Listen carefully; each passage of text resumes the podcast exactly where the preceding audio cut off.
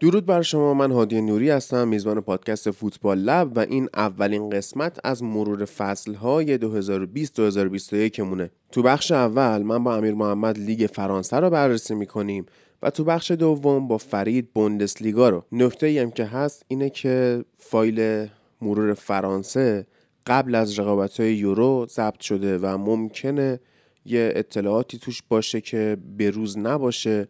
یا مثلا نقل و انتقالاتی انجام شده باشه مثل راموس که رفت پاریس سن که توی این قسمت بهش اشاره نشده گفتم در جریان باشید که این به خاطر زمان ضبطه. از اونور بخش بوندسلیگا بعد از رقابت های یورو ضبط شده چون ما توی برهه یورو خیلی کار داشتیم و 21 قسمت براتون تولید کردیم دیگه فرصت نداشتیم که مرور فصل ها رو هم اون موقع کار کنیم. دمتون گرم که همراهی می‌کنید. دم کسایی که فوتبال لب اکسترا رو گوش کردن گرم و با اینکه اون فایل رایگان بود مرسی که توی سایت هامی باش از ما حمایت کردید. من لینک هامی باش رو باز هم براتون می‌ذارم. اونجا می‌تونید برید از اون قسمت سمت راست. یکی از اعضای تیم یا کل تیم فوتبال لب رو به یه فنجون قهوه یه پیتزا یا یه استیک مهمون کنید و می‌تونید توی پیامی هم که میفرستید بگید که مثلا اینو واسه کل تیم گرفتید یا اینکه مثلا با حرف یکی از بچه ها توی اون قسمت انقدری حال کردید که تصمیم گرفتید مثلا یه قهوه واسش بخرید. خیلی واسه اون جالبه اینا. بریم که بشنویم مرور فصل 2020-2021 لیگوان فرانسه رو.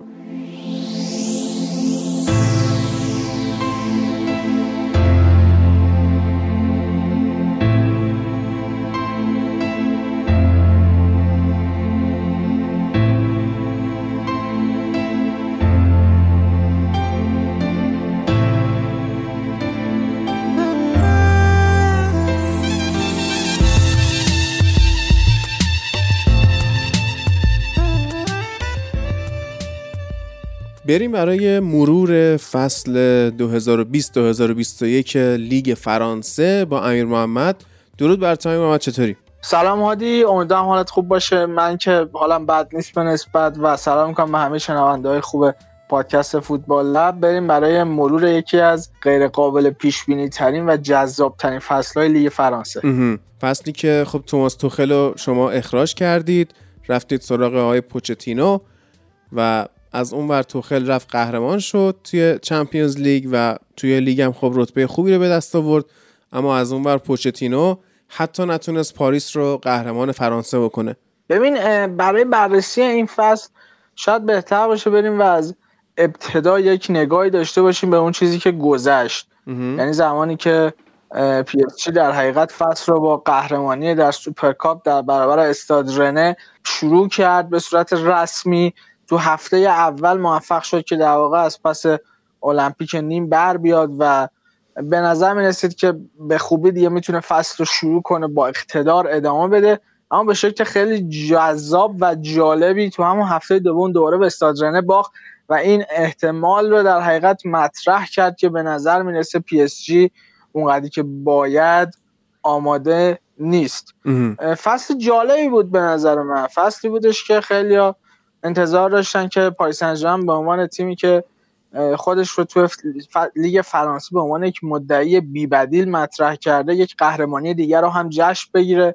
اما در نهایت اتفاق نیفتاد و لیل به عنوان یکی از تیم‌های منسجم این فصل لیگ فرانسه تیمی که تو هر در حقیقت بهتره بگیم در هر شرایطی که داشت موفق شدش تو هر ترکیبی که به زمین میفرستاد یک تغییراتی به سطح کلی تیمش اون کیفی کیفیتی که انتظار داشتیم ازش رو داشت و در نهایت موفق شد که یکی از معجزه های این فصل فوتبال اروپا رو رقم بزنه و قهرمانی لیگ رو از پی اس جی بگیره. پی اس جی فصل خیلی جالبی نداشت واقعیتش رو بخوایم بررسی کنیم. یعنی اونا برای اولین بار از سال 2009 دو بار توسط موناکو تو لیگ شکست خوردن. به عبارت دیگه برای اولین بار پی بعد از حدود 11 سال تو لیگ توسط یه تیم دبل شد. یعنی حتی تا قبل از اومدن الخلیفی هم دو سال پاریس سن توسط تیم دوبار تو لیگ شکست نخورده بود.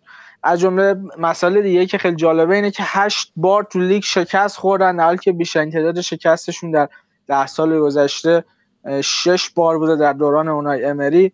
و به همه مدل تیم باختن. یعنی دو بار به موناکو باختن به لیون باختن به مارسی باختن به نانت رده 18 امی که حتی تا باستانه سقوط به لیگ دو هم رفت باختن. خلاصه همه جور امتیاز از دست دادن و از اون طرف هم لیل هم کم امتیاز از دست نداد. اما نکته مهم اینه که اونا 11 بار مساوی کردن و در واقع فقط سه بازی رو واگذار کردن. و خب همین باعث میشه که به واسطه امتیازهای کمتری که از دست دادن در نهایت تو هفته آخر با پیروزی در برابر آنژه در حالی که پی اس هم به خوبی از پس در حقیقت المپیک نیم بر اومد. خیلی فکر می‌کردن سقوط می‌کنن ولی خب اونا هم موندنی شدن.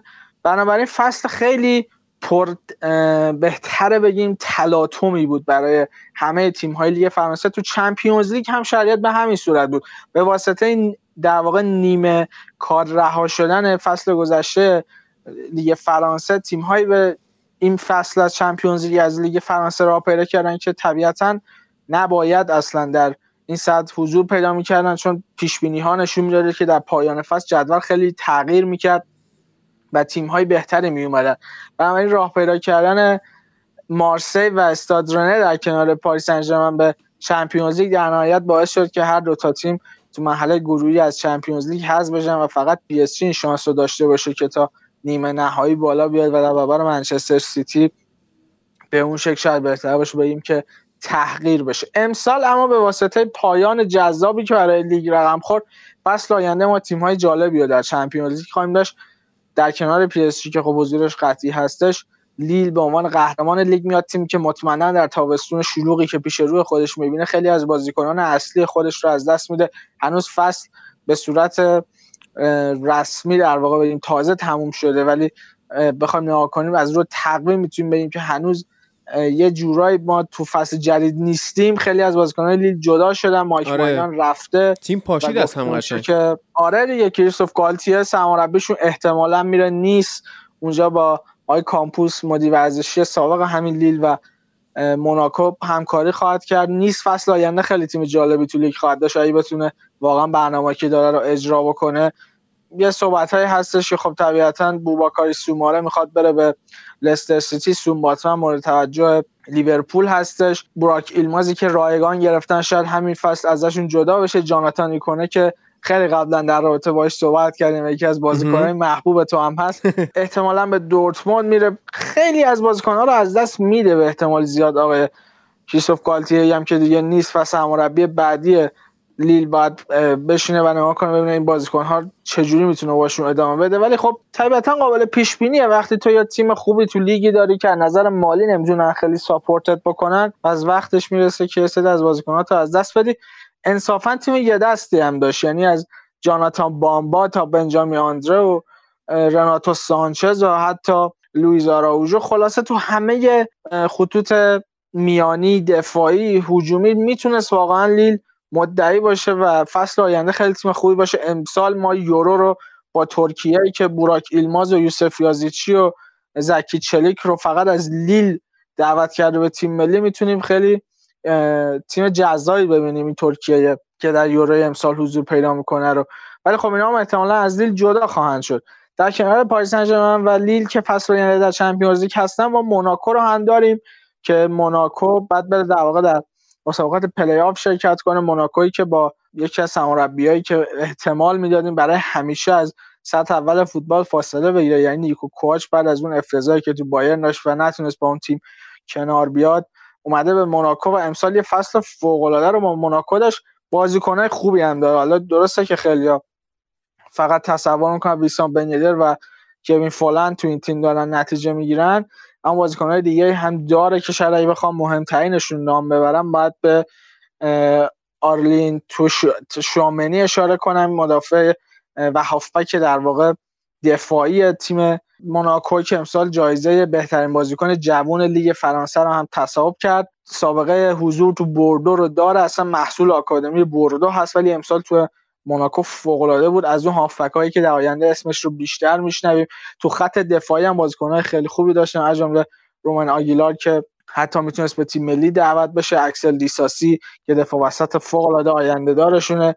و بنیود با شیل که احتمالا اسمش رو هواداری منچستر یونایتد هم زیاد شنیدن. در کنار ماتسیما که دفاع وسط خوبشون بوده. دروازه‌بانشون بنجامین لکومت رو هم باید بهش اشاره کنیم که امسال خیلی فصل خوبی رو تو موناکو گذروند.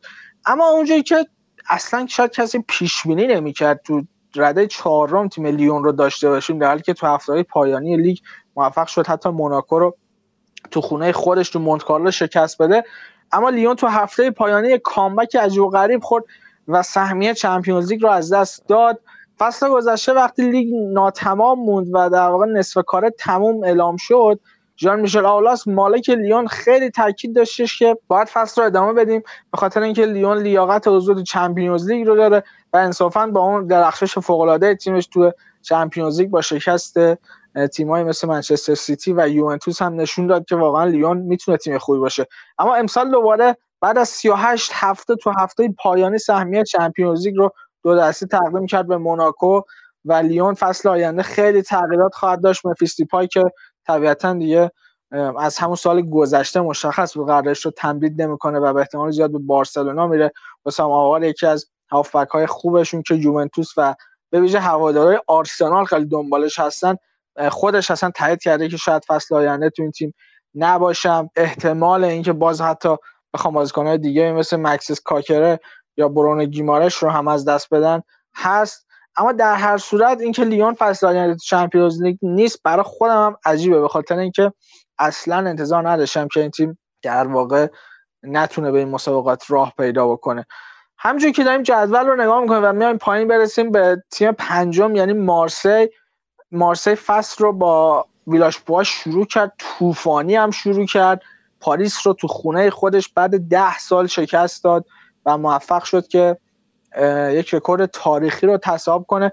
خیلی پیش بینی می‌کردن به واسطه عملکرد خوبی که ویلاش باش تو فصل کرونایی نیمه تمام داشته. می‌تونه خیلی این فصل هم به موناکو به مارسی کمک بکنه اما خب متاسفانه تو هفته های تقریبا نیم فصل به شدت ضعیف کار کرد. تقریبا مارسی رو داشت میورد به قر جهنم لیگ فرانسه که خوشبختانه مالکین مارسی وارد عمل شدن و خورخ سمپالی جانشینش کردن. بازیکنی که امسال بدون هیچ تردیدی مهمترین و تاثیرگذارترین بازیکن فصل مارسی بوده آرکادیوش میلیک هست. بازیکنی که در حقیقت از ناپولی اومده و خیلی فوق العاده فقط تو یک نیم تا بازی که بازی کرد نه گل و یک پاس گل داد به تنهایی عامل اصلی پیروزی ها و موفقیت مارسی بودش که حتی تو جدول تا رتبه دو رقمی هم رفت. ولی خب امسال در نهایت فصل رو در جایگاه پنجم تموم کرد و به لیگ اروپا خواهد رفت. تو جایگاه ششم هم استاد رنس رو داریم.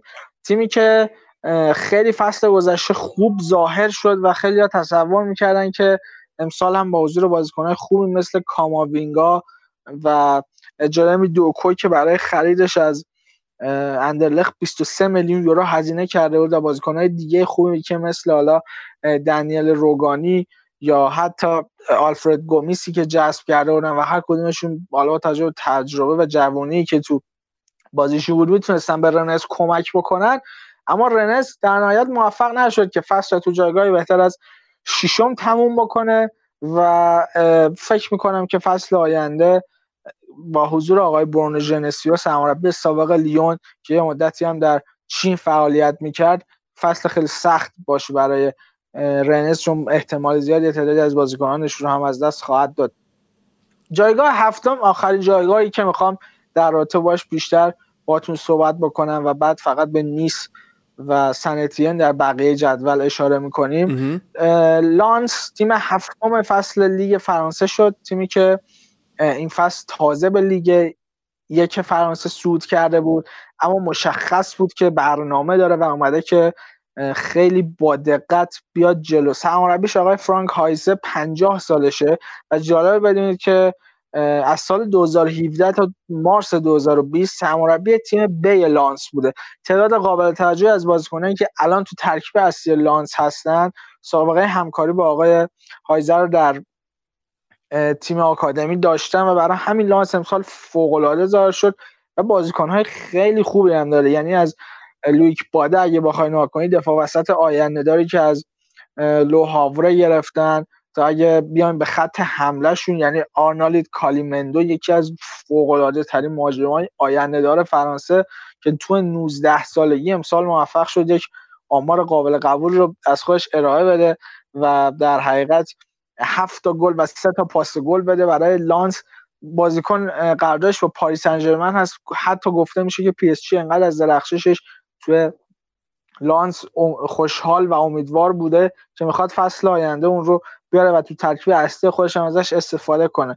اما خب به حال کار سختی خواهد داشت لانس فصل آینده در کنار تیمی که باید بهش اشاره کنیم یعنی نیست نیست امسال یک خط دفاعی خیلی جالب رو با حضور دو تا از مدافعین در حقیقت فراموش شده فوتبال فرانسه شروع کرد یعنی ژان کلر تودیبو و ویلیام سالیبا که هر دو از بارسلونا و آرسنال اومدن همچی فراموش هم نشدن که این قضایه مال دو فصل اخیره. ببین تودیبا یه مصاحبه کرده بود گفته بود من اگه برگردم به عقب میرم توی باشگاه درجه سه توی لیگ ملی فرانسه یعنی سطح سوم فوتبال فرانسه. بازی می‌کنم ولی به بارسلونا نمیام. سالیبا هم یادمه که الکساندر لاکازت ابتدای فصل تقریبا بود که یه استوری تو اینستاگرامش منتشر کرده بود و با سالیبا فیلم گرفته بود گفته بود که به عنوان یه بازیکن آرسنال با هوادارهای تیم صحبت بکن. و سالیبا گفته بود که من هنوز بازیکن آرسنال نیستم چون هنوز یه بازی هم برای این تیم نکردم. و این خیلی ناراحت کننده است که دو تا بازیکنی که می‌تونستن خیلی شرایط بهتری رو داشته باشن به واسطه در واقع گذشته خوبی که داشتم من یادم بازی تودیبو رو تو تولوز دنبال می‌کردم. تودیبو خیلی از سالیبا بهتر بود. یعنی سالیبا می‌دونی که فصل گذشته در حقیقت توسط آرسنال خریداری شد اما خود تو همون سنتیان یه فصل دیگه قرضی موند. ولی همون فصل رو هم یه بخش عظیمی شد به دلیل مسئولیت از دست داد و بعد اومد با آرسنال و آرسنال هم اصلا بهش فرصت بازی نداد اصلا. و بعد نوبت رسید به تودیبو. که اون رو هم جذب کردن از بارسلونا. تودیبو یه دوران خیلی ناگوار و وحشتناک توی شالکه داشت و الان تو نیست یه مدار بهتر شده شرایطش. ولی واقعیتش اینه که نیست فصل آینده خیلی با حضور بازیکنهای بهتر جذابتر میشه. یعنی با آوردن گالتیه و آی کامپوس از مدیران ورزشی فوقالعاده حال حاضر فوتبال اروپا شرایطشون خیلی بهتر میشه و هر سمتی هم تو ترکیبشون نگاه کنید تیم خوبی دارن. یعنی خدایی از کسب دالبرگ به تا امین گویری که فوق العاده بوده. امسال گویری در کنار امباپه و بنزما یکی از بهترین گلزنای فوتبال فرانسه تو سطح در واقع اروپا بوده. یعنی تو کل کشورهای اروپایی بازیکنان فرانسوی کدوم به اندازه امین گویری گلزنی نکردن. در کنار بنزما و امباپه یه آمار فوق العاده یعنی بالاتر از بازیکنای مثل دمبله قرار می‌گیره. در مجموع اگه حساب کنید رو 22 تا گل تاثیرگذار بوده. خب یه عدد قابل توجهی هستش. برای بازیکن 20 ساله‌ای که یه زمان تو لیون بود و بعد لیون فراموشش کرد و حالا اومده به نیست و داره نتیجه خیلی خوبی می‌گیره. اومدن ترکیب گالتیه و کامپوس به این تیم خیلی کمک خواهد کرد و مطمئنم که فصل آینده یکی از تیم‌های موفق لیگ فرانسه خواهد بود. تیم 11 جدول رو هم یک نگاهی بهش داشته باشیم. یعنی سنتین سنتین فصل گذشته تا آستانه سقوط رفت.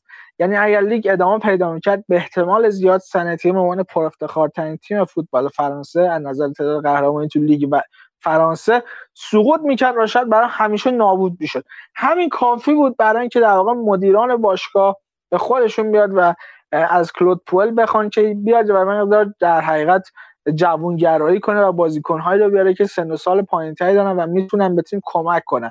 نتیجهش جذب بازیکنهای فوق العاده مثل عدیل اوچیچ از پاریس سن شد که امسال خیلی بهشون کمک کردن. در کنار اینها باید به یکی از دفاع وسط های فوق که من امیدوارم واقعا بتونه به اون چیزی که لیاقتش رو داره برسه. چون امسال من هر تقریبا می‌تونم بگم 7 از بازی های سنتیان که صورت اتفاقی دیدم تو تمام بازی ها این بازیکن اومد و به تیم کمک کرد. اصلا توی سطح عجیب و غریبی بود و واقعا فوق العاده کار کرد. اصلا انتظار نداشتم که اینجوری به در حقیقت سنتین کمک کنه. و اسمش هم هست مهدی کامارا مدافع و هافبک دفاعیشون که فوق العاده است.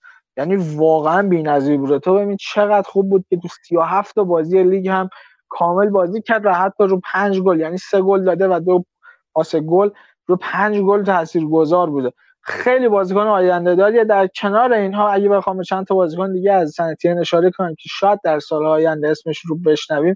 باید به زادیا یوسف و دفاعشون یعنی ماروین تیشوابوا اشاره بکنم که اینها هم آینده خیلی خوبی خواهند داشت. یه دروازه‌بانی رو امسال سنتین در واقع معرفی کرد به فوتبال فرانسه به اسم اتین گرین. دروازه‌بان فرانسه و انگلیسی که حتی به تیم‌های ملی پایه فرانسه هم دعوت شد. امسال در مجموع 8 تا بازی بیشتر برای سنتین نکرد.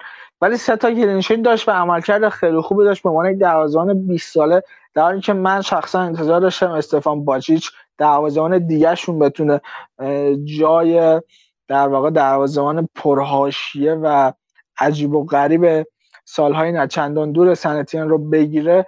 ولی خب متاسفانه نشد و خوشحالم که حداقل تنگیری معرفی شد تو این شرایطی که فرانسه خیلی هم دروازه‌بان در حقیقت تو دست و بالش نیست دروازه‌بان درجه یک. این در واقع در اسمش فرانسوی فامیلش انگلیسیه دیگه. اتینش فرانسوی گیرینش فامیلش انگلیسیه. آره آره و اگه شونکان متولد انگلیس هم هست اصلا. ولی خب اومده تو فرانسه و داره یه بازی می‌کنه.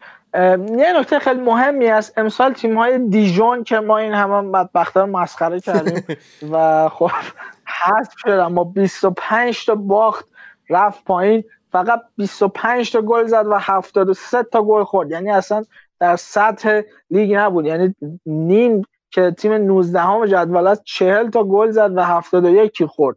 ولی اینا اصلا یه آمار وحشتناکی داشتن. و دیژون سقوط کرد در کنار المپیک نیم و نانت هم به عنوان تیمی که امسال یعنی هر کاری کرد یعنی هر سیستمی بود اینا امتحان کردن که بتونن برگردن به سطح فوتبال یعنی تو حضور داشته باشن تو سطح اول فوتبال فرانسه با آنتونیو کومبواره سرمربی سابق پاریس در قبل از دوران اومدن آقای الخلیفی آخرین سرمربی پی که خودش سابقه بازی تو پی هم داره و انصافا مجید جلالی لیگ فرانسه است. یعنی از گنگام تا دیژون تا تولوز همه رو تست کرده خدا بیامرز نادر دست نشان فرانسه هم می‌تونه باشه. آره خدا بیامرزش تو لانس و استراسبورگ هم بوده. خلاصه اصلا همه تیم‌ها رو چک کرد. آخر آنتونیو کومبواره رو آوردن. تا کومبواره تونست فقط تو لیگ نگهشون داره به قولی و توی در واقع بازی پلی آف با تولوزی که از لیگ دو اومده بود بالا یه قانون پلی آف لیگ فرانسه یه مقدار عجیبه. یعنی یه توضیحش اول و دوم ببین تیم‌های اول و دوم لیگ میان بالا. دقیقا به همون شکلی که تیم‌های اول و دوم انتهای جدول یعنی تیم‌های 19 و بی... خب خب خب. چی؟ تو چمپیونشیپ انگلیس هم تیم اول دوم میان بالا بعد بقیه‌شون میرن پلی آف آره اینجا هم تقریبا همینه. یعنی تیم اول و دوم لیگ دو میان لیگ یک تیم 19 و 20 لیگ یک میرن. لیگ دو بعد تیم سوم چهارم و پنجم لیگ دو باید پلی آف بازی کنن. به این صورت که تیم پنجم و چهارم با هم بازی می‌کنن. برنده بازی چهارم پنجم با تیم سوم دوباره پلی آف دیگه داره و بعد برنده اون بازی یعنی برنده بازی تیم سوم و چهارم پنجم میاد با تیم لیگ یکی که تو جایگاه در واقع 18 وایساده بازی می‌کنه. و خب طبیعتا میشه حتی رو کاغذ هم نگاه کنه خب شانس تیم لیگ یکی بیشتره. آفرین. چون تیم لیگ دوی برای اینکه بیاد برسه به اونجا دو تا بازی بیشتر باید بکنه به قولی. نه اصلا خب اون که تو لیگ وانه بازیکنای بهتری هم داره احتمالا می‌دونی؟ قطعا آره خب. ولی واقعیتش اینه که یه مقدار قانونش بیرحمانه است. یعنی اینکه خیلی نامردیه به قولی که تیمی که در حقیقت تو جایگاه سوم لیگ هست برای اینکه اول بتونه بیاد با اون تیم جایگاه 18 می بازی کنه تازه باید یه بازی اضافه بکنه. ولی در کنار این هستش که به قول تو سطح کیفی بازیکناش هم پایینه. و آها یه نکته که جالبی که باید بهش اشاره کنم تیمایی که مثلا از لیگ دو اومدن به لیگ یک. یعنی تروا تیمی که چندین سال حکم آسانسور رو داشت تو لیگ فرانسه امسال قهرمان لیگ دو شد و اومده به لیگ وان فرانسه. نکته که در رابطه با تروا وجود داره اینه که مالکینش مالکین در حقیقت مجموعه سیتی گروپ هستن هلدینگ سیتی که در واقع باشگاهی مثل منچستر سیتی نیویورک سیتی و واسه تیم‌های مختلف رو تو نقاط مختلف دنیا داره و تروا رو آوردن بالا. احتمال میدم تراف یه مقدار در فصول آینده اسمش بیشتر تو فوتبال فرانسه شنیده شه چون امسال هم تو لیگ واقعا فوق در واقع تروجان هورسیه که اسب ترواییه که دوستان آل نهیان وارد لیگ فرانسه کردن. اونجا هم ببینیم می‌تونن در کنار ناصر خلیفی به فساد بیشتری بکشن یا نه. ببین اون دیگه بعید می‌دونم در اون صد چون واقعا در اون صد نیست این تیمه. یعنی هر چقدر بیش سرمایه گذاری کنن یه مقدار شرط بستن روی اسب مرده است. ولی همین که بتونه از اون حالت در حقیقت آسانسوری درش بیارن می‌تونه به نفع تیمه باشه. و تیم دوم که سود کرد تیم کلرمن فوت تیمی هستش که در حقیقت برای اولین بار موفق میشه که به لیگوان فرانسه صعود کنه و خیلی فصل جذابی رو احتمالا فصل آینده خواهد داشت. یا میاد و یک معجزه خلق می‌کنه یا از همون تیمایی میشه که از همون هفته اول میچسبن به جایگاه بیستم و دیگه بالا بیا نیستن خب. در رابطه با یک اتفاق جالب دیگه هم که امسال تو لیگ دو فرانسه افتاد باید به پاریس اف سی اشاره کنم. یک تیمی که در حقیقت از شهر پاریس هست. و اسمش خیلی می‌تونه غلط انداز باشه در حالی که پاریس اف یک تیم خیلی بهتر بگیم محلی و جمع و جور هست. پاریس اف سی تارها بارها تو این چند سالی که من تقریبا می‌تونم 8 سالی که دارم لیگ فرانسه خیلی جدی دنبال می‌کنم هم تا مرز صعود به لیگ وان اومده و هم رفته که به لیگ ملی سقوط بکنه. اما امسال واقعا خیلی متفاوت بود. به خاطر اینکه یک هلدینگ بحرینی که مستقیما زیر نظر پادشاه بحرین کار می‌کنه اومد و پاریس اف رو خریداری کرد.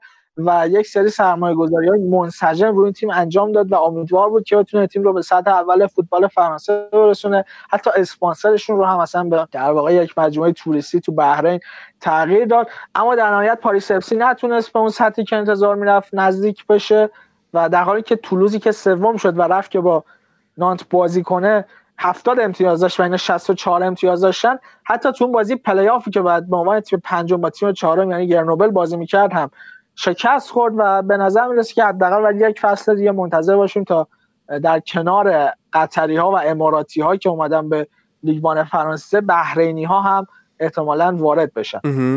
حالا من اینجا ازت سوال دارم ایمان. ببین خاندان سعودی این دوستان قرار بود که بیان توی لیگ انگلیس نیوکاسل رو بگیرن. اول که بحث منچستر یونایتد مطرح شد. بعد بحث نیوکاسل مطرح شد یک مقطعی بحث تیم برنلی هم مطرح شد و آخرش اینجوری شد که به خاطر اینکه اینا فوتبالای لیگ انگلیس رو تو عربستان مثل اینکه حالا مثل ایران یه حالت دزدی طوری پخش می‌کنن و کپی رایت لیگ برتر رعایت نمی‌کنن اینجوری گفتن که آقا ما کلا به کشور عربستان باشگاه نمیفروشیم یعنی اجازه نمیدیم که یک مالک سعودی بیاد توی لیگ انگلیس تیم داری کنه و عملا پرونده قضیه رو بست. و الان خیلی شرایط توی انگلیس سختتر شده. واسه اینکه شما بیای یه باشگاهی رو در واقع مالکیتش رو به دست بگیری. یعنی مثلا این کرونکه آرسنال رو به این راحتی ها نمیشه انداخت بیرون. مالکین منچستر یونایتد نمیفروشن. و مثلا اون مالک لستر خب بالاخره تیمش رو داره. دیگه مثلا الان اگر بود شاید نمی‌تونست لستر رو بگیره. یعنی خیلی داره شرایط سختتر میشه. ولی چجوریه که توی لیگ فرانسه این هولدینگ های اماراتی و بحرینی و اینا به قول تو به راحتی میان میگن؟ یعنی قوانین اونجا آزادتره اقتصاد فرانسه بازتره؟ ببین در واقع چند تا مسئله هست که از نظر سیاسی و اقتصادی باید بهش نگاه کنیم. ببین 11 سپتامبر وقتی که رخ داد و اون پدیده که اصلا دنیا رو از جنگ سرد وارد دوران جنگی با تروریسم کرد پدیده خیلی جالبی بود واقعا. یه نکته هستش که هیچ کس بهش اشاره ای نمی‌کنه اون همینه که 11 سپتامبر اکثر اون افراد اون تروریست هایی که در حقیقت تو اون حوادث بودن و حالا به هواپیماهای مختلف حمله کردن به نقاط مختلف آمریکا اونا تابعیت عربستان سعودی داشتن. اما بعد از اون حادثه کشورهای مثل عراق، سوریه، یمن، ایران و حتی کشورهای شمال آفریقا مثل لیبی خیلی بیشتر و خیلی وحشتناکتر در حقیقت باشون مقابله شد. آره افغانستان به ویژه. آره اینها خیلی بیشتر باشون مقابله شد تا عربستان. چرا؟ دلیلش در حقیقت در لابی هستش که عرب ها و به ویژه کشور عربستان سعودی در فرانسه دارن. این فرانسه این روزها نقش خیلی کلیدی تو اتحادیه اروپا داره و یکی از کشورهایی هستش که به قول در کنار آلمان تونسته اتحادیه اروپا رو سر پا نگه داره. نقطه مقابلش دقیقا میشه انگلستان یعنی مجموعه و کشوری که از اتحادیه اروپا خارج شد و سیاستمداران انگلیسی بعد از اینکه پذیرفتن که اتحادیه اروپا عملا براشون عامل دردسره طبیعتا با سیاست های اون هم مقابله می‌کنن. و اومدن بن سلمان و سرمایه گذاریش در انگلستان و در لیگ برتر نقطه مقابل همه سیاست هایی هستش که در واقع مجلس این کشور و نخست وزیرش به دنبال اون هستن. نکته اساسی دقیقا همینه یعنی فرانسه وقتی بهش نگاه می‌کنه و می‌بینی لابی که کشورهای عربی و به ویژه عربستان سعودی درش دارن و طبیعتا به دلیل استقبال و شرایط جغرافیایی بیشتری که باعث شده که مسلمانان و عرب ها بتونن اونجا در واقع بیشتر حضور پیدا بکنن طبیعتا باعث بشه که بتونه بیشتر فضا داشته باشه برای رشد. البته این بحث سیاسی ماجراست. یعنی تو بحث اقتصادی هم سرمایه گذاری تو لیگ فرانسه به مراتب راحت تر از بقیه لیگ های معتبر اروپاییه. یعنی توی ایتالیا شما اگه بخوای روی تیمی دست بذاری معمولا یه مقدار بدهی داره یا یه شرایطی داره که خیلی ممکن سمتش نرن توی لیگ آلمان که اصلا نمیشه سرمایه گذاری کرد چون در حساب 51 درصد باشگاه دست مردمه. و توی لیگ انگلیس هم که هزینه ها خیلی بالاست و این شرایط هم هست و اجازه نمیدن که به راحتی شما بتونی خرید و فروش بکنی. یه لالیگا میمونه و یه لیگ فرانسه که خب الان همین سیتی گروپ تو جفتش تیم داره دیگه. ولی فرانسه خب طبیعتا هزینه ها پایین تره قیمت ها پایین تره و از طرفی هم از نظر سیاسی وقتی که شرایط خیلی بهتر هست برای عرب ها می‌تونن راحت تر بیان. حتی من یادم یک تاجر مصری هم قبول یه زمانی تیم آنجا رو بخره. اما در نهایت پشیمون شد. این از بحث سیاسی و اقتصادی ماجرا که باعث میشه که در حقیقت حضور سیتی گروپ در لیگ فرانسه به مراتب راحت تر از حتی کشورهای مثل آمریکا و استرالیا باشه. بحث فوتبالی هم داره ها. یعنی شما وقتی بخوای بری اگه دو تا گزینه داشته باشی بین لیگ فرانسه و لالیگا بخوای بری تیم بگیری به نظر من حتی اگه بخوای خیلی هم سرمایه گذاری قوی بکنی لحاظ فوتبالی لیگ فرانسه منطقی تره. به خاطر اینکه شما هر کاری هم بکنی لابی که رئال و بارسا توی لالیگا دارن اجازه قهرمانی به شما نمیده. اما توی لیگ فرانسه می‌بینیم که همین امسال لیل اومد پاریس سن بیرقیب و کشید پایین و قهرمان شد. یعنی اینجا شانست واسه رقابت فوتبالی هم بیشتره. ببین حرف درسته ولی بحثی که هست اینه که تو لالیگا به خاطر حق پخشی که داره sponsoring ی که داره و مسائلی از این دست طبیعتا درآمد بیشتری برای تیم ها به همراه داره. و تیمی مثل تروا که حالا متعلق به سیتی گروپ هست در حقیقت حالا نظر شخصی من شاید خیلی هم درست نباشه ولی از اون چیزهایی که خودم دنبالش بودم به نتیجه رسیدم که کلا تیم هایی که زیر مجموعه سیتی گروپ هستن در نهایت یک سپری هستن در برابر منچستر سیتی چه برای پولشویی چه برای درآمد بیشتر؟ یعنی قراردادی که پوما با سیتی گروپ بستش برای در واقع تامین همه لباس هاشون یه قرارداد خیلی عجیب و غریب و کلانیه. منتها یه بخش قابل توجه یعنی تقریبا 90 درصد اون درآمد می‌رسه به من سیتی. حالا بقیه تیم مثل ملبورن سیتی و نیویورک سیتی و نمی‌دونم همین تروا و اینا فقط در حد اینکه لباسشو بپوشن بهشون می‌رسه. یعنی این یه جورایی مثل یه قارچی شده که رشد کرده خیلی بدمزه خیلی بدبو و می‌بینی که چقدر افتضاحه. ولی در نهایت وقتی که اون قارچ رو خود تیم سیتی گروپ بندازه تو سوپ منچستر سیتی خیلی خوشمزه است. چون برای خودشون درست کردن. و تو این جریان خیلی طبیعیه که طبیعتا خیلی باشگاه دیگه هم جریان در واقع سرمایه‌گذاری سیتی گروپ رو توی حسابهای بانکی خودشون ببینن. اما در نهایت خود منچستر سیتی است که برنده همه خرید و فروش ها میشه. الان تروا مگه می‌خواد چیکار بکنه؟ تروا تیم کوچولو از یه تیم از یه شهر خیلی جمع و جوره و طبیعتا هیچ وقت بازیکنهای بزرگی هم توش بازی نکردن. دیگه معروف ترین بازیکنی که من ازشون می‌شناسم تو این یکی دو سال تو این چند سال اخیر بخوام بگم سیف الدین خاوی هافبک مارسی که یه مدت اونجا بازی می‌کرد. آقا من اینو سرچ کردم گفتی. خب این deal پوما با گروه سیتی رو. این جدای از تیمشون توی MLS یعنی نیویورک سیتی یعنی این رو از قرارداد بذاری بیرون از سال 2019 تا 2029 اعتبار داره 860 میلیون یورو. انقدر زیبا اینا تونستن این دیلو ببندن. و دقیقا هم همین اگه مثلا فکر کن این پوله به صورت مساوی می‌خواست تقسیم بشه مثلا باید می‌گفتیم همین تروا تیمی که تو فرانسه دارن مثلا امسال میبایستی 100 میلیون بودجه خرید داشته باشه ولی نداره. آره. آره دیگه این در حقیقت یه پوشش یک دلیلیه برای اینکه بخوام یه سرمایه بیشتری رو بعد بیارن در داخل همون باشگاه منسیتی حالا نکته جالبتر وقتی میشه که بعدها یهو می‌بینی اسنادش رو میشه. می‌بینی که از همین پول هنگفتم یه رقم میشه باز خود در واقع اماراتی ها گذاشتن. پوما این پول هم نداره چون واقعا به پوما پول میدن؟ همین باشگاه. به پوما پول میدن آره. میگه اینو بده ما. پس جالبه اتفاقا اسنادش هم فاش شده. یعنی فوربس اینو گفته که از تمام قراردادهای sponsorship ی که سیتی گروپ میبنده 92 درصدش مختص فقط منچستر سیتیه. آره من گفتم بیشتر از 90 درصدش می‌رسه به آره. اینا. واقعا عجیبه این قرارداد یعنی واقعا باید پیگیری بکنم. ولی خب براشون مهم نیست اصلا. یعنی فقط بلدن بعد جلو اون مالک بدبخت اسپاتیفای بگیرن که نیاد آرسنال رو بخره.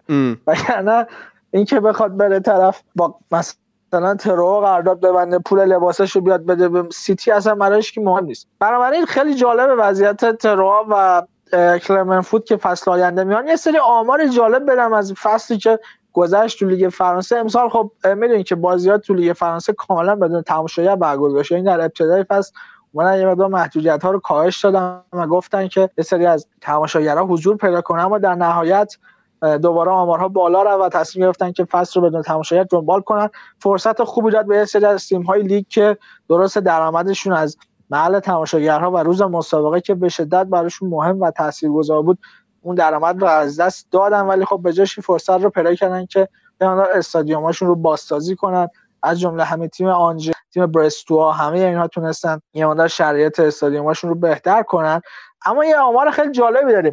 امسال 147 تا از بازی های لیگ فرانسه که در خارج از خونه در واقع تیمی برگزار شده در نهایت با برنده میهمان به پایان رسیده. یه آمار خیره کننده یعنی در 147 بازی تیم میهمان برنده شده. هیچ وقت چنین آماری تو لیگ فرانسه نبوده و امسال از نظر آماری هم اگه بهش نگاه کنی بعد از لیگ انگلیس اگه شما نکن با حدود 160 مسابقه دومین لیگ بین پنج معتبر اروپایی بوده در میزان پیروزی تیم‌های میهمان در خانه میزبان.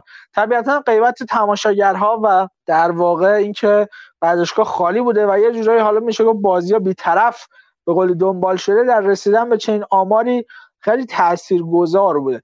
آمار دیگه که شاید هم جذاب باشه بعد یه سری از افراد اینه که امسال باشگاه فرانسوی چیزی از 400 میلیون یورو از غیبت تماشاگرها روی هم ضرر کردن که به تنهای چیز در حدود 100 میلیون یورو از این رقم می‌رسه به باشگاه پاریس سن که از درآمد روز مسابقه عدد خیلی هنگفتی رو از دست داده. آمارای خیلی جالبی هستش که به نظر من میتونشون فکر کرد و یک نگاهی داشته باشیم به در واقع رزومه کریستوف گالتیه سرمربی که امسال تو فرانسه مطرح شد بیشتر از قبل و نشون داد که شاید حتی بتونه در آینده به عنوان یک سرمربی صاحب سبک خودش رو مطرح کنه چیزی که ما تو سرمربی فرانسوی معمولا نداریم. گالتیه تو فصل 2009 2010 به عنوان در واقع سرمربی سنتین انتخاب شد و اومد اونجا فصل رو در جایگاه 17 هم تموم کرد. در هفت سال بعدش هم همیشه تو سنتین بود و جایگاه های مختلفی رو تجربه کرد. فصل تو جایگاه چهارم تموم کرد تو ششم تموم کرد تو هشتم تموم کرد. در نهایت فصل 2017 2018 به لیل اومد و تو هم فصل اول لیل رو تو جایگاه 17 هم فصل رو به پایان رسوند. یعنی جایگاهی که می‌تونست عملا یه مقدار یا یک لول پایین تر قرار می‌گرفت می‌تونست بره برای پلیاف لیگ تو و عملا حتی لیل رو ببره به سطح پایینتر فوتبال. اما فصل بعدش در واقع تیم رو به جایگاه دوم رسوند. همون فصل که یادتون باشه نیکولاس پپه و اینا هم تو لیل خیلی خوب بودن. فصل بعدش که لیگ نصفه تموم شد لیل رو چهارم کرد هرچند که به نظر من اون فصل هم واقعا اگه فصل ادامه پیدا می‌کرد می‌تونست حتی تا قهرمانی بیاد. و این فصل هم که قهرمان شد و به احتمال زیاد فصل آینده رو در نیست شروع می‌کنه. صحبتایی بود که می‌خواد حتی به لیگ انگلیس هم بره ولی من خیلی بعید می‌دونم واقعا. حتی وقتی خبر شما که آقای کامپوس هم می‌خواد بره به رئال مادرید و مدیر ورزشی رئال مادرید باشه من تعجب کردم. چون اینا معمولا اصلا فلسفه کاریشون خیلی به تیمایی مثل رئال نمی‌خوره. بیشتر دنبال اینن که بخوان بازیکنی رو پیدا کنن که بتونن روش در واقع سرمایه گذاری کنن و بهش وقت بدن فرصت بدن. رئال مادرید اصلا چنین سیاست هایی رو دنبال نمی‌کنه. در نهایت کریستوف کالتیه به عنوان بهترین سرمربی فصل لیگ فرانسه هم انتخاب شد. تو فصلی که پی اس جی آقای توماس توخل رو به دلیل بهتر بگیم سیاسی بیشتر تا فنی از هدایت تیم کنار گذاشت و به سراغ مائوریتسیو پوچتینو رفت پوچتینو هم خیلی عملکرد خوبی نداشت به نظر من. الان صحبت هستش که حتی پوچتینو هم ممکن از پی اس جی جدا شه. دائما اخبار ضد و نقیض میاد. از یه طرف میگن که مشکلاتش با لئوناردو می‌تونه باعث بشه که از تیم جدا بشه. از یه طرف میگن که الخلیفی به تنهایی ازش خواسته که تیم بمونه. در صورت به نظر می‌رسه نیمکت پی اس جی هم خیلی شرایط واقعا میشه ملتهبی رو داره این روزا شاید سرمربی عوض بشه نمی‌دونم. حالا بخواد زیدان رو بیارن هر کی بخوام بیارم مشخص نیست. پوچتینو بعد جور دلش برای تاتنهام تنگ شده و شاید آره. بخواد بره به پوچتینو برگرده به تاتنهام. ببین حالا این فایل چون من می‌خوام که این اپیزود در واقع توش مرور فصل بوندسلیگا هم باشه شاید اون موقعی که بیاد بیرون این قضیه پوچتینو مشخص شده باشه که حالا میمونه توی پاریس سن یا نه. و یه چیز دیگه یه خبری امروز اومد مثل اینکه لیگ فرانسه داره تصمیم می‌گیره رقابت ها رو 18 تیمه کنه. یه توضیح می‌خوام راجع به این بدی و یه توضیح راجع به حق پخش تلویزیونی لیگ فرانسه که کانال پلاس قبول کرده بود که در واقع یک deal چهار ساله بسته بود با لیگ فرانسه. سالی یک میلیارد یورو از 2020 تا 2024 ولی فقط بعد از گذشته چند آره. ماه این deal ه از هم پاشید و بین اسپورت اومده این رقابت ها رو نشون بده که فقط برای پخش دو بازی در هفته از لیگ فرانسه توافق کرده که 400 میلیون می‌خواد بده. و این خب واقعا یک collapse مالی برای لیگ فرانسه. اینم می‌خوام توضیح بدی. ببین زمزمه های در حقیقت 18 شدن 18 تیمی شدن لیگ از فصل گذشته مطرح شده بود جایی که ما آخرین فصل برگزاری جام اتحادیه رو هم داشتیم. جام اتحادیه هم تقریبا به دلایل مشابهی در حقیقت جمع شد. بعد از سالها از دهه 90 میلادی برگزار می‌شد. به خاطر اینکه اونم حق پخشش رو نمی‌دونستن چیکار کنن. یعنی با اونم در ایرای خاص خودشون رو داشتن و نمی‌دونستن که کدوم شبکه میاد اینو بخره. در حالی که قوانین عجیب و غریبی هم که داشتن اجازه نمی‌داد که یک رسانه در کنار مثلا لیگ و جام حذفی بیاد و اون جام اتحادیه رو هم خریداری کنه. می‌گفتن که نه این بعد جدا خریداری شه در نهایت با این هدف و با این بهانه که مثلا ما فرصت نمی‌کنیم و برنامه فصلمون خیلی شلوغه و اینجور صحبت ها که تقویم اون پره و اینا اون جام رو جمع کردن. ولی تقریبا همه می‌دونن که مسئله حق پخش بود.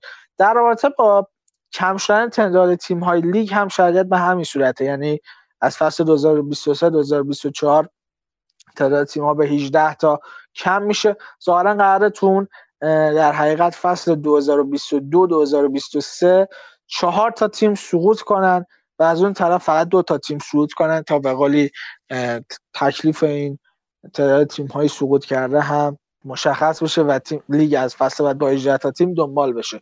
برگردیم به دلیل اصلی که این اتفاق داره میفته. طبیعتا منطقی نیست. یعنی فرانسه خب کشور بزرگیه. یعنی از جغرافی هم بخوای نگاه کنی طبیعیه که بخواد 20 تا تیم ازش تو لیگ برترش حضور داشته باشه. مسئله برمیگرده به حق پخش و اینکه تیم های مثل پی اس جی لیون و مارسی به عنوان تیم هایی که بر اساس ادعای مجله فوربس هم بهترین گزینه برای سرمایه گذاری تو فوتبال فرانسه هستن. احساس می‌کنن که حق پخشی که دارن می‌گیرن کافی نیست براشون. به ویژه پی اس جی که خب داره بیشترین هزینه رو می‌کنه. امسال بین 20 بازیکنی که بیشترین میزان حقوق تو لیگ فرانسه رو می‌گرفتن 17 تا بازیکن از پاریس سن بودن. و اون سه تا بازیکنی که از پی اس جی نبودن فقط ممفیس دیپای و ویسام بن یدر بودن در کنار یکی از بازیکنانی که من واقعا نمی‌دونم چرا انقدر دارم بهش پول میدن در باشگاه مارسل یعنی دیمیتری پایه که این سه تا بازیکن بیشترین حقوق رو در واقع به جز بازیکن پی اس جی می‌گیره دیمیتری پایه خب برند داره دیگه. برند لیگ انگلیسی داره دیمیتری پایه پولش زیاده. ببین امسال هم بازیکن خوبی بود برای مارسی انصافا. ولی هر جور ناگهان یه قارتا نباید در کنار اسمایی مثل منفیس دیپای و حالا ویسام دارم میگی آره یه مدت مثلا تو اسپانیا بود منچستر گل زده اصلا بدون اون آره خب بعدم اصلا بدون اون واقعا موناکو رو حواس ولی دیمیتری پایه خب داره این حقوق رو می‌گیره و از اون پولایی که به قول بیخود هزینه میشه شاید. اما خب دلیل اصلی که در واقع این تغییرات ایجاد شده برای پاریس سن هست. تیمی که قرار بود در واقع تو همون قرارداد جدید حق پخشی که در واقع با کانال پلاس ابتدای فصل کرونایی با اون قرارداد لیگ فرانسه شروع شد.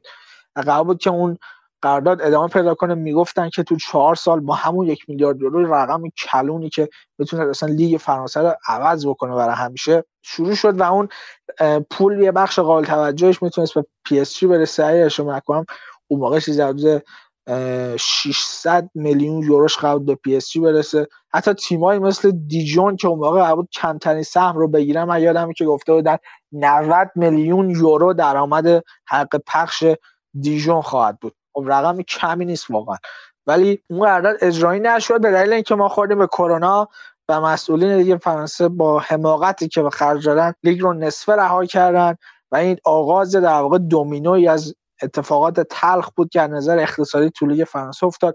فصل بعد که شروع شد خیلی از از نظر مالی ضعیف شده بودن.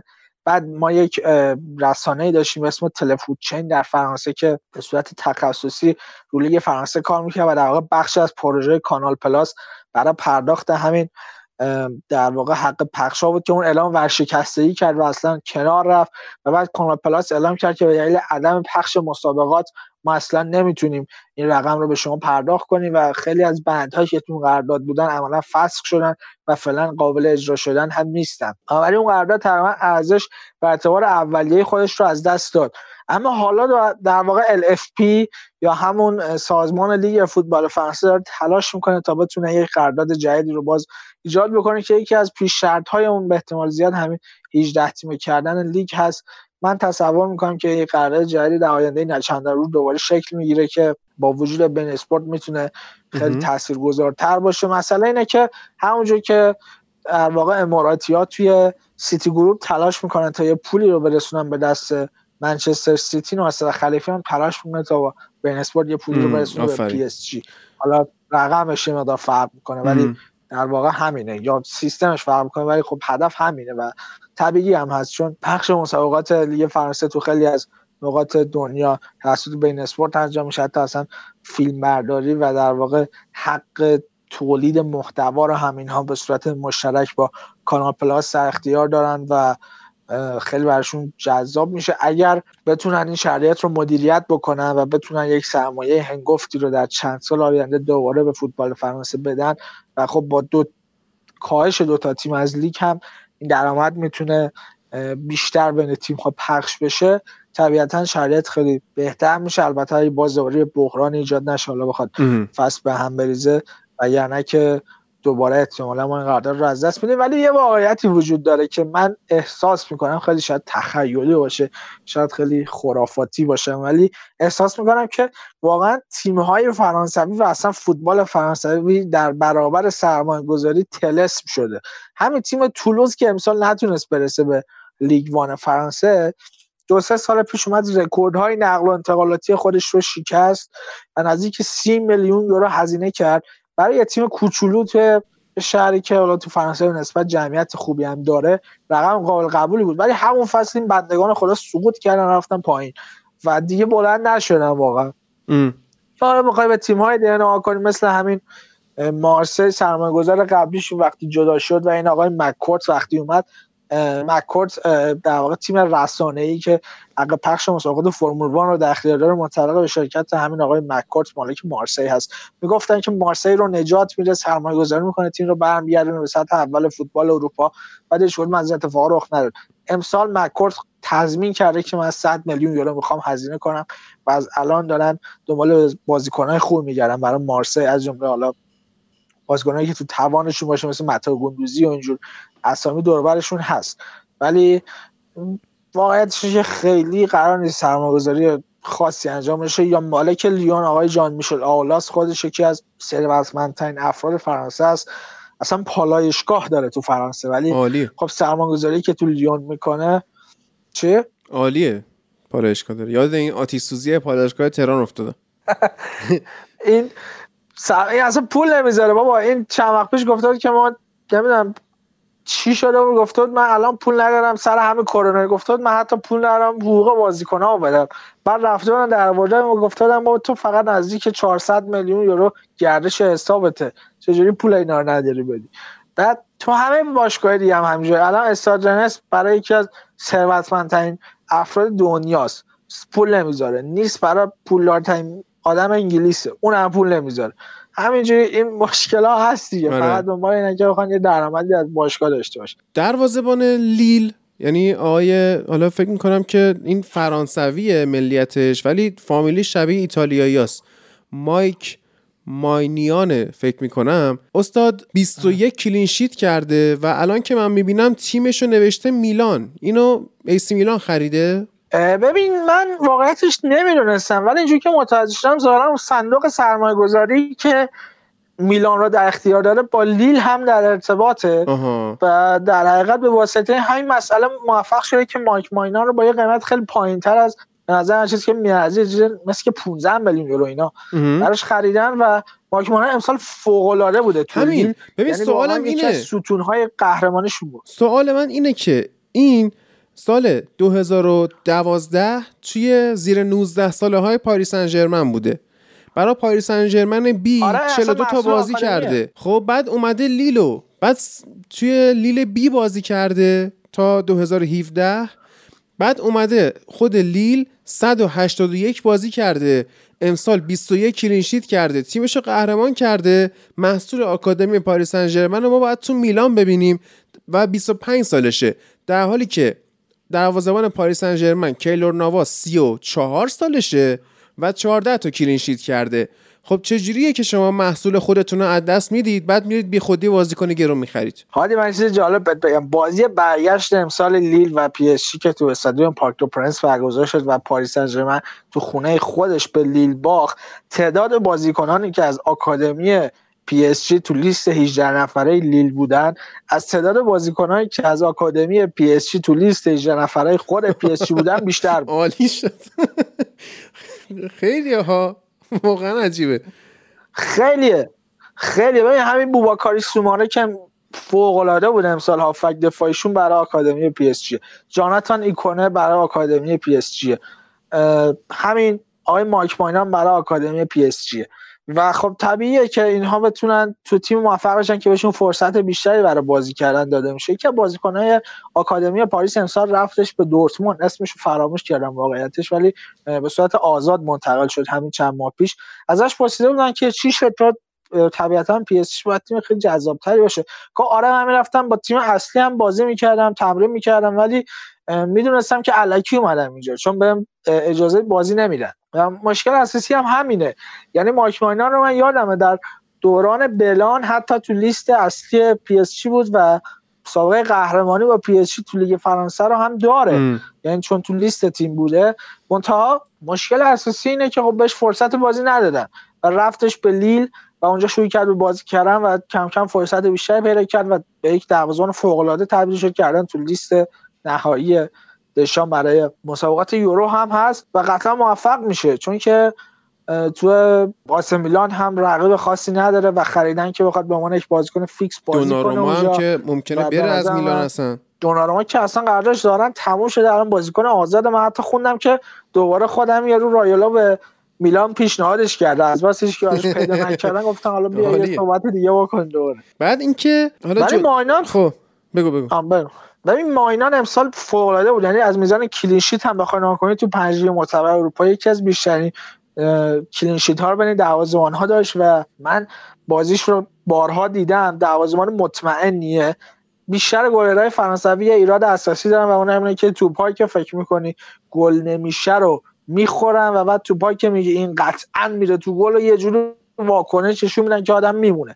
ماکمانا از این قاعده کلی مستثناست و دروازه‌بان به مراتب مطمئنیه. با اینکه به نظر نمی‌رسه واقعا نشون نمیده چون قدش و دستاش خیلی بلند نیست ولی دروازه‌بان که واقعا میشه روش حساب باز کرد. به ویژه تو تک به تک و موقعیت های در واقع فردی که بازیکن جلوش ایجاد می‌کنن مطمئن تا ضربات ایستگاهی و در واقع ضربایی که از راه دور زده میشه. من مطمئنم که تو میلان نتیجه می‌گیره و یکی از سورپرایز های فصل آینده فوتبال اروپا حالا جالبه. مایک ماینان تنها بازیکن تیم لیل به عنوان تیم قهرمانه که توی ترین های فصله. یعنی شما بیا نگاه کنید مثلا بیشترین گل زده مثلا امباپه. بیشترین پاس گل فلان ایه تیم دیگه. بیشترین فلان اینجوری. مثلا کمترین میانگین دقایق به ازای گل زدن و فلان این چیزها همش پاریس سن و امباپه و چم ممفیس دیپای و اینان. ولی این ماینان تنها بازیکن یعنی لیل به عنوان یک تیم اومد قهرمان شد. خیلی اینا دنبال رکوردهای فردی نبودن. اینش جذابه. و یه نکته دیگه ببین خیلی خب بگو بگو. ببین لیل خیلی امسال ترکیب جالب بودش یعنی میگم واقعا بزرگترین برتریشون همین بود. که تونستن تو همه لایه های در واقع تیمی که به زمین میفرستن بازیکنهایی داشته باشن که بعد بتونن جانشینش بکنن. اینکه شما بتونی یه تیمی داشته باشی که حالا سطح فوق العاده نداشته باشی ولی بازیکنها در یک سطح باشن چیزی که حتی پاریس سن ژرمن امسال نتونست بهش برسه و شاید یکی دلایل اصلی که لیگ رو واگذار کرد این بود. چون فاصله ترکیب اصلی و ترکیب در واقع نیمکتش خیلی فاصله عمیقی بود. در حالی که در تیمی مثل لیل شما می‌بینی که جاناتان دیوید رو آقای گالتی احساس می‌کرد که نمیشه یه بعد 70 دقیقه روش حساب باز کرد. می آورد بیرون و بوراک ایلمازی رو می آورد چه سال ترکون. یه بخش قابل توجهی از زمان کرده خوبه ایلماز تو همین بازی های تعویزی بود. یا اگه مثلا یوسف یازیچی رو به خاطر مسئولیت از دست می‌داد بازیکنهای دیگه مثل مثلا جاناتان یا رناتو سانچز و ژکا رو داشت جای اونها بازی بده. این دقیقا چیزی که تیم های دیگه ندارن مثل پی اس جی یا خیلی از تیم هایی که ما تو سطح اول فوتبال اروپا می‌بینیم در طول فصل به مشکل می‌خورن اینه. چون سطح بازیکن ها با هم اختلاف داره. ولی خوشبختانه لیل تونست یک ترکیب من در واقع منسجم و یک دستی رو داشته باشی که تو همه پست ها جانشین های خوبی حتی رو نیمکت داره و دلیل اصلی قهرمانیشون هم واقعا همین بود. حالا یه چیزی هست قبل از اینکه بخوایم به قسمت پایانی کار برسیم و بخوای تیم منتخب بگی و اینا یه بازی بسیار شاخص داشت این فصل لیگ فرانسه که دیگه همه به اتفاق اینو به عنوان game of season یا game of the year انتخاب کردن. بازی سه دوی که پاریس سن به لوریان باخت. و اینو میگن که یک microcosm یا یه شمای کوچیکی از کل لیگ فرانسه بود که همه به قولی اومدن بسیج شدن جلوی این پولدارا وایسن. من می‌خوام در مورد اون بازی صحبت کنی این اون بازی واقعا به قول تو یک خلاصه ای از فوتبال فرانسه است همه چی نشون میده. یعنی آمارش اگه بخوام الان برات بگم تو تصور کن تو این بازی 75 درصد مالکیت تو به اختیار پی اس جی بوده. اما در نهایت این لوریان بوده که برنده شده آمار عجیب. چرا این اتفاق میفته؟ دلیلش اینه که لوریان میاد و مثل همه تیم های در برابر پی اس جی قرار می‌گیرن؟ بازی رو میبنده. یه بازی فیزیکی ارائه میده و بعد چشم به ضد حمله ها میدوزه اما از اونجایی که پی اس جی امسال در در واقع سیستم دفاعی بیش از حد ضعیف ظاهر شد موفق شد که لوریان بتونه پیروزی رو به دست بیاره. از طرفی این تقابل به قول چیزی هستش که این روزا تو فوتبال فرانسه و کلا در جامعه فرانسه همیشه بوده. یعنی تقابل شهرنشین ها و افرادی که در واقع در شهرهای کوچکتر هستن. تقابل اون قشر ثروتمند و اون قشر کارگر. چیزی که همیشه بوده هست و ادامه پیدا می‌کنه. این یک حقیقت غیر قابل انکاره که لوریان امسال اومد و ثابتش کرد که میشه در برابر پی اس با یه ترکیب کاملا معمولی هم ایستاد و انصافا اون بازی هیجان خالص بود. در کنار اون بازی من بخوام یکی دیگه بازی های خوب این فصل بین تیمایی که حالا پاریس باشون بازی داشته اشاره کنم بازی بودش که تو همین هفته های پایانی پی تو ثانیه های آخر از یک شکست در برابر سنتین نجات پیدا کرد و موفق شد که سنتین رو نتیجه سه دو شکست بده. تو تصور کن دقیقه 77 تازه سنت اتین گل اول رو زد. 79 پی اس جی مساوی کرد. 87 پی اس جی گل برتری رو زد. هاموما دوباره اومد دقیقه 92 گل مساوی رو زد و بعد ایکاردی دقیقه 95 گل پیروزی پی اس جی رو زد. این هم یکی از بازی های هیجان انگیز این فصل بود که امسال سنت اتین واقعا فوق العاده بود. یعنی هیچ کس انتظار نداشت. هفته یکی مونده واقعا. ترمز لیل رو کشیدن و با لیل تساوی کردن تو خونه خودش. یعنی تو خونه لیل تونستن با این تیم یک امتیاز بگیرن. خیلی امسال سنت اتین تیم خوبی بود. فصل آینده هم بتونه به این وضعیت ادامه بده. اما در کل بخوایم نگاه کنیم واقعیتش اینه که پی اس امسال اصلا تیم خوبی نبود. حالا قبل از اینکه در واقع بخوایم به اون تیم فصل که حالا بهت میگم هم اشاره بکنیم بعد یه داشته باشیم به نقل و انتقالات احتمالی پی اس جی. به عنوان تیمی که در حقیقت انتظار میره که طبیعتا مهمترین برگ برنده لیگ فرانسه در رقابت اروپایی باشه. از دروازه اگه بخوایم شروع کنیم یک شایعاتی هستش که گفته میشه که جیان لویجی دوناروما شاید به پی اس جی بیاد و بعد قرضش بدن یک فصل تو یک تیم دیگه بازی کنه. من تصور نمی‌کنم این اتفاق رخ بده چون اولا که انتقال جیان لویجی دوناروما به یک بازیکن آزاد به پاریس سن ژرمن نزدیک 80 میلیون یورو هزینه داره. چرا؟ و خب با این پول خیلی کارا میشه کرد. پورسانت رایولاس یا هم در واقع هم ایجنت رایولاس هم حقوق خیلی کلانیه که خودش می‌خواد بگیره و هم در واقع اون پولی که ظاهرا برای خانواده‌اش می‌خواد و خیلی هزینه بر این انتقال. و از اونجایی که خب پاریس سن کیلور ناواس رو داره طبیعتا و تازه قراردادش هم تمدید کرده خیلی نیازی به یک دروازه‌بان دیگه در این سطح نداره. اما تو خط دفاع ما خیلی تغییرات جالبی تو پی اس جی خواهیم داشت. از دفاع وسط شروع کنیم و ببینیم که واقعا چجوری دو تا از مدیر ورزشی های پاریس یعنی آقای آنترو هنریکه و لئوناردو به عنوان افرادی که خودشون رو همیشه ناجی پی اس تو فصل نقل و انتقالات می‌رسن چجوری این تیم رو نابود کردن تو همه خطوط.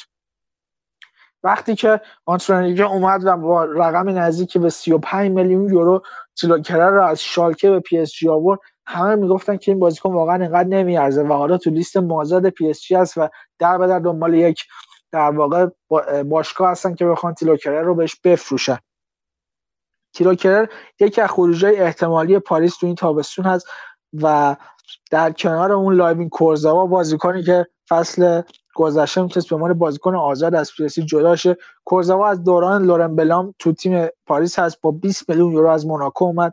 فصل پیش قراردادش تمدید شد و تو هیچ وقت از این چند فصلی که تو پاریس بوده بازیکن کلیدی و تمام عیاری نبوده. یعنی همیشه به عنوان یک مدافعی که حالا خیلی نمیشه اعتماد کرد و حساب باز کرد تو ترکیب بوده.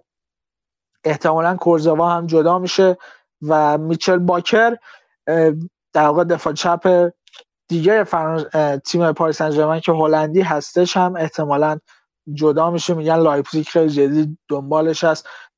خیلی جالبه. واقعا اون تیم آژاکس که بازیکنایی مثل دلیخت و نمی‌دونم دیانگ و حکیم زیاش اینا رو همه رو پرورش داد اون همه بازیکن خوب داشت. پاریس سن ژرمن میچل باکر رایگان از اینا چون قراردادش تمام شده اومد باش قرارداد امضا کرد و واقعا عجیب بود. استفاده از این بازیکن تو ترکیب پاریس و امسال هم اصلا تو بازی که بود خوب کار نکرد. تو پاس دفاع چپ هم شاید به همین صورت هست.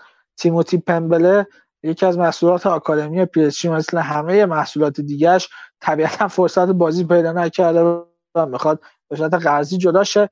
رو فلورنزی هم که به صورت قرضی از روم اومده بود قراردادش تمدید نشده و برگشته به روم و کالین داگبا دفاع وسط دفاع راستی که به عنوان در واقع محصولی از آکادمی پی اس به تیم ملی زیر 21 سال فرانسه برای مسابقات یورو زیر 21 که اونقدر از زمان حذف شدن و المپیک دعوت شده بود و اونجا هم مصدوم شده گفته که می‌خواد بمونه تو پاریس و حداقل شانس خودش رو امتحان کنه. حالا برسیم به اون بازیکنایی که احتمالا از نظر دفاعی به تیم اضافه میشن. یعنی سرخیو راموس گزینه‌ای که خیلی در رابطه باش صحبت میشه ظاهرا روزنامه‌های اسپانیایی از جمله آس هم تایید کردن که دیگه قراردادی با رئال مادرید نداره و احتمالا از این تیم دیگه جدا میشه و به عنوان یک بازیکن آزاد شاید بیاد به پاریس. خیلی خوب میشه این اتفاق رخ بده. اما زوج فولبکی که پاریس انتخاب کرد یعنی اشرف حکیم و تو هرناندز که در واقع انتقال این دو تا بازیکن بیشتر از 150 میلیون یورو برای پی اس جی هزینه داره. امیدوارم که این اتفاق رخ بده چون اون وقت تو جناح راست با اشرف حکیمی و کالین داگبا و تو سمت چپ خوان برنات و تئو هرناندز رو داریم و بعد سالها بالاخره پی اس چند تا فولبک خیلی خوب داره که میشه روی اینا حساب باز کرد و عبدو دیالا هم حتی به عنوان دفاع چپ بتونه بازی کنه و در کنار اینها تو خط در واقع دفاع تو لایه میانی هم پرسنل کیمپمبه در کنار مارکینیوش و سرخیو راموس می‌تونن خیلی ترکیب جالبی باشن میگم که خیلی به راموس اصلا دل نبند. یعنی اصلا اینجوری ها نیستش. خیلی به راموس فکر ببین در هر صورت بخوای نگاه کنی از تیلو کلر بهتره. یعنی نه بهتر بودنش که بهتره. نمی‌دونم این واقعیتش من ندیدم که تو این چند وقت دنبال مدافع دیگه باشه یعنی تو اخبار که فعلا هیچ نیومده. برسیم به خط میانی جایی که پاریس احتمالا تغییرات خیلی زیادی خواهد داشت. پاریس برای جذب تئو هرناندز وارد عمل شده و طبیعتا دوست داره که بخش از معامله رو با بازیکنان خودش انجام بده. گفته میشه که میلان به جذب یولیان درکسلر علاقه مند از هافبک آلمانی که هیچ وقت تو پی اس جایگاه ثابتی نداشت و رکورد صد بازی شد در شرایطی به دست آورد که تو فقط 32 تا بازی فیکس بود. یعنی 100 تا بازی اولی که برای پاریس انجام داد فقط تو 32 تا بازی از ابتدا به زمین بازی رفته بود. و طبیعتا هیچ وقت جایگاه ثابتی نداره. اینم نمی‌دونم شده لئوناردو قراردادش رو تمدید کردیم وسط. اصلا هیچ کجا نداره بره. این درکسلر موندنش تو پاریس هم داستان داره. وقتی که اومد به پاریس در حقیقت یه نامزد داشت و بعد از اون نامزدش جدا شد. الان با یه مدلی در ارتباطی که این مدل فقط به خاطر کسب و کار زندگیش تو پاریسه. درسته. درکسلر هم الان سر هم مونده. برای همین مونده پاریس فکر کنم حقوقش هم کاهش داد چون که نمی‌خواد مثل این دختره رو از دست بده یعنی نه بازی می‌کنه فقط برای تندرستی و سلامتی میاد تمرین می‌کنه میره خونهشون. همین هم هم برش بسته. ولی خب اگه بشه اینو فروخت خیلی هم بد نیست. رافینیا که فصل گذشته به عنوان بازیکن آزاد که قراردادش رو با بارسلونا فصل کرد و آمد به پاریس که دیگه از گزینه‌های خروج هست.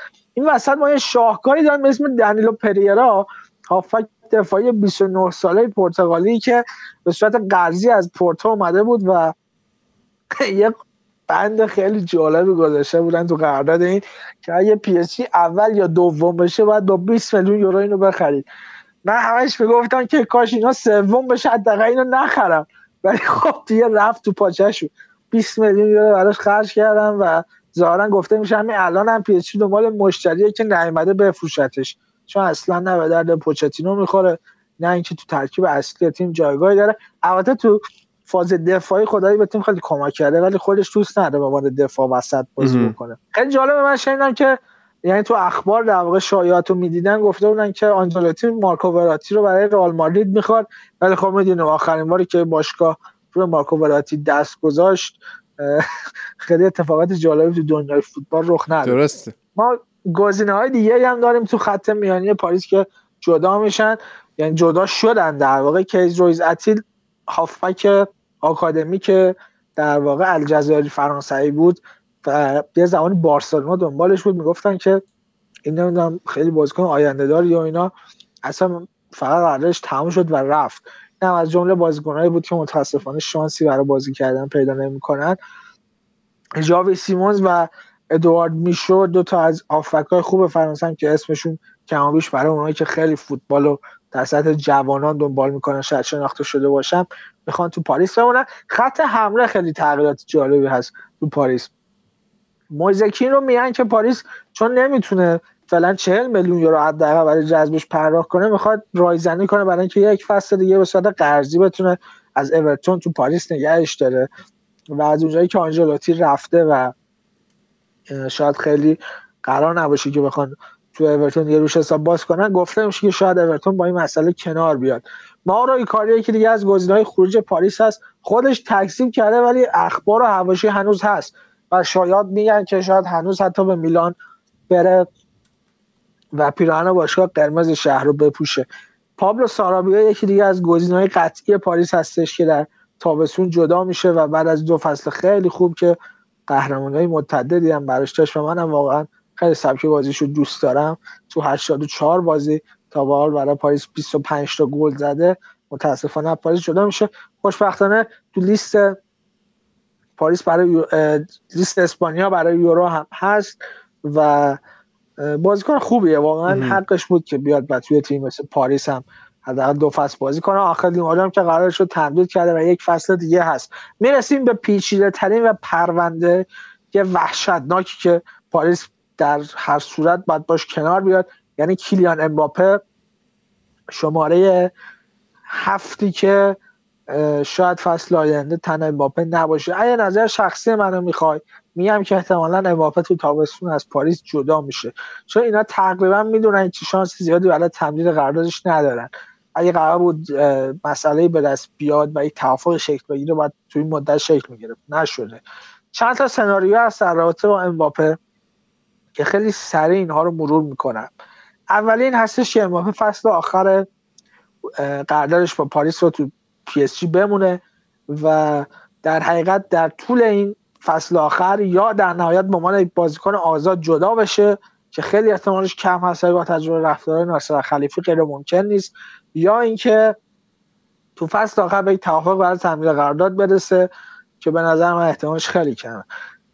سناریوهای بعدی تبدیل به دومینوهای نقل و انتقالاتی. به این صورت که اگر در واقع امباپه بخواد بره به رئال مادرید تیمی که بیشتر شانس رو ظاهرا برای جذبش داره اون وقت شاید پی اس جی بخواد با یه رقم حدود سی میلیون یورو کریس رونالدو رو جانشینش بکنه.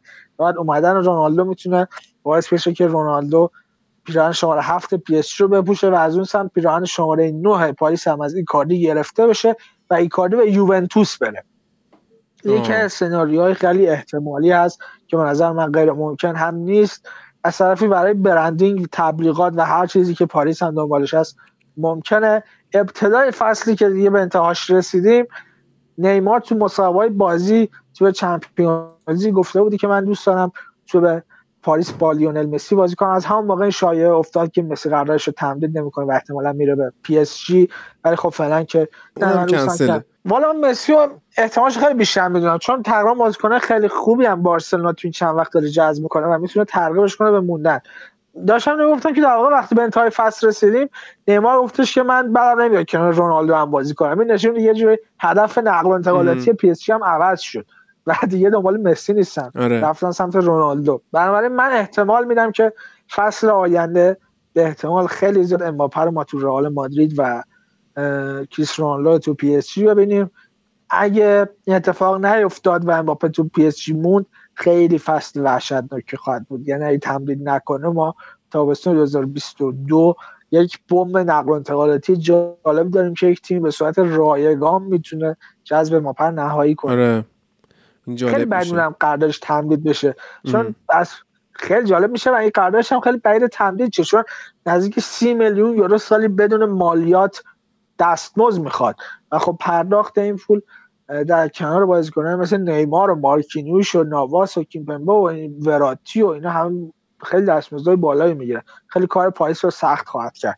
در که اومدن بازیکن مثل رونالدو شاید با همین رقم از نظر اینکه بتونه نظر برندینگ براشون تاثیرگذار باشه این مقدار منطقی تر باشه. ولی من اگه باشم شخصا با پر هر شده تمدید می‌کنم چون که در دراز مدت آینده که امباپه داره یه رونالدو نداره.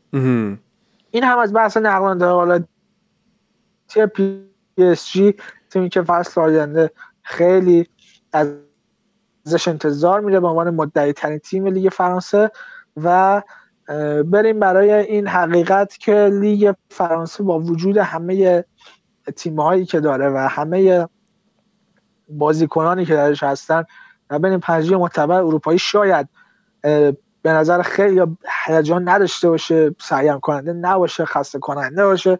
ولی من به عنوان آدمی که الان دیگه اگه ما بخوایم در نظر بگیریم که فصل جدید 2021 2022 شروع میشه من میشه نهمین فصلی که دارم این لیگ رو دنبال می‌کنم و واقعا باش بزرگ شدم می‌تونم بگم که در نوع خودش لیگ سرگرم کننده یه من دوستش دارم.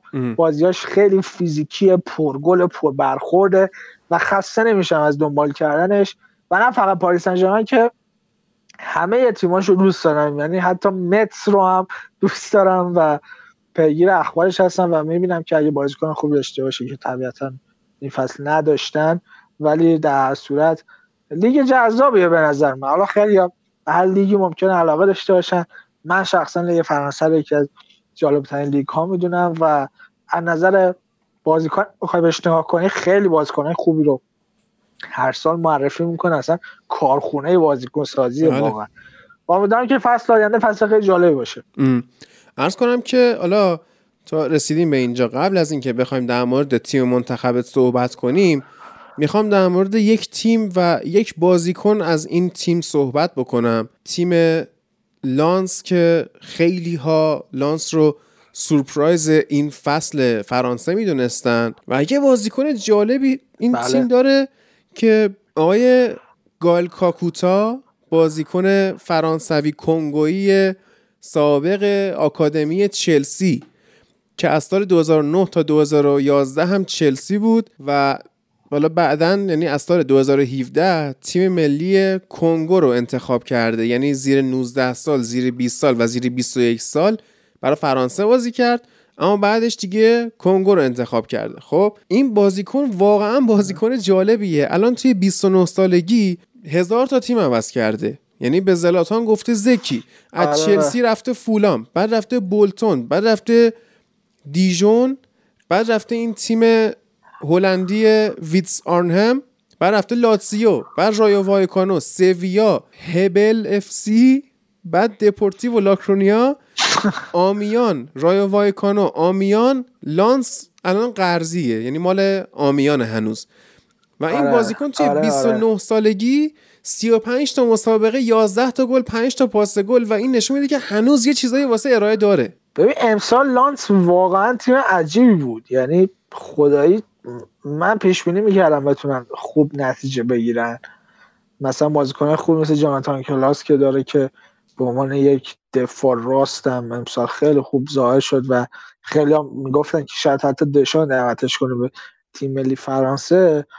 و لانس به نظر من سطحش از اینی که هست باید بیاد بالاتر. یعنی می‌تونه با تیمای درجه که فوتبال فرانسه واقعا رقابت بکنه لیاقتش واقعا داره. یعنی تیم یه دستی دارن تیم خوبی دارن و همینجور داره میاد بالا. یه بازیکن دیگه هم دارن که شاید بعضی بشناسنش. سکو فوفانا هست که امسال هم عملکرد خوبی داشته و واقعا لانس به نظر من میشه در رابطه باش صحبت کرد. تیم خوبی داره. لوک با این فوفانا لستر نسبتی داره این که گفتی؟ والا نمی‌دونم. اینا معمولا ببین دیابی و فوفانا و نمی‌دونم خیلی زیادن. نمی‌دونم. دمبله و تراوره و تعدادشون زیاده. ولی یه دفاعی دارم اسم لوک باده که این فوق است. یعنی واقعا فوق است. و امیدوارم که فصل آینده بیشتر بشم در رابطه باش این تو آکادمی لوهاو بود و بعد به تیم اصلی لوهاو رو اومد و قراردادش تموم شد. تو یک می‌تونم بگم سرقت تاریخی. لانسینو مفتی از لوهاو بلند کرد و این فصل هم خیلی خوب بوده تو لانس فرمودن فصل آینده هم خوب باشه. خیلی خب بریم سراغ انتهای کار و در مورد تیم منتخبت بگو. یه تیم یازده نفره می‌تونی ببندی. سه تا هم ذخیره بهت میدیم دیگه. ببین واقعیتش بخوایم من این تیم منتخب اگه موافق باشه از بازیکنهای بیرون از پاریس سن ژرمن انتخاب می‌کنم. خب چون چرا؟ پاریس سن ژرمن خب همه بازیکناش می‌تونن تو تیم منتخب باشن. نه نمی‌تونه خب پاریس دیگه هم دروازه‌بانش که نمی‌تونه. دروازه‌بان که دروازه‌بان لیله مثلا. نمی‌تونه تیم منتخب باشه. آره خب مایک ماینا خب دیگه. خب چرا آخه خود تو نمی‌تونی مثلا امباپه رو از تیم یعنی منتخب نمی‌تونی بذاری بیرون که.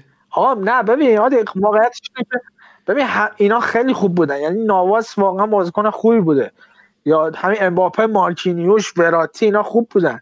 ولی مسئله اینه که من شخصا اگه بخوام یه تیم منتخب بشینم میگم ببین اینا توی یه سطح دیگه یه حالا درست قهرمان لیگ هم نشدن. ولی واقعیتش اینه که نمیشه اینا رو گذاشت.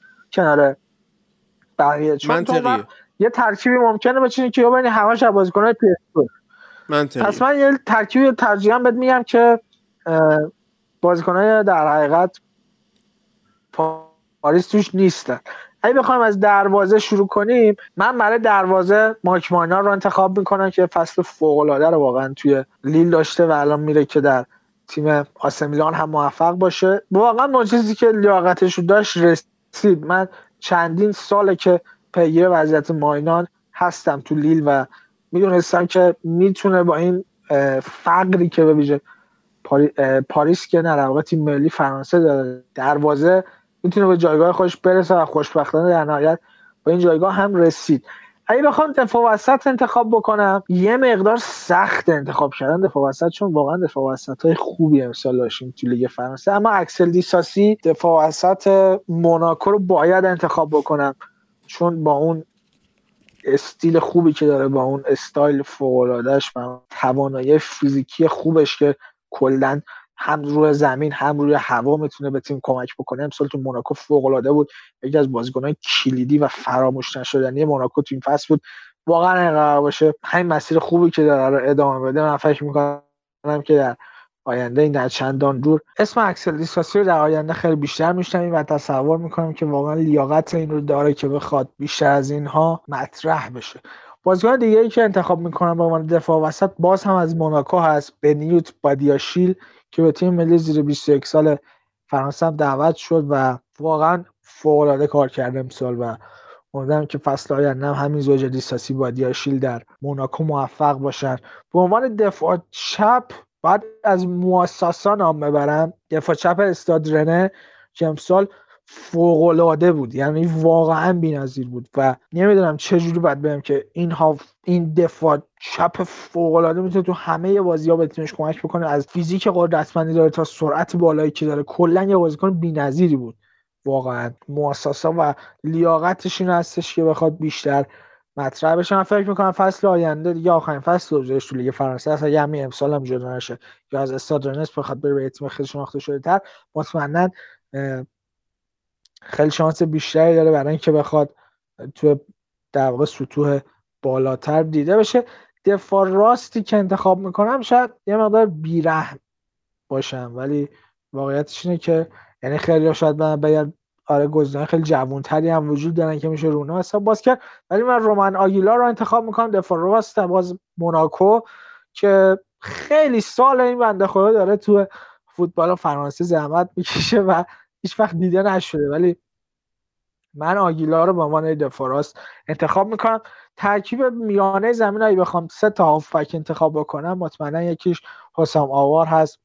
هافبک تیم لیون که امسال هم خیلی خوب بوده و تیمش واقعا کمک کرده و بی‌نظیر بوده حسام آوار هم به عنوان هافبک وسط و هم به عنوان هافبک هجومی می‌تونه به تیم لیون به هر تیمی که بخواد درش بازی کنه فصل آینده به احتمال زیاد. چون خودش گفت که من دیگه از لیون احتمالا جدا میشم. حسام آوار رو انتخاب می‌کنم و در کنار حسام آوار بعد از تشوامنی باز دوباره هافبک موناکو نام ببرم که امسال جایزه بهترین بازیکن جوون فصل لیگ فرانسه رو هم برنده شد و در کنار تشوامنی و آوار بعد به ادواردو کاماوینگا اشاره کنم. هافبک جوون استادنس که امسال باز هم به عملکرد خوب فصل گذشتهش ادامه داد و موفق شد که یه فصل خوب دیگر هم پشت سر بذاره. معمولا وقتی رسانه ها روی بازیکنی زوم می‌کنن عملکردش افت می‌کنه. ولی امسال کاماوینگا به تیم ملی فرانسه دعوت شد. بازیکنی که متولد آنگولا هست اما اومده و موفق شده که تو سن 18 سالگی به تیم ملی بزرگسال فرانسه دعوت بشه و حتی گلزنی کرد. همین الان که داریم با هم صحبت می‌کنیم به عنوان یه بازیکن 18 ساله 52 میلیون یورو میارزه و کاماوینگا واقعا از نظر تاکتیکی هم خیلی انعطاف پذیره و موفق شده هم به عنوان هافک میانی هم به عنوان هافک دفاعی و هم به عنوان هافک تهاجمی به تیمش کمک بکنه. سه تا مهاجم هم بخوام نام ببرم. خیلی سخته که امین گویری وینگر چپ نیست رو بهش اشاره نکنیم که امسال تو نیست. خیلی خوب بود و به تیم ملی زیر 21 سال فرانسه هم دعوت شد و یکی از گلزنترین و تاثیرگذارترین وینگرهای این فصل فوتبال فرانسه و تیمش نیست هم بود. مهاجم نوکی که انتخاب می‌کنم ترجیح همینه که ویسان بنیدر باشه چون بنیدر واقعا یه تنه به موناکو کمک کرد که بیاد و برسه به جایگاه سوم جدول و شانس حضور در چمپیونز لیگ رو داشته باشه. بنیادر یه مقدار دیر مطرح شد واقعا از زمانی که تو تولوز بود و تو 174 بازی برای تیم 71 گل زد و بعد به سویا رفت و بعد تو 143 بازی هم برای تیم 71 گل زد. الان تو موناکو تو 72 تا بازی برای موناکو 41 گل زده.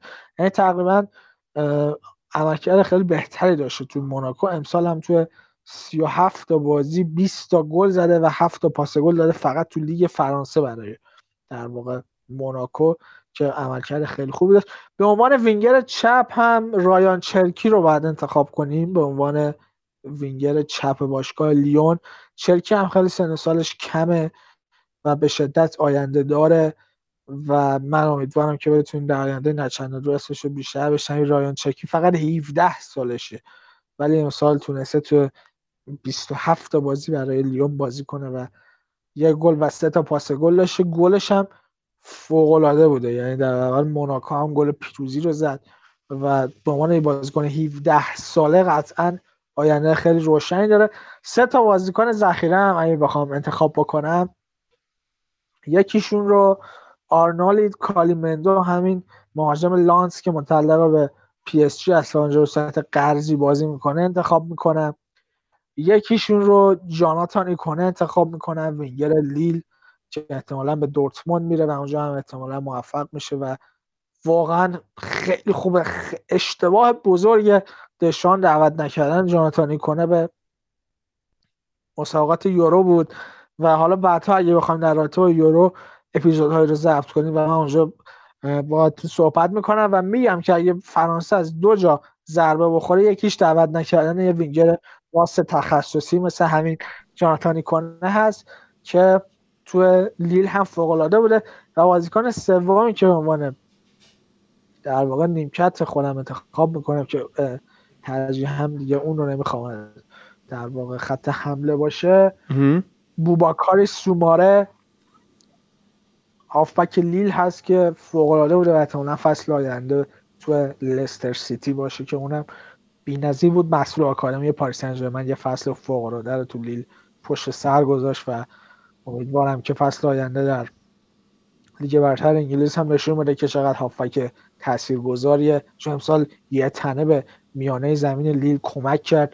تو فاز دفاعی تو فاز هجومی کلا یه کاری کرد که رناتو سانچز اصلا بشینه نیم کرد و خیلی کار بزرگی بود به نظرم. آره. درسته. مرسی های محمد. دمت کم خیلی اطلاعات جالبی بود و یه مرور کلی روی لیگ فرانسه داشتیم. من که به شخص لذت بردم. مرسی عادی از تو از فرصتی که دادی و پرداختیم به لیگ فوتبال فرانسه و متشکرم ازت بابت این تقریبا حدود یک ساعت و نیمی که صحبت کردیم و برای من شخصا خیلی لذت بخش بود و متشکرم از اینکه به فوتبال فرانسه توجه کنی و بها میدی و می‌ذاری که حداقل با خاطر ایرانی بتونی با سری جزئیاتی که شاید تو خیلی از رسانه ها بهش اشاره نمیشه هم مواجه بشه خیلی متشکرم ازت و ممنونم دمت گرم فعلا Glück verlässt mich, Herz verlässt mich, alles lässt mich, verlässt mich. Glück verlässt mich, Herz verlässt mich, nur das Unglück bleibt, verneigt sich. Das schon?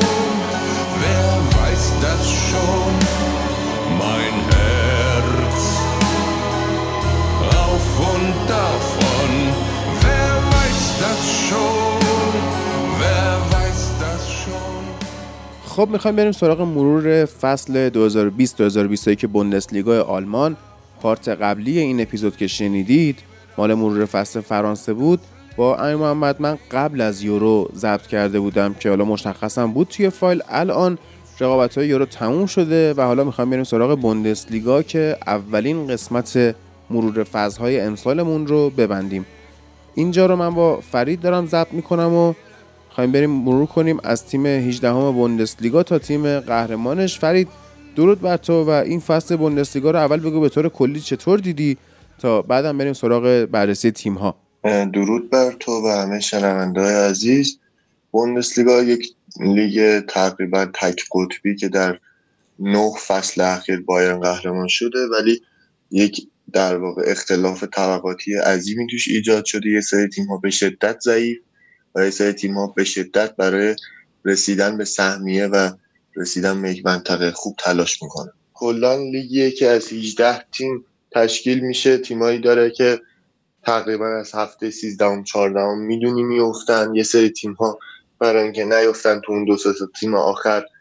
به شدت با هم کورس های عجیبی دارن با هم امتیازات دست میدن با هم امتیاز می‌گیرن. و کلنی که امسال 16 هم شد و توی پلی آف موند تو لیگ تا یک تیم قدیمی دیگه از این بوندسلیگا حذف نشه. توی بوندسلیگا وولسبورگی که چند سال پیش به خاطر اسپانسرش فولکس واگن یکی از قوی ترین اسپانسرها شد یه لحظه یه مدتی توی کل دنیا. دوباره امسال یه مقداری جون گرفته تیم چهارم شد و کلا اختلاف بین لایپزیگ دورتموند و وولفسبورگ کم شده به خاطر اینه که تیم های قدرتمند بین تیم ها بازیکن های خوب پخش شدن. همین الان می‌دونیم که آندر سیلوا فرانکفورت رفت. لایپزیش و خب این نشون میده که یه سری تیم ها هستن که برای هم بازیکن سازی می‌کنن اما آخر اون بایرنه که بهترین ها رو برمیداره و با اختلاف 13 امتیازی قهرمان لیگ میشه. آندر سیلوا میشه از پدیدهای امسالشون نام برد و بازیکنایی که امسال تو یورو هم دیدیم چقدر خوب بودن مخصوصا بازیکنای تیم ملی اتریش و کلی بازیکن بوندسلیگایی این تیم که از همون سابیتزر می‌تونیم اشاره کنیم. که بازیکن خوبی بود امسال و کلا اگر قرار بوندسلیگایی خوبی ببینیم توی تیم های ملی احتمالا تو اتریش یا خود آلمان باید ببینیم که فعلا آلمان نتیجه خوبی نگرفت. آره.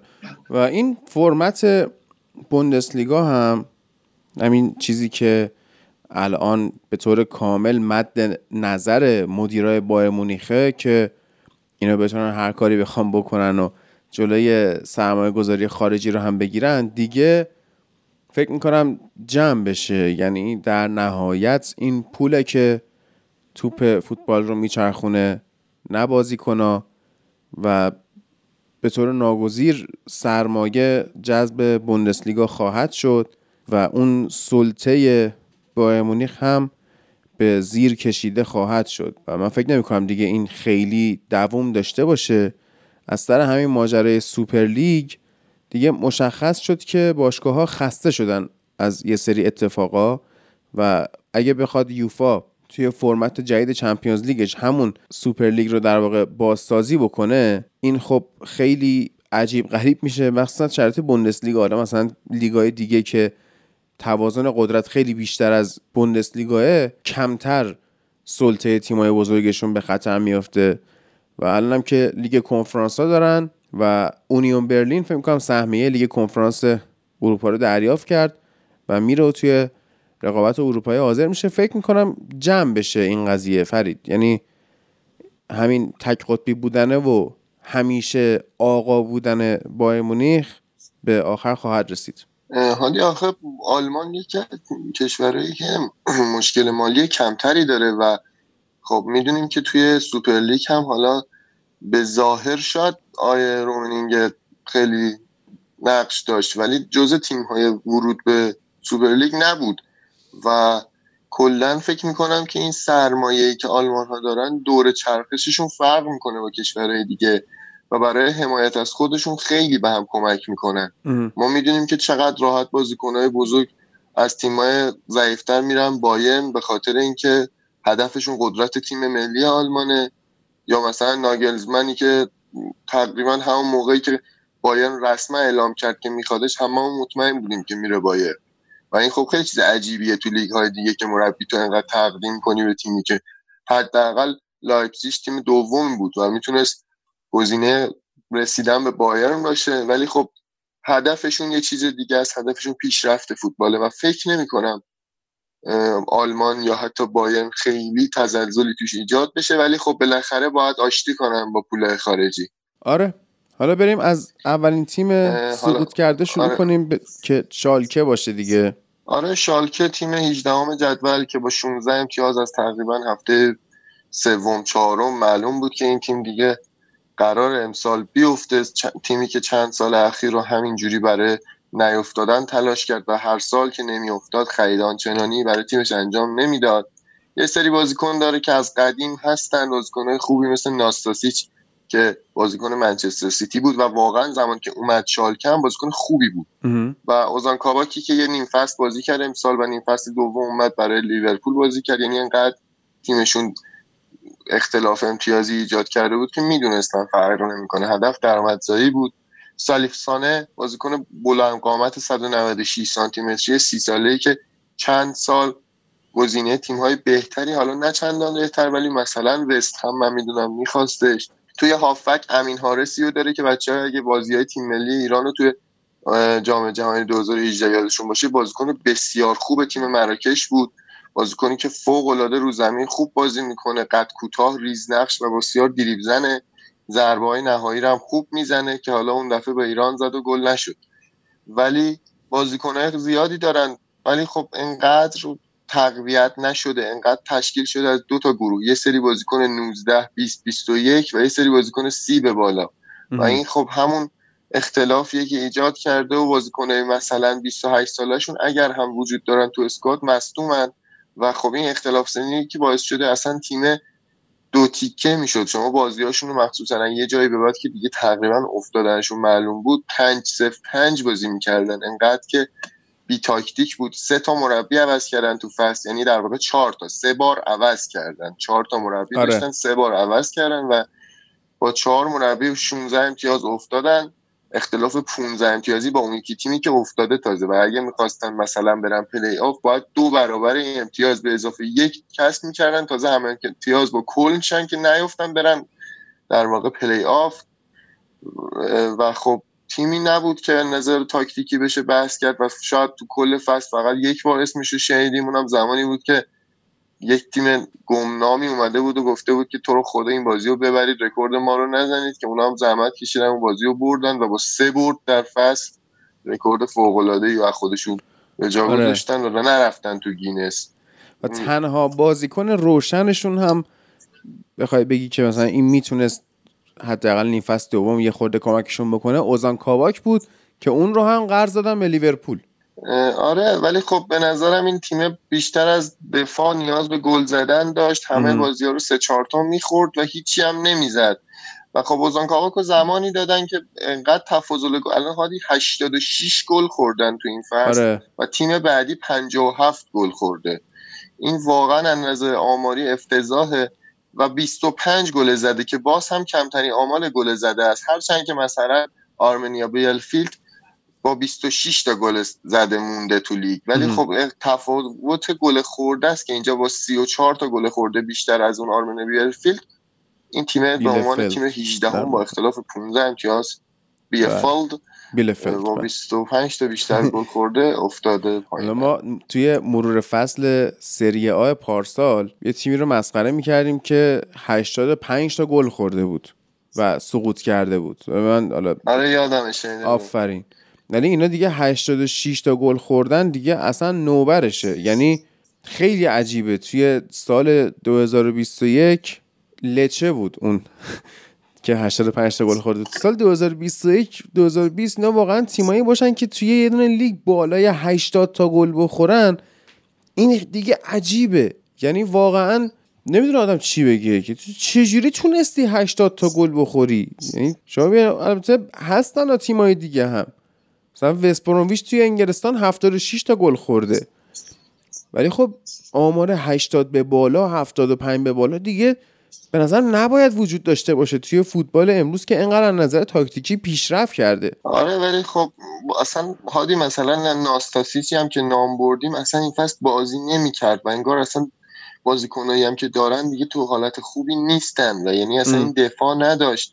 سلیف سانه ای هم که اسم بردم بازیکن بسیار کندیه ولی فقط تنومنده و خیلی تیم ضعیف و داغونه بود این شالکه امسال و فکر هم نمی کنم با افتادن تلنگوری بخورن و هزینه کنن تا تیم رو برگردونن چون همین جوریش هم درباره اوزان کاباک آخرم مون توی شالکه دیگه مون توی لیورپول دیگه درسته؟ و خب اتفاقی که افتاد اینه که اصلا برای تیمشون هزینه نمی‌کنن و فقط درآمد می‌خوان کسب کنن که همون هزینه در واقع ضرر مالیشون رو برگردونن و اگه آره. مثلا یه تیمی بود که افتاده بود و تلاش می‌کرد برای برگشتن همه بازیکنهای خوبش رو برمیگردون به تیمش و کلی بازیکنم می‌خرید تا دوباره برگرده به بوندسلیگا ولی این داره چوب حراج می‌زنه به تیمش و فکر نمی‌کنم هدفی به جز برگردوندن ضررهای مالی داشته باشه.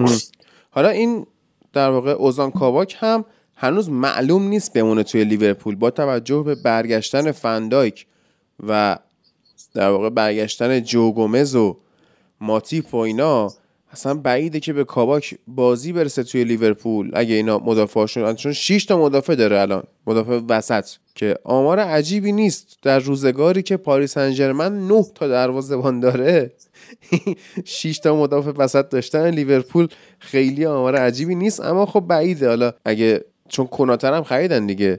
بعیده بخوان کاباک رو نگه دارن با توجه به عمل کردی هم که داشت. آره ولی احتمالا اگه برگردم شالکه از شالکه به تیم دیگه ای قرض داده میشه یا فروخته میشه. آره احتمالا فروخته بشه. شالکه الان دیگه به پول احتیاج داره. و کلا که فصل ناامید کننده ای داشتن اینا و شما ناکن اینا سه تا برد داشتن. شفیلد یونایتد حداقل هفت تا برد داشته و سقوط کرده. تازه اونم از نیم فصل دیگه همه هم می‌دونستیم سقوط کرده یا توی لیگ های دیگه مثلا بخوایم توی لالیگا بخوایم نگاه کنیم که تیم آخر چه کار کرده ایبار سقوط کرده با 6 برد. یعنی باز آماری که ثبت کرده از شالکه بهتر بوده.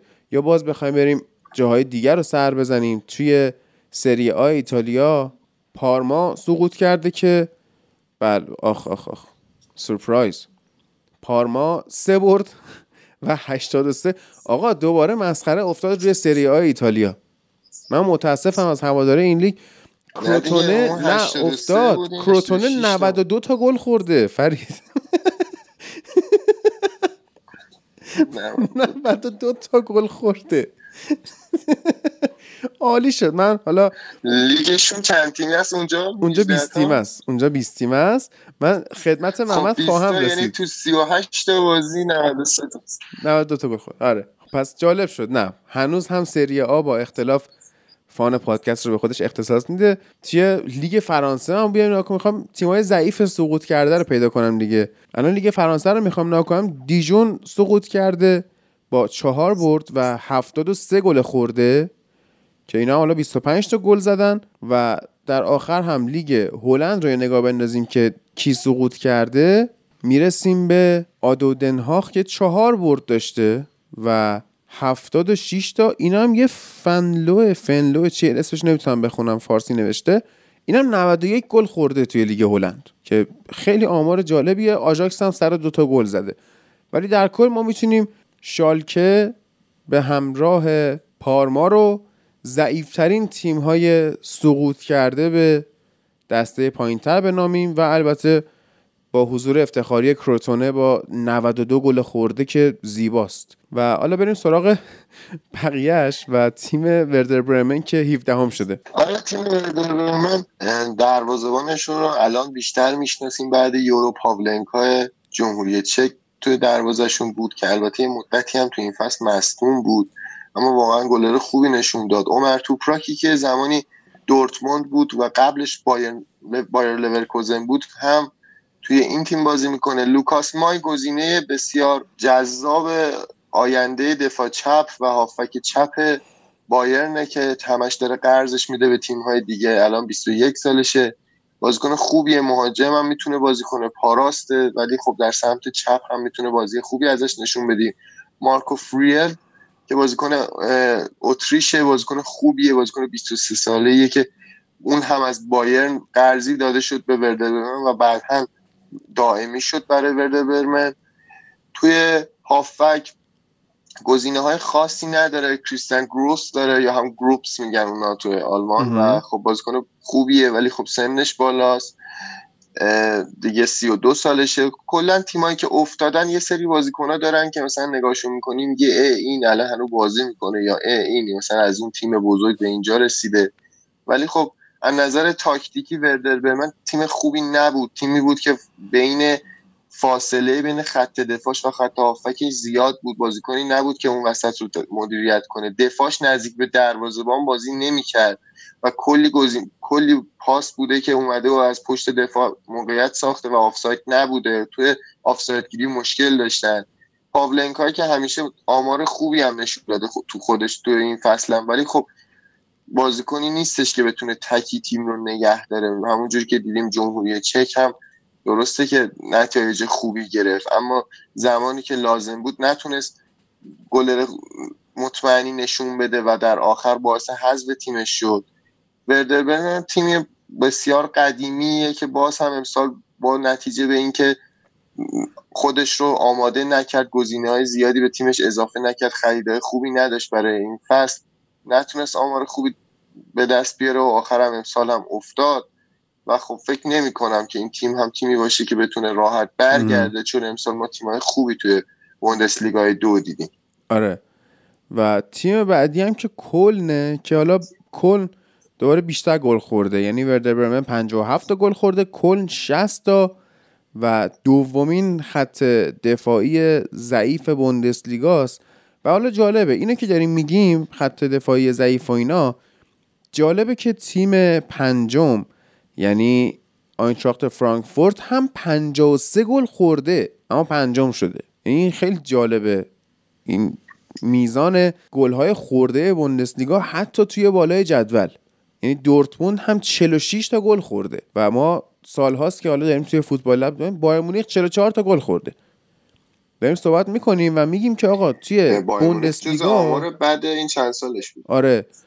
توی بوندسلیگا کلا خیلی دفاع کردن سازمان یافته نیست. حالا می‌رسیم به تیمای بالاتر در مورد تاکتیک های دفاعی صحبت می‌کنیم فرید. ولی خب عجیبه دیگه. شما ببینید مثلا صدرنشین یه لیگی مثلا 40 تا گل خورده باشه. درسته مثلا 100 تا گل 99 تا گل زده.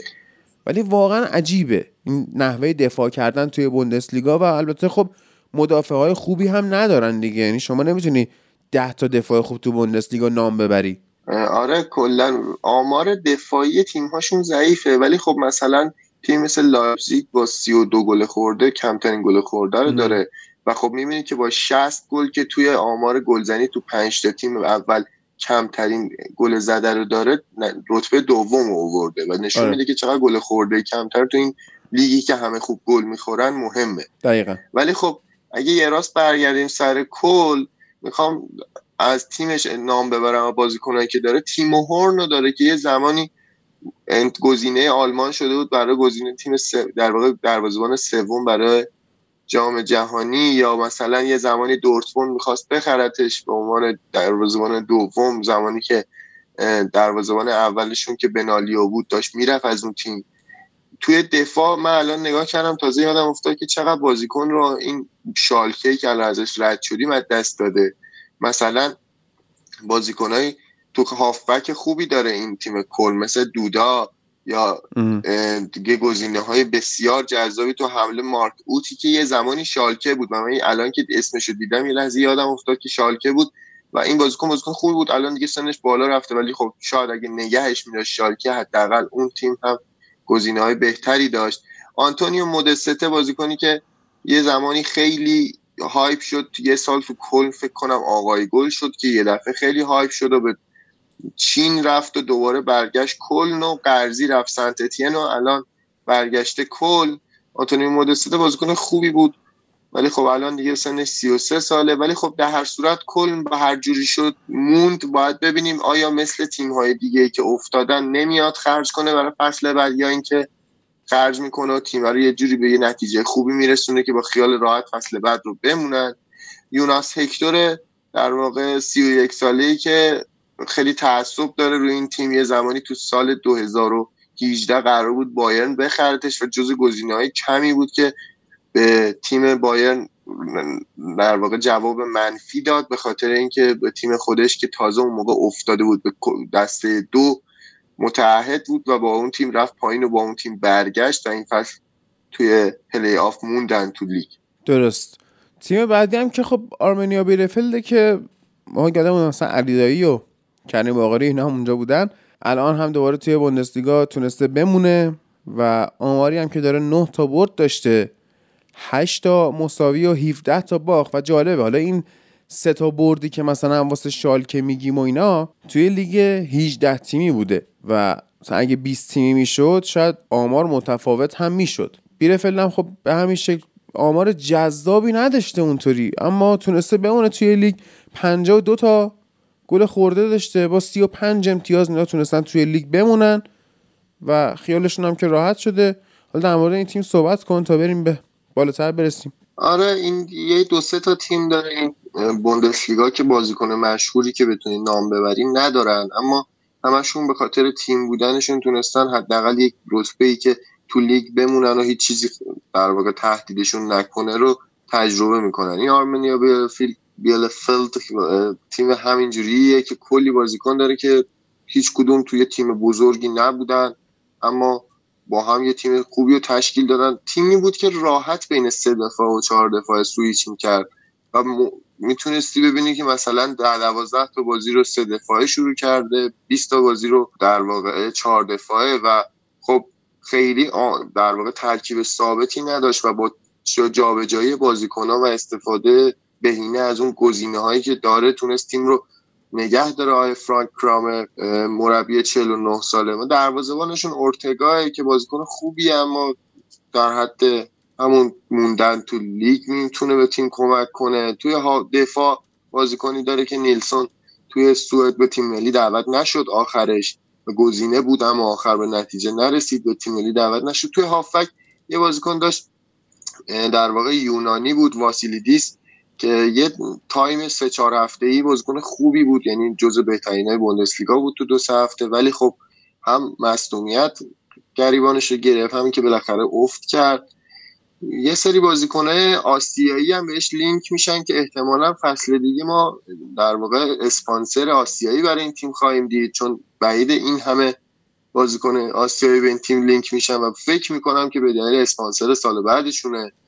و خب تیمی بود که برای موندن تلاش می‌کرد و فکر هم می‌کنم یه دو سه هفته مونده بود به پایان لیگ. موندنش تو لیگ قطعی شد و اگه می‌بینین که الان مثلا با تیمی که رفته تو پلی آف دو امتیاز اختلاف داره به خاطر نتایج بعد اون موقعیه که دیگه قطعی شده بود موندنش. و خب از زمانی که موندنش قطعی شده بود نتایج ضعیفی گرفت. آره. و تیم بعدی هم میشه هرتا برلین که دقیقا با همون 35 امتیازی که بیلفلد موند توی لیگ این هم به همین شکل اتفاق افتاد براش و جفتشون هم 52 تا گل خورده دارن. منتها بیلفلد بیشتر باخته و هرتا برلین بیشتر مساوی کرده و 41 گل زدن. بیلفلد 26 تا گل زده. یعنی صرفا تفاضل گل جایگاه اینا رو یکیش کرده 15 میشه کرده 14 هم. آره عادی. این تیم در واقع مدیر فنیش هم آقای کلینزمنه.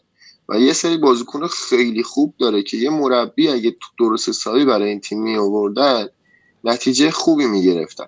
مثلا هادی بویاتا تو این تیم کاپیتانه. نه بابا. و بویاتایی که منچستر سیتی بود آره و به سلتیک رفت و تو ارتا بردین الان کاپیتان سی سالش هم از بنده خدا. انقدر بازیکن تعویضی بود که هیچ وقت باور نکردیم اینا پیر میشه. و خب توی خط حمله مثلا تو خرج کردنشون یه دفعه کریستوف پیانتک پیاتک می نویسن پیونتک می‌خونن. آره. کریستوف پیونتک آسمیلان رو خریدن و بازیکن بسیار خوبی بود. این تیم کلا خیلی خرج کرد. یا الان دیگه بعد فصل برای فصل بعد کوین پرینس بواتنگ رو از دست دو سری در واقع دست دو ایتالیا آوردن تا پرینس بواتنگ با هرتا برلین شروع کنه و احتمالا با هرتا برلین career ش رو تموم کنه. لوکاس توزارد رو دارن توزارده که بازیکن المپیک لیون بود بازیکن 24 ساله و بسیار خوب. این توزارد به نظرم می‌تونه گزینه خوبی باشه برای تیم های بزرگتر بعدن سوات سردار رو دارن که بازیکن جوون و نتی در واقع آیندهش روشن این بازیکنم بازیکن دریبل زنیه اما اگر خیلی شبیه به هاکان چانارogلو بازی نکنه. هادی توی آلمان یه سری بازیکن داریم که دورگه آلمانی ترکی خیلی هاشون سبک بازیشون رو هم شبیه چانهالوغلو شده. و نمی‌دونم آیا این به خاطر در واقع الگو گرفتن از اون بازیکنیه که دورگه بوده و نتیجه گرفته. ولی همه این بازیکن‌ها شوت های خوبی دارن.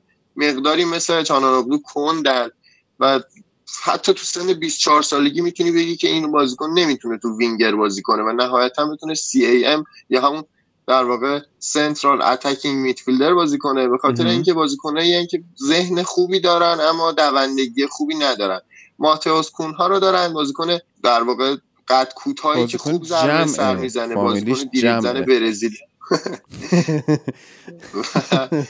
این بازیکن آره الان بازیکن بسیار خوشنامی هستن دیریب زن قد کوتاه ولی چند ضربه سر زده که چند تا گل مهم رو با همین ضربات سرش زده که یه مقدارم اگر توی این تیم به عنوان بازیکن خوب معروف شه به خاطر ز- گلاییه که مهم بوده گلاش و خیلی هم بازیکن تاپی نیست. فقط برزیلیه و یه مقداری می‌تونه روی زمین تسلط بهتری رو توپ داشته باشه. توی خط حمله هم که گفتم پیونتکو دارن سا... سلکه رو دارن که یه زمانی مثلا شاید چهار پنج سال پیش بازیکنی بود که می‌گفتن آینده خوبی داره. این سلکه.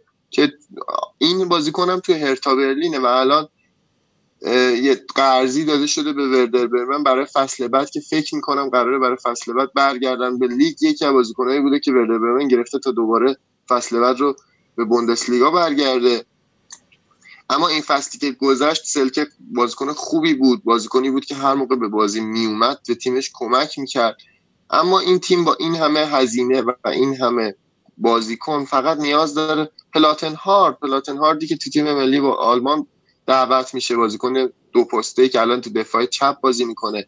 کلا فقط یک مربی می‌خواد این تیم تا خرجهاشون مدیریت بشه و به نتیجه خوبی برسن.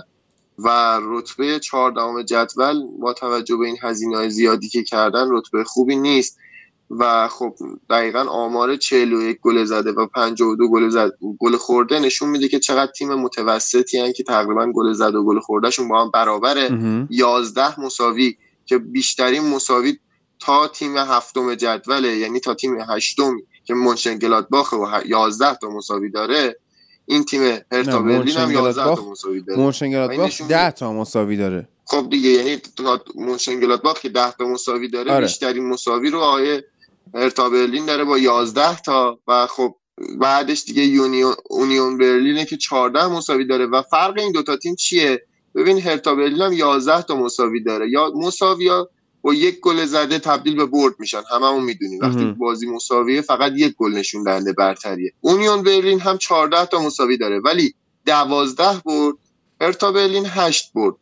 و خب همین نتیجه نشون میده که چقدر تبدیل کردن مساوی به برد برای یه سری تیم‌ها می‌تونه تیم رو به بالای جدول ببره و یه سری تیم ها رو به پایین جدول ببره ام. و خب این تیم هرتا برلین با این همه هزینه و مثلا پیونتکی که اون فصل تو آسه میلان خوب بود رو خرید یه دفعه و کلی هزینه کرد با یک مربی خوب می‌تونه فصل بعد حداقل تا تیم هشتم جدول رو در اصلا این می‌خواسته جدول رو تصاحب مساوی ها رو به برد تبدیل کنه که همچین فورواردی رو گرفته آورده ولی نتونسته دیگه یعنی ما در مجموع فکر نمی کنم آره، بتونیم. بیشتر از C minus یا منفی C به اینا امتیاز بدیم.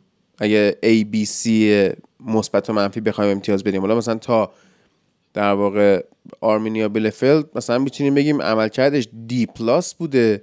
اون ستایی که سقوط کردن به خصوص شالکه دیگه دی ماینس. ولی برای هرتا می‌تونیم بگیم سی ماینس. و تیم بعدی هم که آگزبورگ اینا 6 تا مساوی کردن و موفق شدن که مساوی هاشون رو به باخت های بیشتری تبدیل بکنن تا برد. یعنی 18 تا باخت 10 تا برد. آره تیم آگزبورگ تیمیه که بازیکنهای خوبی رو تو پرورش میده و هر سال میفروشه و نگه نمیداره. حالا یه بازیکن انگلیسی تو این تیم قرضی بازی می‌کنه. آکسفورد اسمش. ریس آکسفورد بازیکنی که بله. می‌شناسی حتما. وست. هم بود بله. بله بله. آره. بازیکن چند پست است. دفاع راست هافک راست و خط حمله راست می‌تونه بازی کنه و 22 سالشه. اما خب تو این تیم خیلی جواب نداد. مصدوم هم هست الان دوران آخر فصل رو کلا از دست داد. ولی خب این تیم هم بازیکنهای در واقع این تیم مربیش خیلی خوب نتیجه گرفته. حالا چرا؟ چون این تیم هم بازیکن خوبی نداره. ولی خط حمله خوبی براش ساخته. کالیجوری بازیکنی که یه زمانی وردر برمن شالکه. وولسبورگ بود و بعد به شالکه هم آره، آره. اصلا نه، شالکه واقعا روی نتیجه خوبی گرفت. آره. شالکه. واقعا رو کاکل این میچرخید. یعنی یه فصل و قشنگ کالیجوری واسه شالکه در آورد. آره واقعا بازیکن مهمی بود و واقعا مشکلات مالی احتمالا باید باعث شده باشه که این همه بازیکن خوب رو شالکه از دست بده و با 16 امتیاز بیفته. اما خب سنش بالاست و خب همین کالیجوری می‌دونیم چقدر کمک کرد به این تیم تا این فصل آگزبورگ رتبه وسط جدولی رو کسب کنه. کارلوس گوئزو رو داره. گوئزو که توی اکوادور جز بازیکنهای خوبشون بود و اگر این کوپا آمریکا رو می‌دیدیم جز واقعا بازیکنهای خوب تیم بود. و خب جالبش اینه که این بازیکن هم دورانی اشتوتگارت بوده. به تیم دالاس میره و بعد برمیگرده به آلمان. و کلا این تیم آگزبورگ بازیکنهای زیاد خوبی نداره و اینجاست که می‌تونیم بگیم مربی نتیجه خوبی گرفته. ام. و تونسته با یک تیم متوسط تیم رو تو جدول نگه داره. و همین الان شاید از نظر بازیکنی و از نظر ارزش تیم از تیمی مثل همون هرتا برلین خیلی پایین تر باشه. اما رتبه که کسب کرده بالاتر از هرتا. و خب شاید همین مربی اگه برای هرتا بود الان تیمش به جای 14 روی نهم یا دهم بود. و خب هزینه نمیشه تو این تیم ها خیلی هزینه زیادی برای این تیم نمیشه. هرچند که احساس میشه برای فصل بعد نیازی که همه اینا بازیکن بخرن. مثلا بازیکنهای 32 ساله ای که دارن 32 33 همین کالیجوری که گفتیم 33 سالشه فین بوگاسون 32 سالشه. و این بازیکن‌ها باید عوض چند تا تیم بتونه در واقع نتایج بهتری بگیره. تیمشون بسیار کنده اما خب روی اون کند بودن به نتیجه می‌رسه. مثلا وقتی می‌بینه کنده میره ریس آکسفوردیو میاره که بتونه از سرعتش استفاده کنه. حالا بدشانسی میاره یه دورانی و مصدوم میشه. اما تو دفاع بازیکنهای wing back و full back سرعتی داره و از اونا برای ارسال برای مهاجمای در واقع سمبالا استفاده می‌کنه. روی زمین هم بخواد بازی کنه از همون کالیجوری استفاده می‌کنه که خب برای فصل بعد باید ببینیم هنوز هم می‌تونه تو 32 سالگی جواب بده یا نه. یه بازیکنم خریدن نیکلاس دورش. بازیکن 23 ساله آلمانی خنت بلژیک. که این 7 میلیون قیمتشه با اون بنده قرارداد و پاداش و این داستانها در نهایت یک میلیون اضافه هم می‌تونن به خنت بلژیک بدن و اینم میدفیلدره یعنی وینگر و اینا نیستش. می‌خواد وسط آره. زمین رو مستحکم بکنه در واقع. آره باید بازیکنی بودی که بایرن بازی کرده. آلمانی هم هست و یه دورانی به خنت رفته بود و الان به آلمان برگشته. این کاستورش هم بازیکن خوبیه ولی فکر کنم بند بند داره بایرن.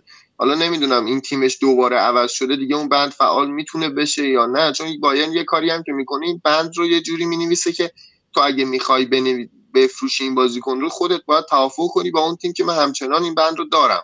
و خب من نمی‌دونم که حالا در مورد این دورش هم سرق می‌کنه یا نه. ولی خب بازیکن خوبیه ولی خب سنش کمه. برای جایگزینی کالیجوری اومده می‌تونه اون پست رو چون کالیجوری دیگه از یه فصلی به بعد سنش که بالا رفت از مهاجم به بازیکن وسط زمین تبدیل شد تا بتونه آره. رو زمین با تجربهش و ذهنش بازی کنه حالا ببینیم که این بازیکن جدید دورش می‌تونه استفاده کنه و در واقع جای اون رو بگیره یا نه. و تیم بعدی تیم دوازدهم ماینس که 39 امتیاز گرفته 56 تا گل خورده 39 گل زده یعنی آمارش اونچنان با آگزبورگ تفاوتی نمی‌کنه. صرفا سه تا بیشتر مساوی کرده و سه تا کمتر باخته. جفتشون ده برد دارن.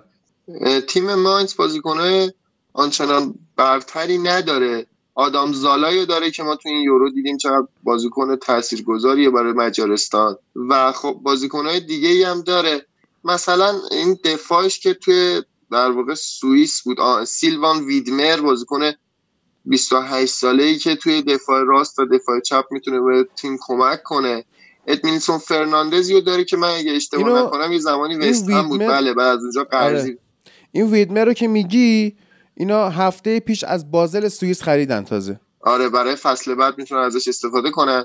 ادمیلسون فرناندز که از 2019 تو ماینست یه زمانی وست هم بود بازیکن تنومندیه. و خب بعد از قرضی رفتن به فیورنتینا به ماینز پیوست. بازیکن خیلی آنچنان تاثیرگذاری نیست. اگر یادتون باشه مثلا بهتر شده این یا گزینه خیلی برتر نسبت به این با ویژگی های شبیه به این میشه همون دنیس زکریایی که بازی می‌کنه تو همین لیگ و خب این ادمیلسون فرناندز شاید در آینده بتونه یه چیزی شبیه اون بشه. بازیکن دو پاییه که وسط زمین رو خوب کنترل می‌کنه بیشتر روی تنومندیشه که به نتیجه می‌رسه. و خب این تیم با پنج دروازه‌بان شاید حالا درسته به پاریس سن ژرمن نمی‌رسن ولی تعداد دروازه‌بان زیادی دارن. توی خریدایی هم که کردن توی transfer آزاد جای استرونگلی رو آوردن از تیم بوندسلیگا دویی هولشتاین کیل بلدی؟ فرید؟ کیل شهر کیل. بالا. آره بله. آره فردوسی پور هم یه تعجب کرد بعدش بلد بود. آره کیل بود آخه. آره دوستان اگه چیز دیگه شنیدن من متاسفم. کیل کیل بلدی شهر کیل می‌دونم آره فکر کنم اون آره میاد پایین تر سمت کیل میاد پایین به سمت. دنمارک می‌خوای شمال شمال آلمان دیگه اون بالا مالا هاست دیگه. آره آره شمال آلمان خیلی خب. و این جائه سونگ لی بازیکنیه که فکر می‌کنم از نظر تاکتیکی بتونه به این تیم کمک کنه. اگر تیم سوئیس رو یادمون باشه که چقدر راحت تبدیل می‌شد به 3 4 3 حالا با گزینه‌هایی مثل ادمیلسون فرناندز و جائه سونگ لی می‌تونید تقریبا بفهمین که این تیم قراره 4 3 4 3 بازی کنه. و این 3 4 3 که قراره بازی کنه از بازیکن‌های تنومند وسط زمین. بازیکن سرعتی در دفاع که یک بازیکن تنومند وسطشون قرار می‌گیره. دو تا بازیکن سرعتی بین بین در واقع دفاع وسط و هافک قرار می‌گیره و دو تا وینگ بک داره که اون دوتا الان احتمالا با این چیزی که از خریدهاشون می‌بینیم جایسونگی سمت چپ رو قرار بازی کنه. و یه سری بازیکن آلمانی هم داره که با ببینیم آیا اصلا مهاجم خاصی دارن. مثلا زالای. ببینیم تا می‌تونه مثل نمایشی که توی تیم ملی داره تو سن 33 سالگی داشته باشه برای تیم ماینس یا نه. اما با قد 193 سانتی متری واقعا می‌تونه کمک کنه به این تیم. چون این تیم کاملا روی سانتر جلو میره ام. همین زالای می‌دونیم که در سال 2007 تا 2010 تو تیم رئال مادرید کاستیا بوده و خب این خیلی عجیبه که این بازیکن بعد کاستیا این همه تیم بازی کرده و این همه باز هم گزینه گفتیم و باز هم به شالکه رسیدیم که زالای حتی در سال 2013 و 14 توی شالکه هم بازی کرده و کلی بازیکن مهم می‌بینیم که الان توی یورو و جای دیگه میدرخشن و توی شالکه بودن و الان شالکه بدون اونا با 16 امتیاز سقوطش قطعی آره شده بود. آفرین. و خب ماینز هم با این بازیکنها و مربی که کاملا مربی دانمارکی که کاملا در واقع تاکتیک پذیر و تیمش بازیکناش هی جابجا میشن و عوض میشن می‌تونه گزینه جالبی باشه برای اینکه تاکتیکی بررسی شه. اما این فصلی که گذشت چرا خیلی در موردش حرف نمی‌زنیم؟ چون بازیکنهای خودش رو نداشت و تازه داره اون تیمی که می‌خواد رو می‌سازه. حالا می‌تونیم در مرور فصل بعدی یا نیم فصل این فصلی که شروع بشه در مورد این تاکتیک های این تیم حرف بزنیم. بازیکنی که از فاینورد آوردن بوئتیوس بازیکن همون در واقع هلندی که دورانی گنک بازی کرده و بازل و فاینورد می‌تونیم ازش نام ببریم به عنوانی که باز هم بازیکنی هم دونده هم تنومنده هم می‌تونه یک مقدار جلوتر بازی کنه. سه چهار سه ای که می‌تونه به سه پنج دو تبدیل شه و اون موقع این بازیکن به عنوان پست ده باشه پشت مهاجما. و خب باید ببینیم که این بازیکن ها می‌تونن برای فصل بعد جواب بدن یا نه. این بازیکن دو ساله که تو ماینز هست اما خب الانه که با گزینه هایی که براش ایجاد شده بازیکنهایی که خریده شده می‌تونن یه سه, تا هافک جدید برای تیم ماینز باشن و فصل فصل 2021 22 می‌تونه فصل تاثیرگذاری برای ماینز باشه با توجه به خریدایی که الان با هم بررسی کردیم.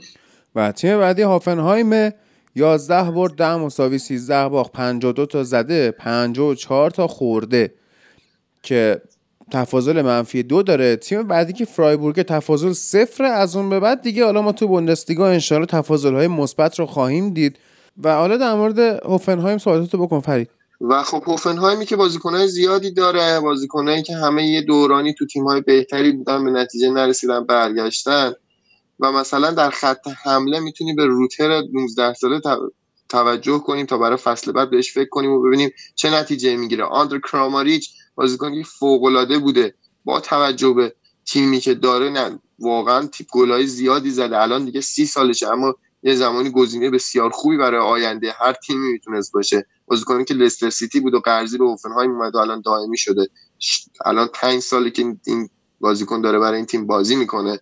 کراماریچ نیاز به بازیکنایی داره که در کنارش براش فضا ایجاد کنن. همونجوری که دیدیم تو کرواسی تو یورو نتیجه نگرفت چون پرشیش کرونا گرفت بازیکنای دیگه مسن شده بودن و نتونستن بهش کمک کنن.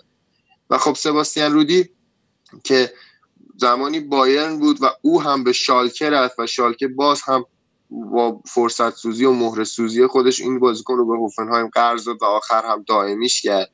بازیکن خوبی بود این سباستیان رودی. من نمی‌دونم چرا نتیجه نگرفت. بازیکنی بود که شبیه ژاوی آلونسو بازی می‌کرد حالا با ده لول پایین تر. ولی خب توی دفاع بازیکن خاصی ندارن. بازیکنای در واقع چغری دارن که می‌تونه با است... مثلا بازیکن در واقع یونانیشون استفالیدیس بازیکن 27 ساله بازیکنی که از 2019 به هوفنهایم اومده بازیکنی که دونده است استوک سیتی بازی می‌کرد. همون دورانی که آیه اون مهاجم پاریس سن که قبلا بایر الانم بایرن کی بود؟ چوپوموتینگ. آه آره. دقیقا با همون آقای چوپوموتینگ با با یک در واقع شرکت sponsoring به آلمان اومدن و الان ایشون هم تو هوفنهایم بازی می‌کنه. و خب بازیکنهای زیادی دارن اما مربی نمی‌تونه از اینا استفاده کنه و مثلا کراماریچ که این همه گل زده شما بری بازیاشو ببینی همه روی نتایج در واقع خلاقیت های فردی یا ارسال بوده و کلا هادی می‌تونیم به این اشاره کنیم که تو آلمان درسته که الان بهترین مربی های جهان شاید آلمانی باشن. اما خیلی از مربی های تو لیگشون آلمانیایی هستن که خوب نتیجه نمی‌گیرن. و خب بالاخره بعد اینکه شما 18 تا مربی داری که اکثرا هم آلمانیان خیلی هاشون هم ممکنه که بعد در بیان. یه سری هاشون هم می‌تونه مثل فلیک یا کلوب یا الان توخل بهشون اشاره کرد.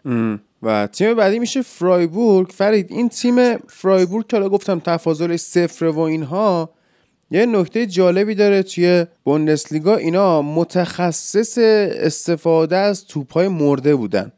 یا توپ مرده به توپی میگن که یا در جریان بازی نیست یا به قول اساتید مثلا X پایینه.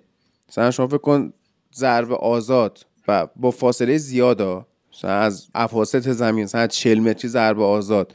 یا مثلا کورنر. اینجور توپا رو فرایبورگ خیلی خوب گل کرده و مثلا به دو دو مساوی اشاره کردن که با با مونیخ کردن اینا و از نقطه کورنر مثلا گل زدن و معروف شدن به این استفاده از توپای مرده توی بوندسلیگا. اما یه سری نقاط ضعف هم اینا داشتن به خصوص در مناطق دفاعی و ضعفشون بیشتر روی پاس های تودر بوده. پاس های عمقی روی زمین رو مدافع های فرایبورگ نمی‌تونستن جمع بکنن. آره به خاطر اینکه بازیکنایی که دارن همه کندن تو دفاع گونتر دارن که می‌دونیم چقدر بازیکن بدیه. گینتر اشتباه نگیرین این گونتر بازیکن بسیار بد 28 ساله‌ای که تازه مثلا تو این تیم کاپیتان حساب میشه. و واقعا بسیار کنده. یعنی انقدر کنده که شما فقط کافیه رو زمین با این بازیکن بازی کنید تا دقایقی بعد محو بشه. و خب تو هافک هم بازیکنایی دارم مثل سانتا ماریا که از فکر می‌کنم آره از آنجرز در واقع انگرز در واقع فرانسه آوردنش آنژه که میشه. خب واقعا به فرانسوی آنژه یا انجه خب گفتن. آره دیگه انگلیسی شو. انژه. آره آنژه گفته میشه که حالا انگلیسی میشه. آنژه و خب 26 سالشه. حالا از سال 2020 اومده به فرایبورگ. بازیکنهای زیادی ندارم مثلا این وی پوپ اصلا یه بازیکن 19 ساله ای که کلی در موردش صحبت خواهد شد ولی خب بهش بازی نخواهد رسید و آخرش هم قرار یه استعدادیابی از دورتموندی لایپزیگ تیم تیمی بیاد اینو ببره و این فرایبورگ باز هم های خوبی که می‌سازه رو از دست بده. الان رولاند سالایی رو داره 24 سالشه از 2018 اومده و خب آنچنان هم برای این تیم بد نبوده. اما خب نتیجه خوبی نمی‌گیرن. بازیکنهایی ندارن که بتونه انتقال بده این توپ رو به خط حمله. بازیکنهای اصلا رو زمین بد بازی می‌کنه این تیم. هم خوب تو انتقال نیست هم خیلی رو زمین در واقع بهش میشه ضربه زد. و الان تو گفتی روی کورنر و ضربه آزاد به خاطر اینکه این بازیکن‌ها همه بازیکن‌های مسن و حالا قد بلندی هن که می‌تونن روز آسمون و هوا به تیم کمک کنن و رو زمین خیلی در واقع متزلزل ظاهر میشن. و اینکه هافک بسیار ضعیفی داره. با تعداد در واقع گزینه کم. شما نمی‌تونید تو با 5 تا هافک تو تیم تو لیگ جواب بگیری. به خاطر اینکه حداقل شما 7 تا 8 تا هافک می‌خواید تا بتونید اینا رو با هم جانشین کنی. و خب مهاجمایی که همه رو بازیکنای قد بلند انتخاب کردی و همه بازیکن‌ها بازیکنایی که نیاز به هافک قوی دارن برای انتقال و اینجوری میشه که اگه قرار گل بزنی میشه کورنر. درست. و تیم بعدی میشه اشتوتگارت. تیمی که من به شدت ازش بدم میاد یعنی بخوام یک تیم منفور توی بوندسلیگا برای خودم نام ببرم اشتوتگارته. تفاضل گل مثبت یک دوازده تا برد نه تا مساوی 13 تا باخت. یعنی عملا خیلی متوسط خیلی متوسط. تنها فرقی که اینا با فرایبورگ داشتن یک تفاضل گل بوده. یعنی جفت 45 امتیازی. و تیمی که توی ورزشگاه مرسدس بنز ارنا بازی می‌کنه و علت تنفر من از این باشگاه اصلا از کل این شهر همین صنعت در واقع ماشین سازی اتومبیل سازی آلمانه. که به شدت من بدم میاد تیمی که اولین بازی دوستانش هم با لیورپول خواهد بود این فصل. 20 جولای ساعت 9 دوستان لیورپولی می‌تونن بشینن و لذت ببرن از بازیشون با اشتوتگارت که قطعا نابود خواهند کرد این تیمو به حول و قوه الهی. و حالا ادامه رو با فرید بریم. آره این تیم اشتوتگارت با مربی آل... مربی آمریکایی که عادی فکر کنم این که مربیش هم آمریکایی خیلی مهمه برای این تیم توی با توجه به شهری که توش زندگی می‌کنن. و خب بازیکنه مثل دنیل دیداوی دارن که یه زمانی وولسبورگ بود و بازیکن خوبی بود. این تو وولسبورگش من کاملا یادمه.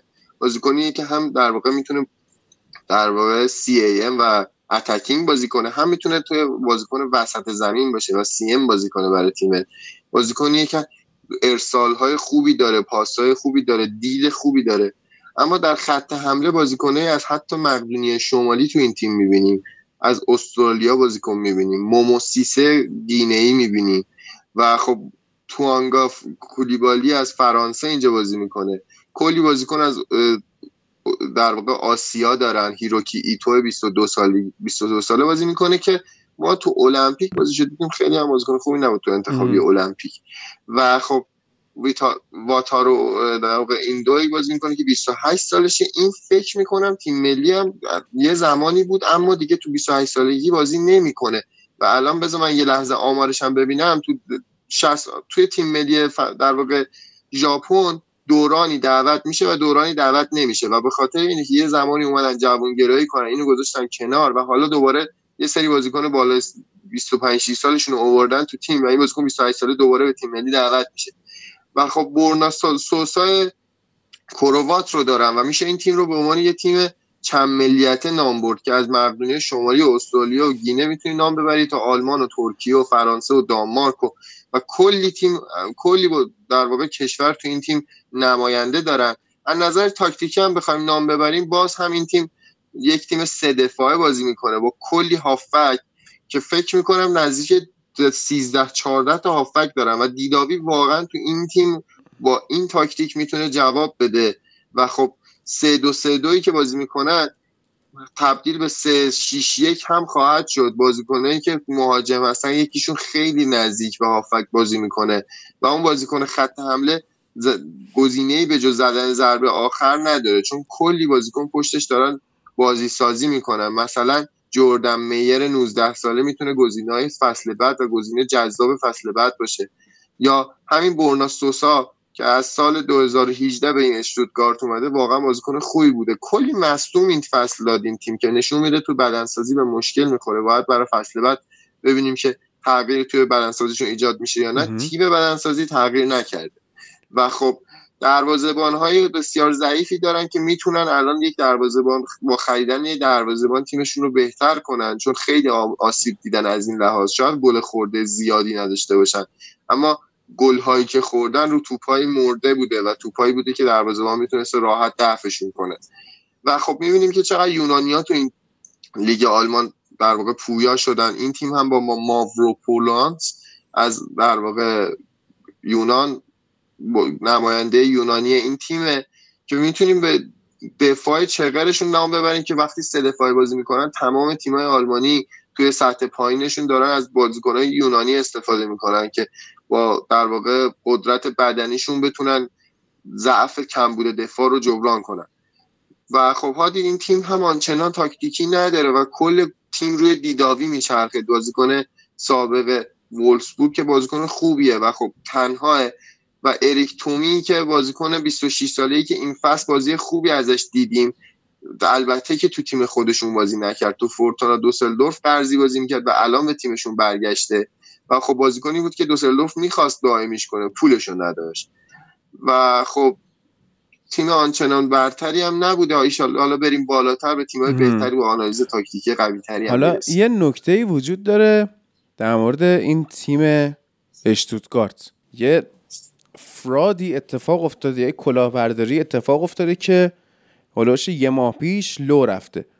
یه بازیکنی دارن اینا سیلاس وامانگیتوکا. خب این بازیکن کنگوییه. بعد مشخص شده که ایشون هم هویتش دروغه هم سقر سنی داره. ایجنت سابقش که می‌خواسته اینو از کنگو بیاره اروپا بازی کنه. مثلا رفتن بلژیک اندرلخت بازی کرد و رفته پاریس FC یعنی اون تیم دوم شهر پاریس در کنار پاریس سن ژرمن و بعد اینو آوردن اشتوتگارت این اصلا اسمش حتی این نبوده. اسمش سیلاس کاتومپا امومپا یا در واقع قاتینگا و پاتینگا بوده. بعد متو... متولد متولد ششم اکتبر 98 ایجنت اینو ثبت کرده ششم اکتبر 99 یعنی یه سال اینو شناسنامه‌اش دستکاری کرده و براشته برده بلژیک و اینا اینم حالا تازه توی این سن و سال شروع کرده مدرک گرفتن یعنی در واقع پاسپورت و شناسنامه و اینا با هویت واقعی خودش. یعنی گفته که حالا من اون موقع خریت کردم و به ایجنت هم اعتماد کردم و اینا که این منو بیار اروپا. حالا من مثلا ایجنت الان کجاست و ما خیلی چیز نداریم ولی خب در واقع مدیر ورزشی اشتوتگارت گفته که این قربانی بوده و ما به عنوان اینکه بازیکن باشگاهمونه از این حمایت می‌کنیم در مقابل ایجنتش ولی خب در واقع خوده یعنی همه این تیم ها درسته که یه سال دو سال شاید خیلی فرقی نکنه ولی در واقع تمام تیم هایی که ایشون رفته بازی کرده نه تنها خودش قربانی این هویت دروغینشه باشگاه هایی که این آدم رو خریدن و بهش پول دادن به امید اینکه مثلا یه بازیکن متولد 99 می‌خرن هم قربانی این یارو ایجنته شدن و در نهایت هم که حالا ایجنته مثل که هم خود این هم ایجنته قراره که محاکمه بشن تو دادگاه بلژیک. باید ببینیم چه اتفاقایی براشون میفته که حالا اگه متوجه شدیم شما رو در جریان این استاد قرار میدیم. و بریم سراغ تیم بعدی که در واقع منشنگلادباخ باشه. سر یه سال که دیگه اروپا میگم سر. یه سال حالا این داستان چه خبر؟ ما تو ایران حسین کبیر. 7 ساله است یارو رکورد جوانترین بازیکن در سن 17 سالگی جوانترین بازیکن لیگ بود بعد فهمیدیم اون موقع 25 سالش بوده. اوکی و راحت مثلا آره. آیه بیرانوند هم هستن که یه زمانی صداش در اومد که ایشون پاس در واقع شناسنامه برادرشه اسمش هم علیرضا نیست محمد رضا ولی خب دیگه حالا الان علیرضا و زیاد بهش فکر نمی‌کنیم و ازش رد میشیم. آره. میگم اروپاست که اینا شوخی برده شما تو خب. اروپا مخصوصا تو آلمان. شما یه سبقت غیر مجاز بگیری برام ماشینتو میخوابونن. اینجا رو اصلا فکر نکن به هادی می‌دونستی تو آلمان اتوبان هاشون مرز یه سری از اتوبان های آلمان مرز در واقع سرعتی ندارن آره، شما آره، تا آره. 200 هم بخوای می‌تونی توش بری از سرعت نداره بله. ولی خب همه طبق قانون توش رانندگی میکن آره. و می‌دونستی که خب، من توی آلمان نمی‌تونم رانندگی. کنم. بله بله. یعنی رانندگی بکنی بعدا دیگه نیستی که رانندگی بکنی. آره آفرین. یعنی من مثلا ده دقیقه تو آلمان رانندگی کنم بعدش بعد بیاد ملاقات هم زندان. به خاطر همینه که من مهاجرت نکردم آلمان. فکر می‌کنیم مثلا پول نداشتم؟ فقط به خاطر رانندگی نه نرفتم. بابا تو آلمان رو دوست نداشتی آفرین اشتوتگارت رو به خصوص. بگو برو تیم مونشنگلادباخ خب حالا اولین تیمی که می‌تونیم از روی تاکتیکی بسیار بهش توجه کنیم تیم آدولف فوتر بورسیا مونشنگلادباخه که کلی بازیکن خوب داره و دیدیم که توی لیگ قهرمانان چقدر خیر تیم ما رو یعنی رئال مادرید رو گرفته بود و نزدیک بود ما رو حذف کنه خود آخرم خودش اومد بالا و جلوی منچستر سیتی بود که با این نتیجه آبرومندانه دو یک دو یک حذف شد. و واقعا تیم خوبیه.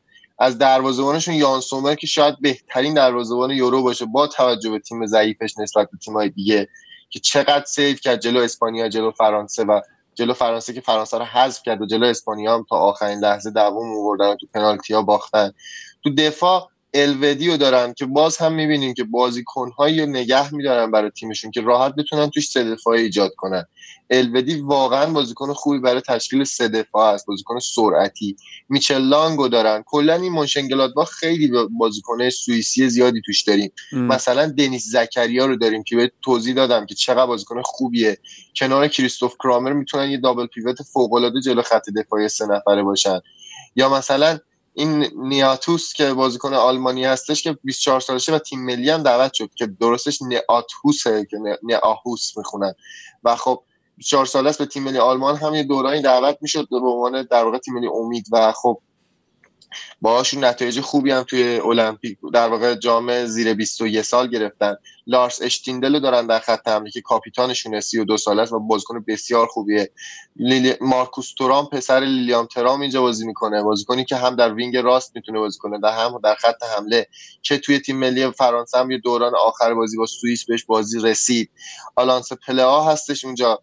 که بازیکن 28 ساله ولی دونده ایه که بازیکنی که خیلی راحت می‌تونه با سرعتش از هافبک به خط حمله توپ بیاره. بریل امبولو رو داریم که تو این یورو واقعا بازیکن خوبی بود نتایج خوبی رو گرفت. بازیکن دریبزن هدزن که این بازیکن هم دورانی در شالکه بود و این من یادمه که تو شالکه چقدر خوب بود.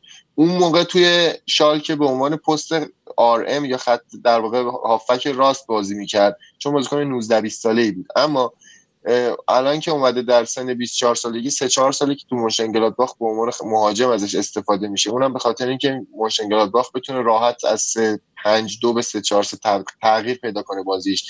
و خب این هوتر چرا الان مربیشونه؟ به خاطر اینکه مربیشون مارکو روزه به تیم دورتموند رفت آره. و فصل بعد رو تیم توی دورتموند مربیگری خواهد کرد. مارکو روزه تو این فصل بسیار نتایج خوبی توی مونشنگلادباخ گرفت و دقیقا اون موقعی که رسمی شد رفتنش به دورتموند اونجا به بعد یه افول شدیدی و این تیم مونشنگلادباخ تجربه کرد.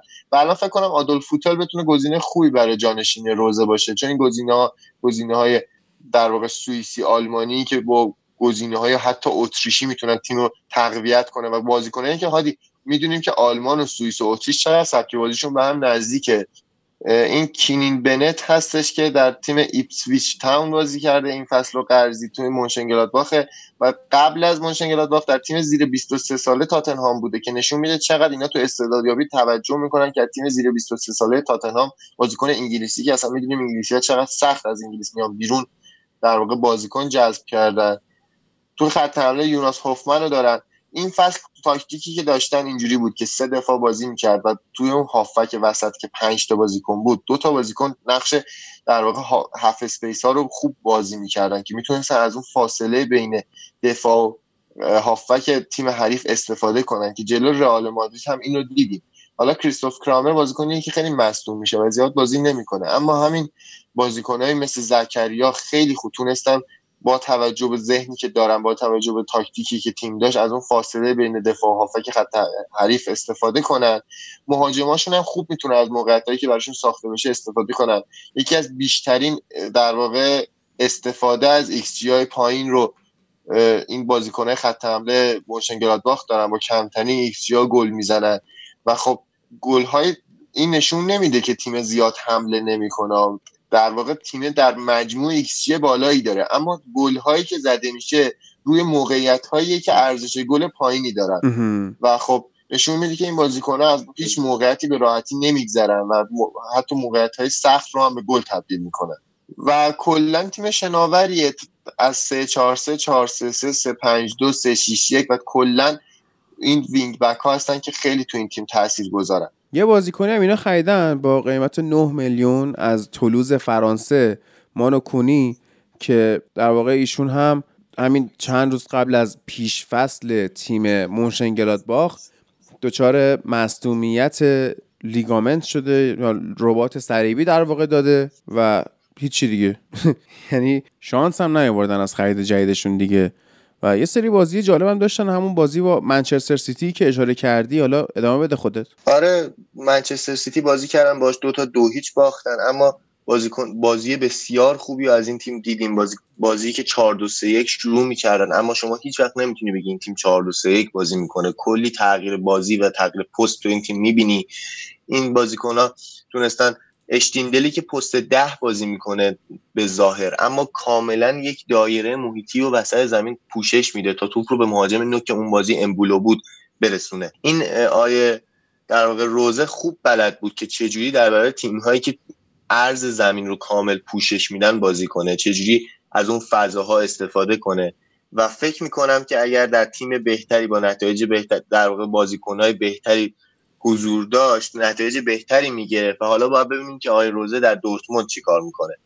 اما جالبش اینجاست که الان فصل بعد در مورد بایرن و دورتموند دو تا مربی میگیم هر دو تاشون سه دفاعه بازی می‌کنه حالا شاید در مورد همین آقای روزه خیلی ها نگن بیان بگن که این تیم همش داره چهار دفاعه بازی می‌کنه. اما چهار دفاعی که بازی می‌کنه زکریا و نهاهوت که بازی کنه هافبکن کاملا می‌تونن شما اگه بازیشون رو ببینید می‌بینید که چقدر در تبدیل این تیم به سه دفاعه در واقع اهمیت داره این بازیشون. و خب آقای روزه کاملا از انتقال توپ سرعتی از چپ به راست و از راست به چپ حمایت می‌کنه و واقعا تو تاکتیکش از بازیکنهای با قابلیت های کم این بازی رو می‌گیره. حالا باید ببینیم بازیکنایی مثل دلینی که تو این یورو دیدیم خیلی خوب بودن چجوری می‌تونن کمک کنن به آقای روزه توی دورتموند. که عادی می‌دونیم چقدر با هویبرگ در واقع نتایج خوبی گرفت این آقای آره. دلینی. حالا ببینیم که می‌تونه با این دلینی واقعا به تاکتیک آقای روزه می‌خوره. حالا به اون دلینی که ما تو دورتموند می‌دیدیم یه بازیکن کند بود اما این یورو به اون نشون داد که چه قابلیت های دیگه ای هم داره.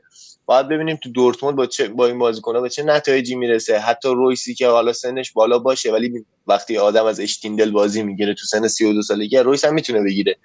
و خب رویسی هم که تغییر پست داده و سی ای ام تغییر کرده شاید بتونی ازش به عنوان یه اشتیندل جدید استفاده کنی با کلی گزینه بهتر کلی در واقع قابلیت های بیشتری که رویس نسبت به اشتیندل داره و بازیکن مهاجم نوکی که می‌تونی استفاده کنی.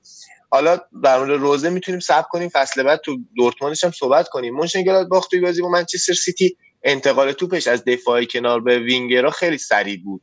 و این کار رو برای منچستر سیتی سخت کرده بود که آقای گواردیولا با اضافه کردن بازیکن به هر طرف و تبدیل تیم به سه تا خط در واقع وینگر محور تونست جلوی آقای روزه رو بگیره. یعنی سه چهار سه بازی کرد با این تیم در نتیجه و خب تونست با سه تا بازیکن هر سمت رو ببنده و نذاره که در واقع مونشنگلادباخ به تیمش ضربه بزنه که در رئال مادرید هم دیدیم که اون بازی چقدر ارسال توپ های مونشنگلادباخ تیم رئال رو به مشکل مواجه کرده بود.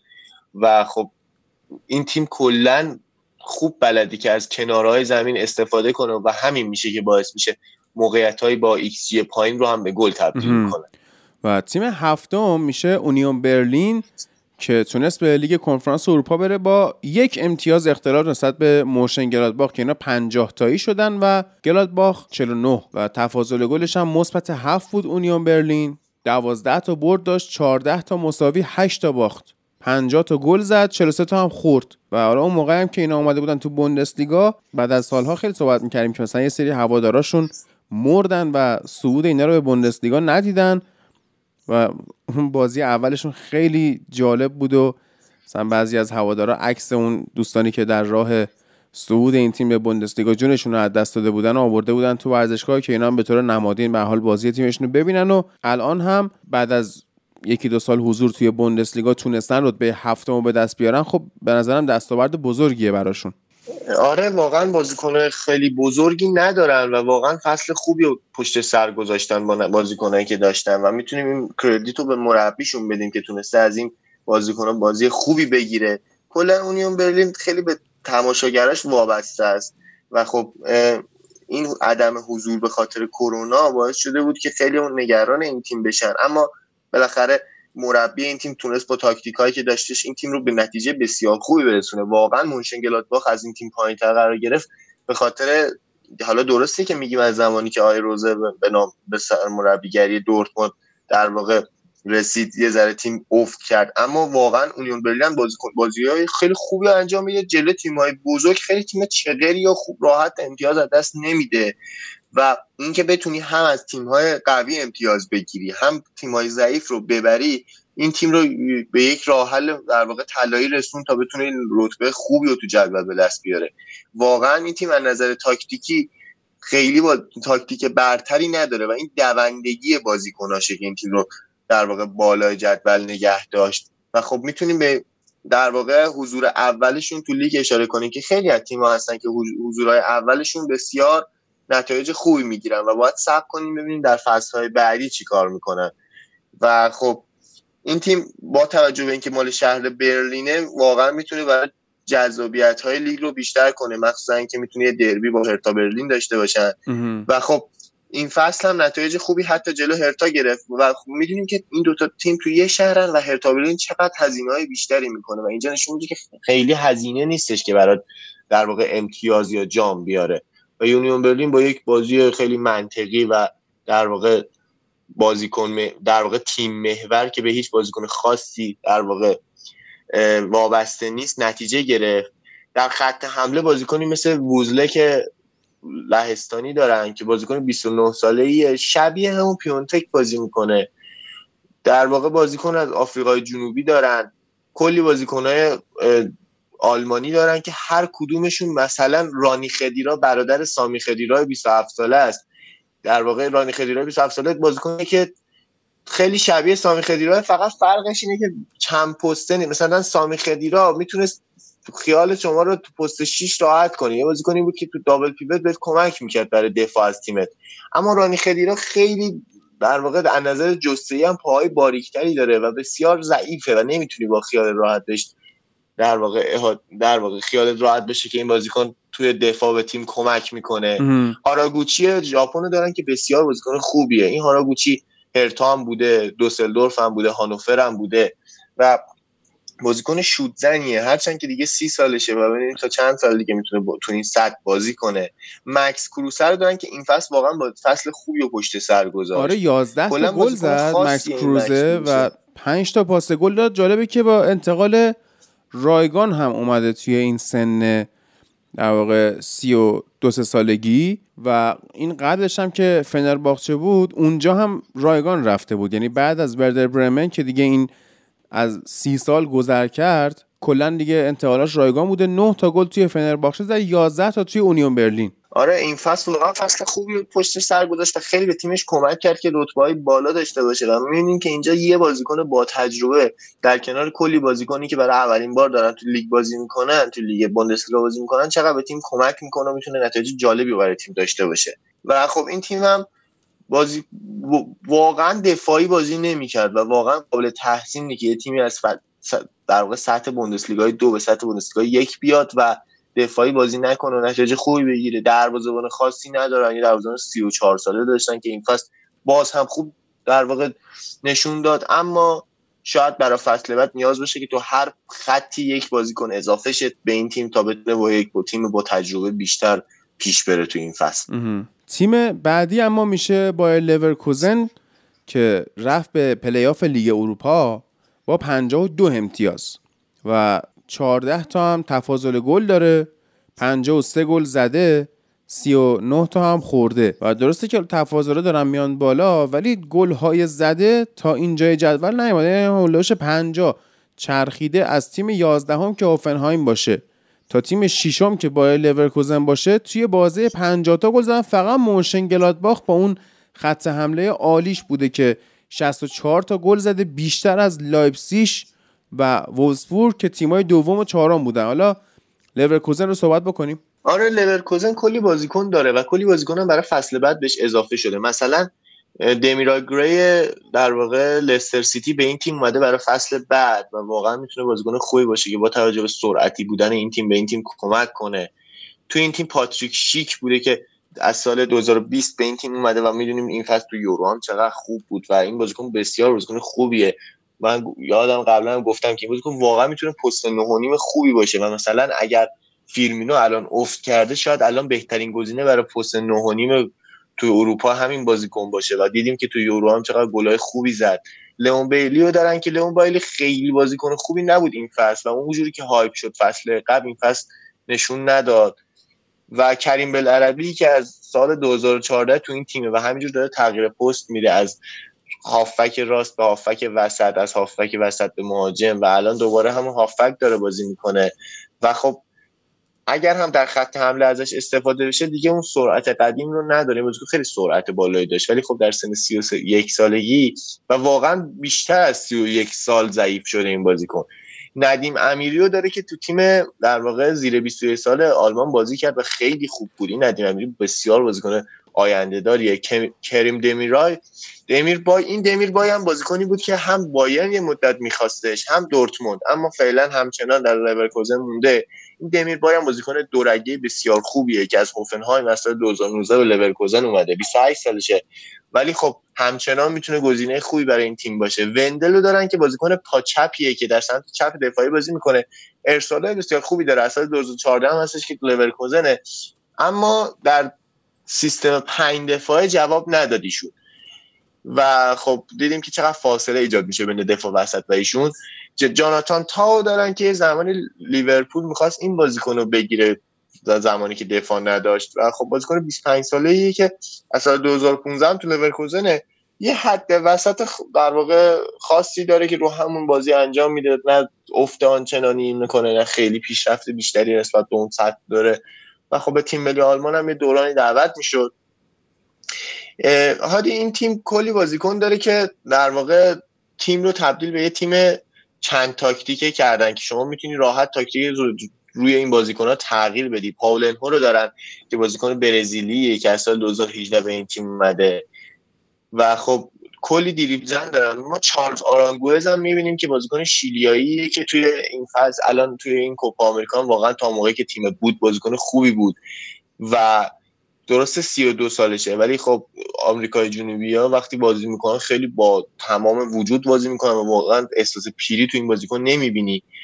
و خب حالا باید ببینیم فصل بعد چیکار می‌کنن این فصل تاکتیکی داشتن خیلی تاکتیک خاصی نبود. رو همون 4 3 3 4 2 3 1 بازی می‌کردن. حالا چرا دوتاشو گفتم؟ به خاطر اینکه جلو تیم‌های قوی تر با 4 2 3 1 بازی می‌کردن. و زمانی که نیاز بود گل بزنن تبدیل به 4 3 3 می‌شد.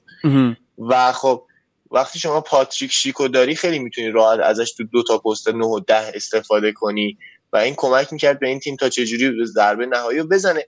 اما یه مهاجم نوک کامل این تیم کم داره. حالا باید ببینیم توی این نقل و انتقالات بازیکن می‌خرن یا نه. حالا یه ورتس هم دارن که این فصل با 18 سال سن فوق بازی کرد و الان اگر در موردش زیاد حرف نمی‌زنن به خاطر اینکه می‌خوام ببینم فصل بعد چیکار می‌کنه و اگر دو فصل بشه که اینجوری بازی کنه اون موقع میشه روش فکر کرد که این بازیکن واقعا بازیکن برتری هست. یا نه.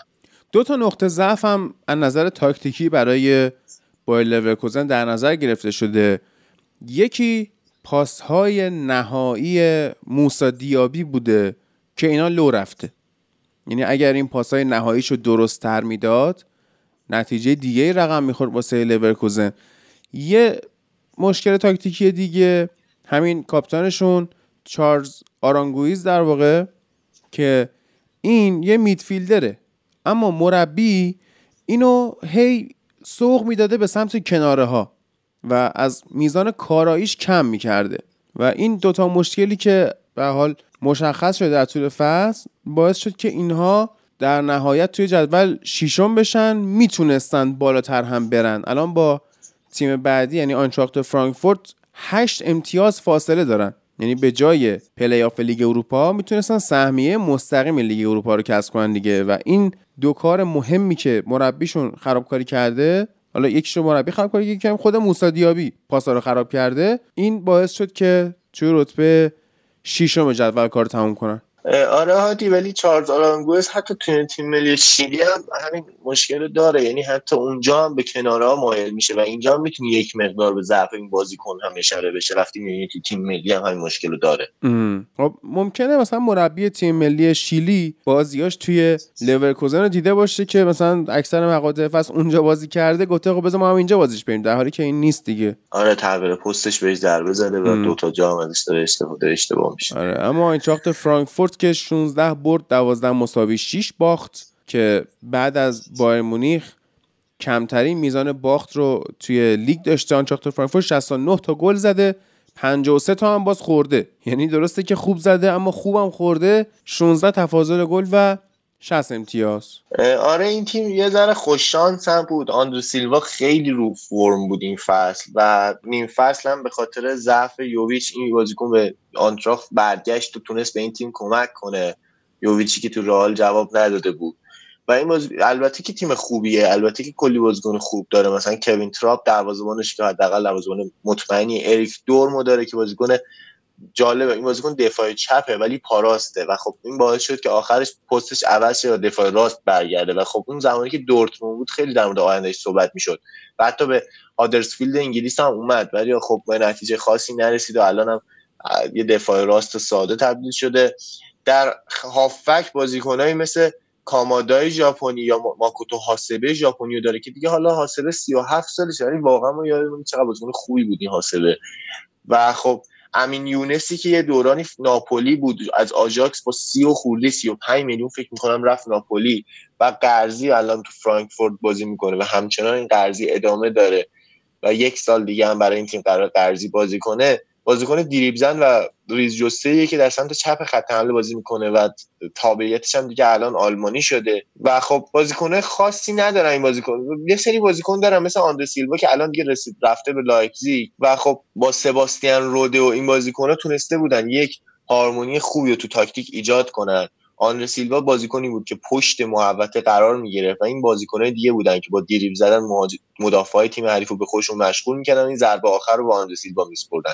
و واقعا آندر سیلوا روی ضربه های آخرش خیلی پیشرفت کرده. ما می‌دونیم تو آسه میلان چقدر رو همین قسمت واقعا. نقطه ضعفش بود. آره. و فیلیپ کوستیچ که واقعا بازیکن خیلی خوبی آن اگه می‌خوای درمش بیشتر توضیح بدی نه خب ببین توی این کمپین آندره سیلوا 28 گل زده. در طول فصل واسه آنچاخت فرانکفورت. و این خیلی خوبه. آره واقعا نظر در واقع تمام کنندگی خیلی پیشرفت کرده. هادی استفن زوبر و فیلیپ کوستیچ چقدر به این تیم کمک کردن؟ استفن زوبری که هادی می‌دونیم چقدر این فصل تو یورو هم خوب بود و واقعا بازیکن بسیار خوبیه. و توی مثلا فصل 2021 بازیکنی مثل کوستیچ رو هم داشتن که خیلی به این تیم کمک کرد و تو سی بازی 14 تا پاس گل داد. و خب می‌دونیم که چقدر این بازیکن بازیکن خوبیه و خب یه قیمت های نزدیک 40 میلیون روش گذاشته بودن. و خب حالا همچنان تو این تیم مونده و الان در سال دوز... از سال 2016 هامبورگ بوده و یه زمانی به بعد اومده از سال 2020 اومد. دو ساله که توی در واقع با لورکوزن بازی می‌کنه و واقعا بازیکن خوبیه و میشه ازش استفاده کرد. و اگر مثلا تابعیت آلمانی یا سوئیسی اینا داشت شاید الان تو تیمای بهتری بازی می‌کرد.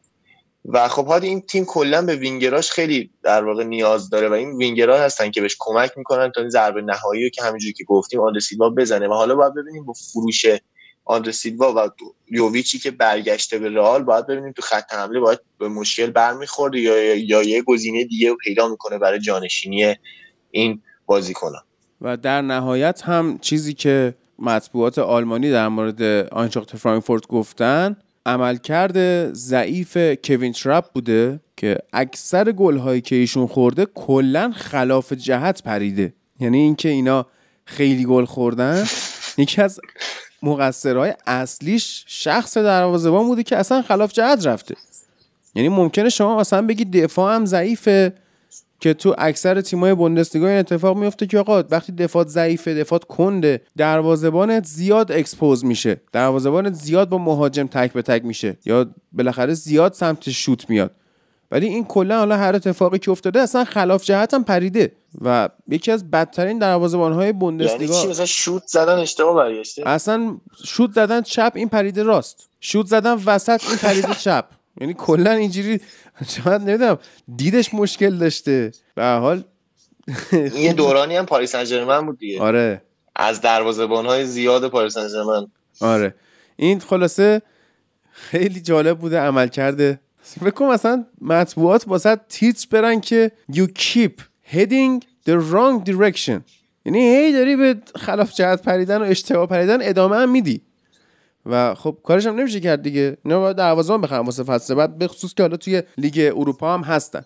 آره ولی خب حالا همین تراپ هم آخه به تیم ملی آلمان هم دعوت میشه این ترپ و خب نمی‌دونم حالا به خاطر خط دفاعی هم میشه بهش فکر کرد یا نه چون دروازه‌بان مطمئنی نیست ولی خب در حد فرانکفورت خوبه و خب شاید به خاطر گل‌های زیاد فرانکفورت بوده که این تیم روش حساب زیادی باز شده و اگر مثلا یک دروازه‌بان خیلی مطمئنی دروازه مثلا یان سومر اگه دروازه‌بان این. تیم بود احتمالاً الان رتبه خیلی آفرین. بهتری آورده بودن و بازیکن هم گرفتن خب، دیگه الان الان در مورد این خب بگو بگو بگو, بگو. بازیکن گرفتن آقای جسپر لینستروم و 6.5 میلیون یورو هم پولشو دادن که باید ببینیم حالا این چجوری از آب براشون در میاد و حالا در کنار اینکه آندر سیلوا رو دادن به لایپزیگ باید ببینیم که توی این لیگ اروپا چون حالا تو بوندسلیگا که عملا شما شانس قهرمانی نداری.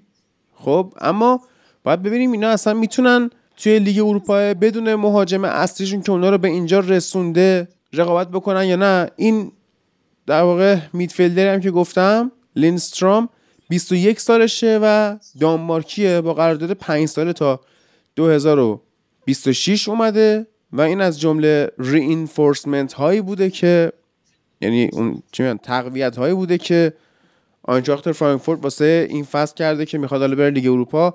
من که چشم آب نمی‌خوره این فصل اینا به جایی برسن بدون مهاجم. آره حتی در واقع کوستیچ هم الان نگاه کردم دیدم آیه مکس بیلفلد که این آدمه تیم نیست. و گفته که یک خبرنگار معتبر اسکای آلمانه که اومده گفته که بعد از فروش اشرف حکیمی توسط اینتر اینتر داره کوستیچ رو خریداری می‌کنه با 20 الا 25 میلیون یورو. که خب این دیگه تماما کاملا کار فرانکفورت رو تموم می‌کنه. چون این بازیکن خیلی تاثیرگذار بود تو این تیم و با فروش این بازیکن دیگه احتمالا این تیم افت فاحشی خواهد کرد و حالا باید ببینیم فصل بعد چیکار و تیم بعدی که می‌خوایم در موردش صحبت بکنیم تیم چهارم هست وولسبورگ که حالا در مورد فولکس واگن صحبت کردی که اینها رو حالا بوست مالی کرد و با 61 امتیاز یک پله بالاتر از آنچاخت فرانکفورت قرار گرفتن اینا.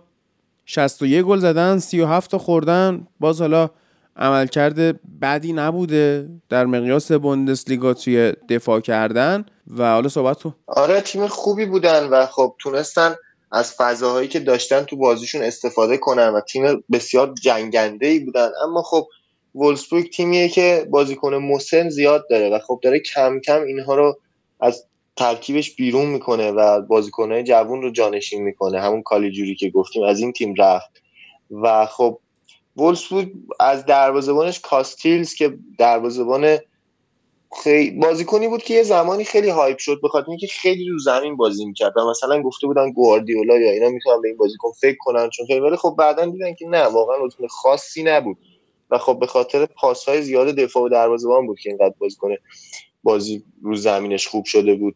و ویلیامی که این فصل رو در واقع خوب بازی کرد تو دفاع وولسبورگ و الان برای فصل بعد برای شالکه قراره تو فصل بوندسلیگا دو قرضی بازی کنه. یعنی شالکه حتی برای برگشتن به لیگ هم هزینه نمی‌کنه. و قرضی ویلیامو گرفته. و خب دفاع خوبیه. دفاع در واقع چغریه که توپ و خوب در واقع از زیر پای مهاجما در میاره. هرچند که خطاهای زیادی هم می‌کنه و الان هم مصدوم کوین امبابو رو دارن که این فصل دیدیم توش در واقع یورو چه در واقع چه بازی خوبی و ازش گرفت. آیه پتکوویچ و امبابو فوق العاده بازی کرد برای این تیم. هر موقع که به بازی میومد می‌دونست که چی کار باید کنه. بازیکنی که هم دفاع راست هافک راست هم حتی وینگر راست رو می‌تونه بازی کنه.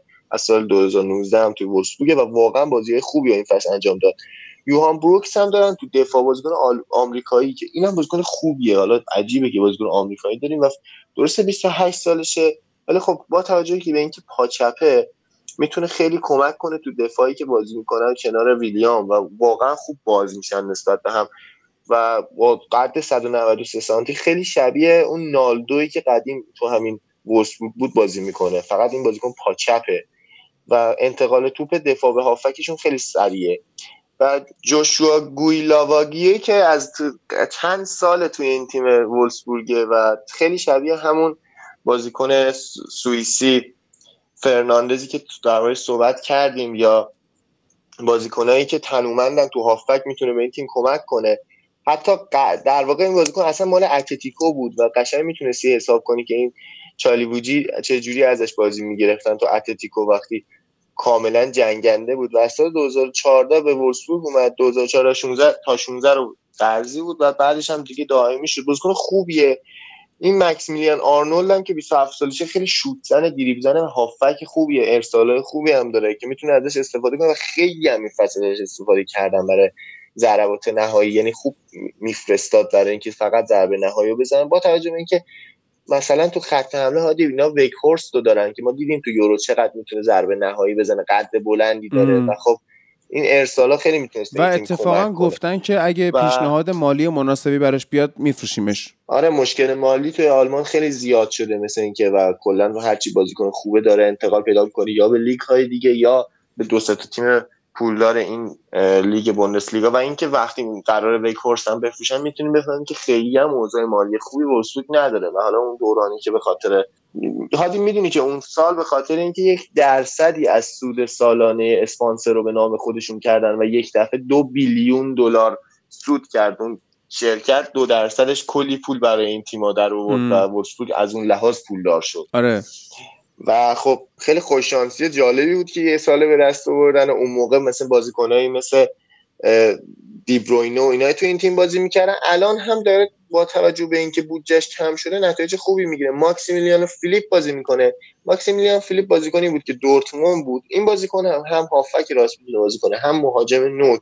و این بازیکن یه در واقع تاکتیکی که اضافه شده به بازیش یک ویژگی که به بازیش اضافه شده اینه که می‌تونه در واقع یک بازیکن shadow striker مایل به راست باشه. یعنی دو تا shadow striker تو ترکیب می‌ذارن. پشت مهاجمی مثل ویکهورست که خب. می‌تونیم توجه کنیم که وقتی ویکهورست این همه بازیکن نوک کامله چجوری میشه از این استفاده کرد و کاملا فضای پشتشون رو پوشش میده و حتی اینا ممکنه جلوتر از خود ویکهورست بازی کنن تا ضربه نهایی یا ارسال رو برای ویکهورست انجام بدن و خب بازیکن خوبیه این بازیکن و این فصل هم فصل خوبی رو داشت. از سال در واقع از یک جولای 2021 هم اومده.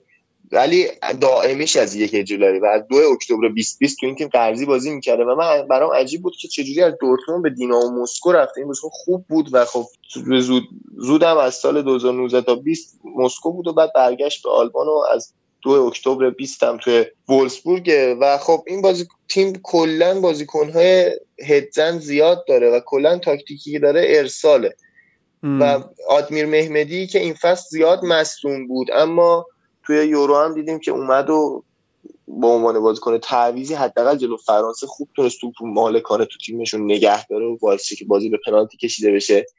و خب این خیلی بازیکنی که زیاد مصدوم میشه و الان هم مصدومه نمی‌دونیم تا هم مصدومه. و کلا تیمی بود که روی ضربات نهایی به نتیجه رسید ضرباتی که با ضربه سر بود و ارسالا و پاسهای طولانی. که این نشون میده اون بازیکنی مثل کاستیلز که دروازه‌بانشونه چقدر کمک می‌کنه به این تیم. بازیکنی که توپ رو دست نمیده اشتباهی تو دروازه نداره و خوب توپا رو انتقال میده به دفاع و توپا سریع از سمت چپ و راست به سمت جلو میره و ارسال میشه. و خب استفاده از دو تا shadow striker کناری مهاجم هدزن می‌تونه خیلی به این تاکتیک این تیم کمک و نکته جالبی هم که اینو دارن مربیشونه که من خوشحالم که ایشون رو می‌بینم. آیه مارک فنبومل که از جمله بازیکنهای مورد علاقه من بود کلا توی تاریخ فوتبال و بازیکن جنگنده پست شیش عالی که آدم لذت می‌برد بازیش رو نگاه می‌کرد و اصلا همه خصوصیات خوب یه پست شیش هم داشت. جنگندگی قد بلند فیزیک خوب و هدزنی و شودزنی خیلی خوب بود. و امیدواریم که حالا توی عرصه مربیگری موفق باشه استاد و سال آینده بیشتر بشنویم ازش و بریم سراغ تیم سوم دورتموند که به هر حال مارکو روز یا روزه به قول تو می‌خواد بیاد برای این تیم روزه بخونه و سانچو رو به یونایتد دادن و خود روزه هم یه روزه خونده گفته که این نبود سانچو خلعه برای ما و باید سعی کنیم پرش کنیم و فلان و همینجوری اینا یک تیم فروشنده یعنی که بازیکن میاد اینجا سکوی پرتاب بشه و می‌دونی یه حالتی شده نه برای بازیکن ها برای ایجنت ها یعنی دورتموند تیم تارگت ایجنت هاست که بازیکنشون رو بیارن اینجا سوء استفاده بکنن از داره چهار تا بازیکن دیگه که دورتموند داره و یه نتیجه بگیره اون بازیکن و بفروشنش به تیم بزرگتر. نه بازیکن به اینا وفادار میمونه نه هیچی. یعنی صرفا دورتموند مارکو رویس و یک سری ایجنت وفادار داره که بازیکن میارن اینجا. می‌بینین که مثلا پولیشیچو میارن دو تا بازی خوب می‌کنه و میره چلسی. سانچو به همین شکل و همه از پیش می‌دونن که هالند هم توی این تیم موندنی نیست. حالا امسال گفتن زورکی می‌خوایم نگرش داریم مثل سانچویی که فصل قبل نگه داشتن و احتمالا می‌خوام با قیمت بالاتری رد کنن بره. هر چقدر که چلسی بخواد پیشنهاد بده و اینا اکثر این خبرنگارهای نقل و انتقالاتی گفتن که اینا وقت تلف کردنه. اگر چلسی بخواد هالند و امسال پیشنهاد بده بهش. و در کل که فصل نچندان خوبی رو داشت به نظر من با وجود شخص هالند. حالا در مورد هالند خیلی ما صحبت کردیم ولی بازیکنیه که من به شدت سبک بازیشو میپسندم. به عنوان یک تارگتمن عمل می‌کنه. شادو استرایکر هست فالس ناین راحت بازی می‌کنه توپ پخش می‌کنه دوندگی پرس رو داره قد بلند هدزنی رو داره سرعت جا گذاشتن دفاع و رانینگ بیهایند رو داره. دامیران می‌تونه انجام بده. می‌تونه اصلا مدافع به خودش مشغول کنه بقیه. یعنی یکی از عوامل موفقیت یکی مثل سانچو وجود خود هالند بود که مدافع به خودش مشغول می‌کرد و سانچو کارش انجام می‌داد. و شبیه ترین سبک بازی رو به استاد بزرگ اریک کانتونا داره. و اگر شما جزو اون دسته افراد خوششانسی نیستید که بازی کانتونا رو تونستن ببینن به نظرم بازی هالند رو ببینید و لذت ببرید. حالا فرید تو دورتموند رو برو.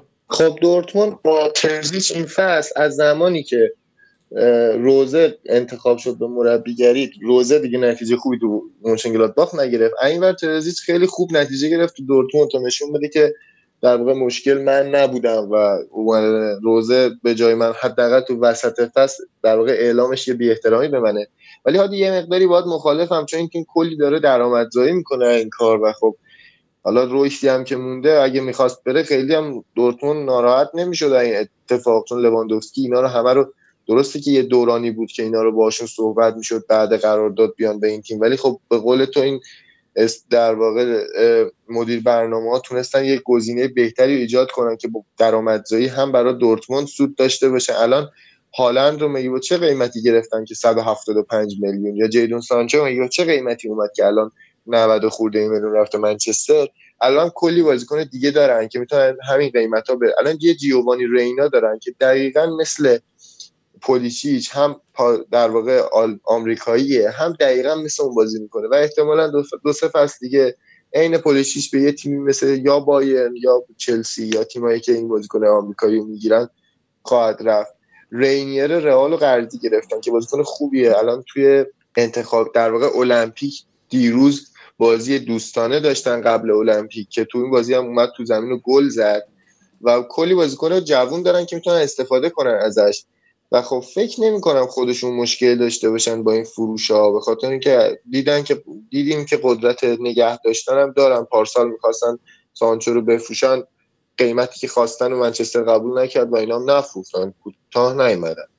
الان هم فلیکس پاسلاکو دارن که بازیکن خوبیه 23 ساله است دفاع چپ و راست و هر دو رو بازی می‌کنه. بعد تاکتیکی که بازی می‌کردن 3 4 3 بود که با دلینی الان می‌بینیم چقدر می‌تونه تاکتیک خوبی باشه. جود بلینگ هامو دارن که این تو این یورو هم هر موقع به بازی اومد بازی خوبی انجام داد.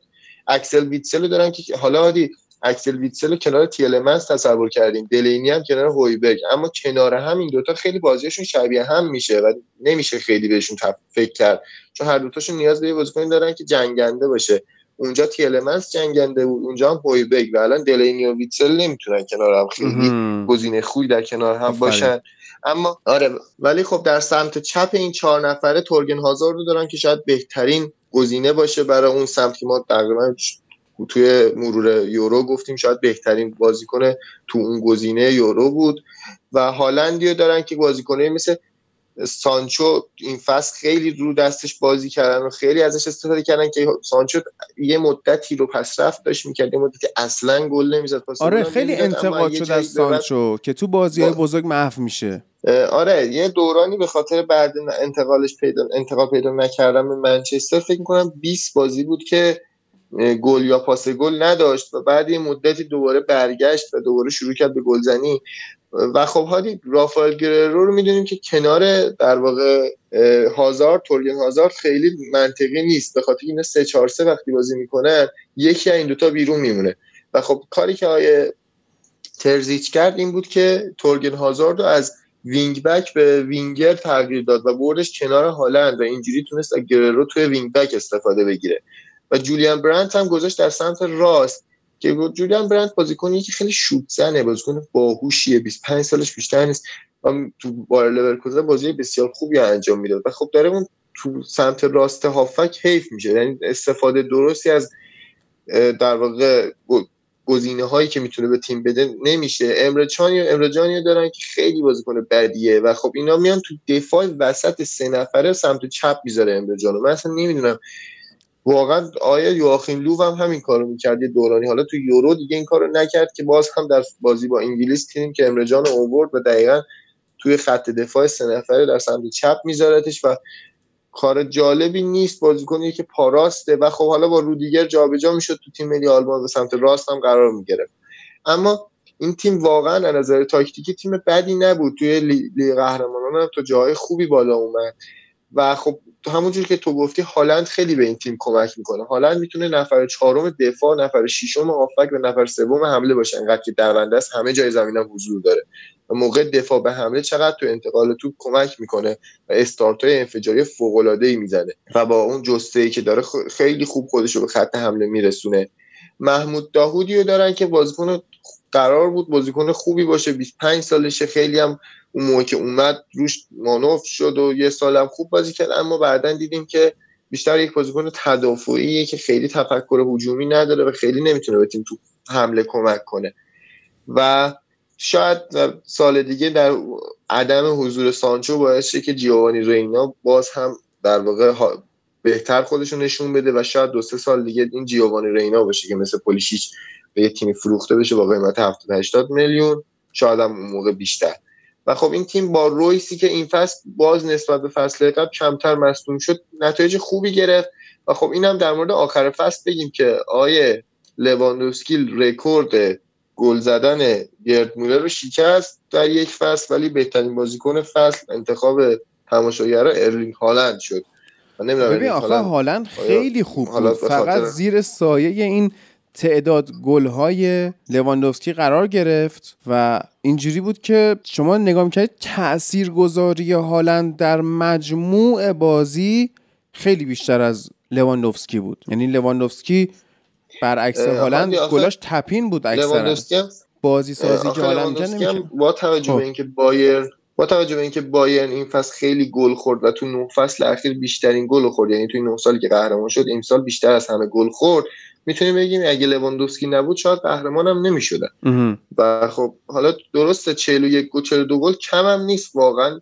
شاید می‌شد حداقل امسال رو به لواندوفسکی بدن حالا سال دیگه فورگن. چیز ارلینگ هالند این رتبه بگیره. و خب فکر نمی کنم که ارلینگ هالند این امسال هم انتقالی داشته باشه به تیم دیگه. حتی با پیشنهاد 175 میلیونی هم شاید چلسی نتونه این تیم رو قانع کنه که بفروشن. اما خب از اون برم می‌دونیم که آیه مینو رایولا چقدر با هوش بالا تونسته یه بند فسخ 70 میلیونی بعد سه سال بذاره که قاعدتا نمی‌ذارن به اونجا برسه. احتمالا در نیم فصل آخرین گزینه فروش باشه چون و خب این آیا 175 میلیون تو زمستون گزینه جالبی باشه یا نه؟ یه ریسک بزرگ برای دورتمونده که اگه کسی نخره و منتظر پایان فصل بشه نزدیک 100 و 110 میلیون در واقع ضرر می‌کنن از این لحاظ. و خب مینو رایولا اصلا دلیلی که بازیکن رو به دورتموند برد این بود که یه سری تیما قبول نکردن که بعد سه فصل با 70 میلیون بتونه بفروشه. دقیقا. و خب حالا باید ببینیم که دورتموند چه پلنی داره برای این کار. حالی قبل از اینکه فقط ردچی من یه ذره دیگه در مورد تاکتیک این تیم هم بگم. زاگادو نیکو شولز و هوملز و آکانجی بازیکنایی یعنی که تو دفاع وسط به این تیم کمک می‌کنن. و نیکو شولز درسته که پا چپه و دفاع چپ هم بازی می‌کنه اما تو دفاع می‌بینیم که چقدر نزدیک به دفاع وسط بازی می‌کنه. توماس مونیه و پاسلاک در سمت راست هافک در واقع توی تیم سه دفاعه. وینگ بک راست رو این دوتا بازیکن جابجا با هم بازی می‌کردن. توماس مونی از زمانی که اومد واقعا بازی خوبی نشون داد از خودش. اما تو دفاع واقعا این بازیکن ضعیفه یعنی بر نمیگرده. مثلا اگه تو دفاع سه نفره باشه و پشتش خالی باشه این خیلی ضرر می‌زنه به تیم. و حتی تو بلژیک هم دیدیم که می‌رفت گل می‌زد اما تو دفاع مشکل داشت این تیم. و خب رافائل گوئررو مونیه واقعا بازیکنایی نیستن که بتونن تو دفاع کمک کنن. و این باعث شد که این باز تیم مجبور شه یه تایمی دوباره برگرده به چهار دفاعه تا از این مشکل در واقع برای این مشکلی راه حلی پیدا کنن.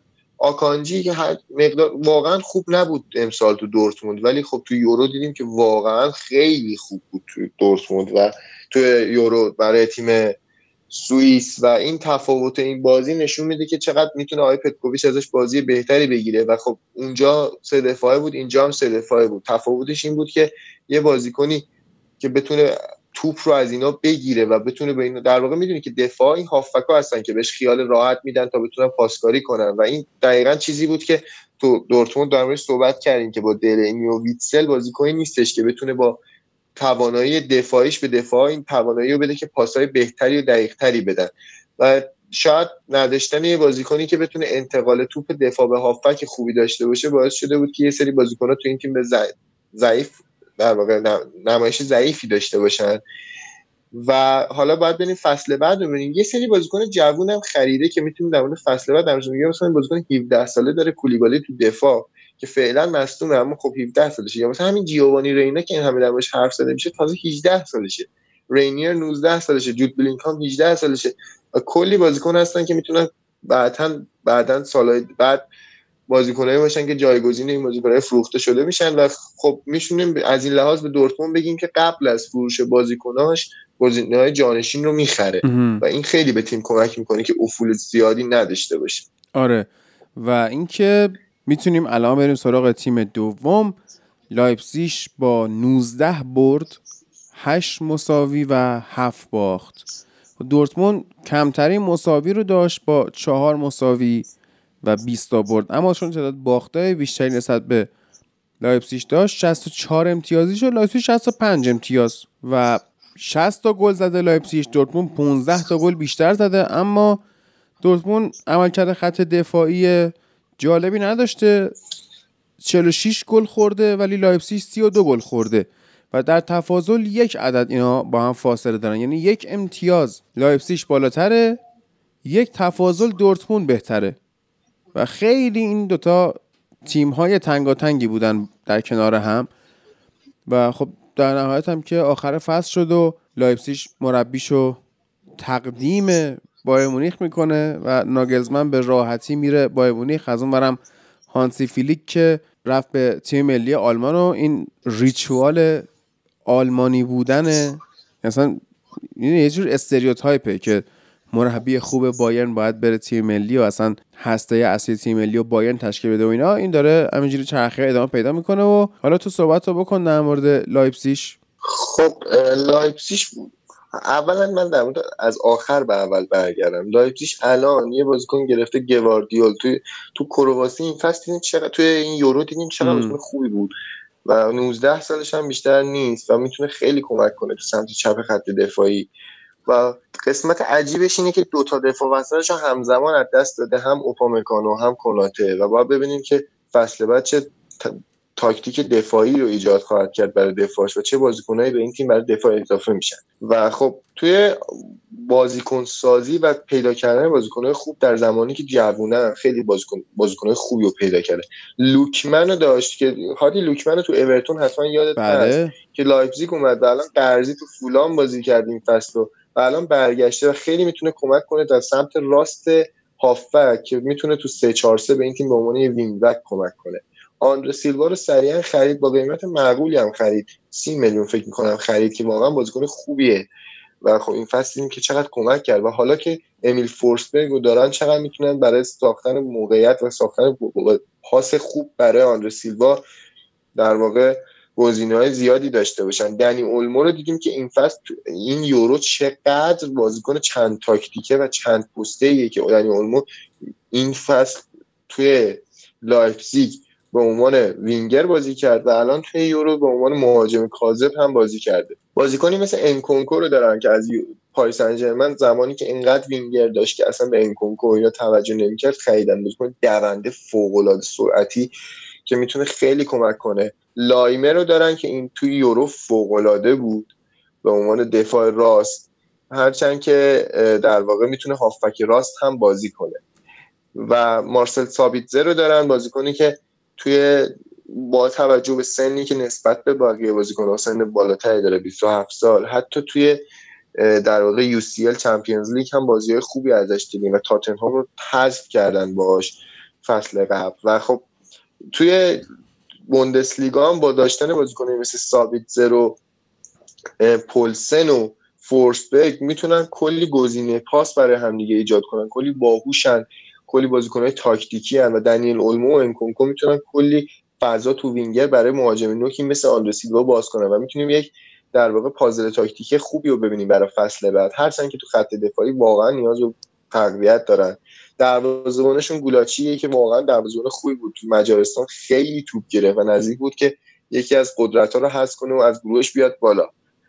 ولی خب هرچند که اون قدرت ها هیچ کدومشون توی رو نتیجه خاصی نرسیدن.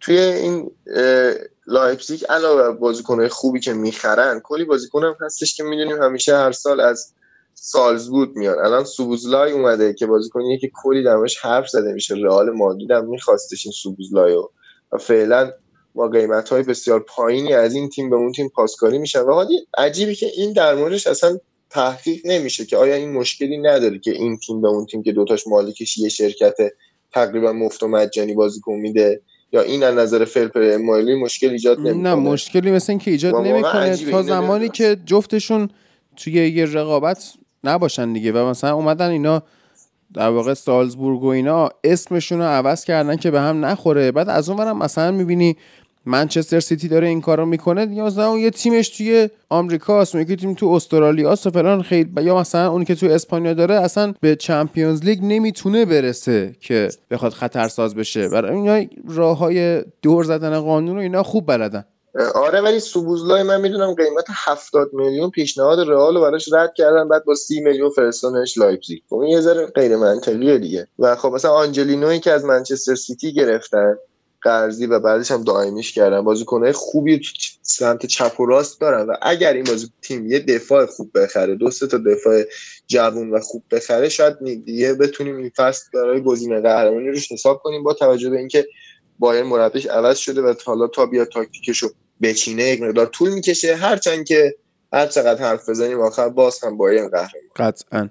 بعد توی دفاع مثلا بازیکنی مثل کروسترمن هم داره موکیلر هم داره که باز هم موردشون خیلی نمیشه حرف زد چون این فصل این فصلی که گذشت کناته و اوپامکانو خیلی مصدوم بودن. اینا هم بهشون بازی می‌رسید. اما با هر موقع که این دوتا برمیگشتن یکیشون هم برمیگشت دوباره اونا رو میذاشتن و هیچ موقع این دوتا رو کنار هم ندیدیم. و بنجامین هنریکسی که دفاع چپ بازیکن دونده دو پایه و می‌تونه هم چپ و راست کمک کنه. موناکو بود و موناکو قرضی گرفتنش و یک جولای امسال هم دائمیش کرد. و یه اتفاقی هم که حالا توی لایپسیش افتاد. آنجلینیو بود که خب ناگلزمن خیلی از دست این عصبانی بود. به خاطر اینکه میگفتش که تو ذهنت بیشتر که توی فوتبال باشه توی social media داره میچرخه و دیگه مورد غضبش واقع شد. بازیکنی که خیلی هم خوب می‌تونست ازش بازی بگیره. و در نهایت ضعف تاکتیکی که برای لایپسیش در طول این فصل توسط مطبوعات آلمان اعلام شده نبود یک مهاجم به معنای واقعی کلمه مهاجمه یعنی مثلا اینا تیمو ورنر هم که داشتن همچین مهاجم نبود. و target man به قول اون کسی که تو مطمئنی آقا یکی مثل مکس کروزه ای که قبلا اشاره کردیم. یه همچین چیزی رو هم لایپسیش نداشت که بدون آقا این توپ برسه بهش می‌کنه تو گل. وگرنه اینا می‌تونستن بایرن رو یعنی در واقع جایگاه بایرن رو تهدید بکنن. آره بایر یه دوران به شدت افتی داشت چند تا بازی بود نمی‌برد و گلای زیادی هم می‌خورد. ولی خب شاید حالا هم مهاجم نداشته هم که تاکتیک آیه ناگلزمن خیلی مهاجم محور نیست. یعنی همون موقع هم که ورنر رو داشت نمیذاشتش مهاجم نوک دیگه. الان که آندر سیلوا رو خریدن با مربی جدید شاید آندر سیلوا دوباره برگرده به اون دورانی که نزدیک بود. دروازه نباشه و گلم نزنه. چون اینا. اصلا از مهاجم نوک استفاده بهینه نمی‌کنن و تاکتیکشون بیشتر روی فضاهایی که می‌سازن. و خب حالا باید ببینیم فصل بعد با مربی جدید آیا تاکتیک تغییر می‌کنه یا نه.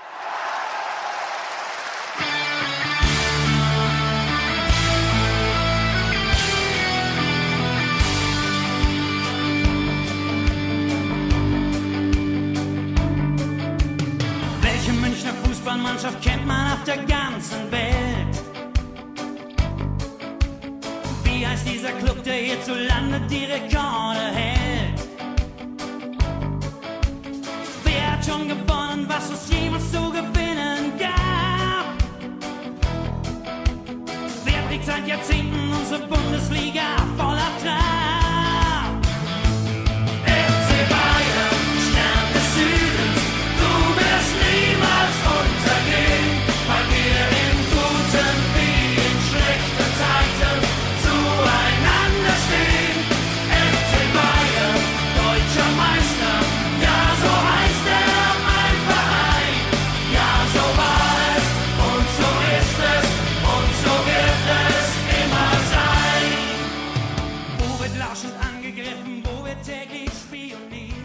تبریک میگیم به طرفدارهای بایر مونیخ که تیمشون رو به عنوان قهرمان بوندسلیگا دیدن برای بار هزارم و مربی خوبشون هم از دست دادن مربی خوب گرفتن. قدرتشون کم نشد. فصل بی نظیر رابرت لواندوفسکی رو هم دیدیم توی این تیم و درسته که ما میگیم حالا بوندسلیگا یه لیگیه که رقابتی نیست و بایرن داره همینجوری هی قهرمان میشه و اینا اما نمی‌تونیم قدرت بایرن رو هم ندید بگیریم دیگه اینا درسته که شیره بوندسلیگا رو می‌کشن و تزریق می‌کنن به خودشون اما خب نمی‌دونم شاید طرفدار هر تیمی که باشید و مالکای تیمتون مدیرای تیمتون همین کارو با لیگتون بکنن شاید خوشحالم بشید. می‌دونی شاید اگه یونایتدی باشی دوست داشته باشی که مدیرای تیمت شیره لیگ برتر رو بکشن و تزریق کنن به یونایتد. شاید دوست داشته باشی که جک ریلیش و هریکین و تیلمانس و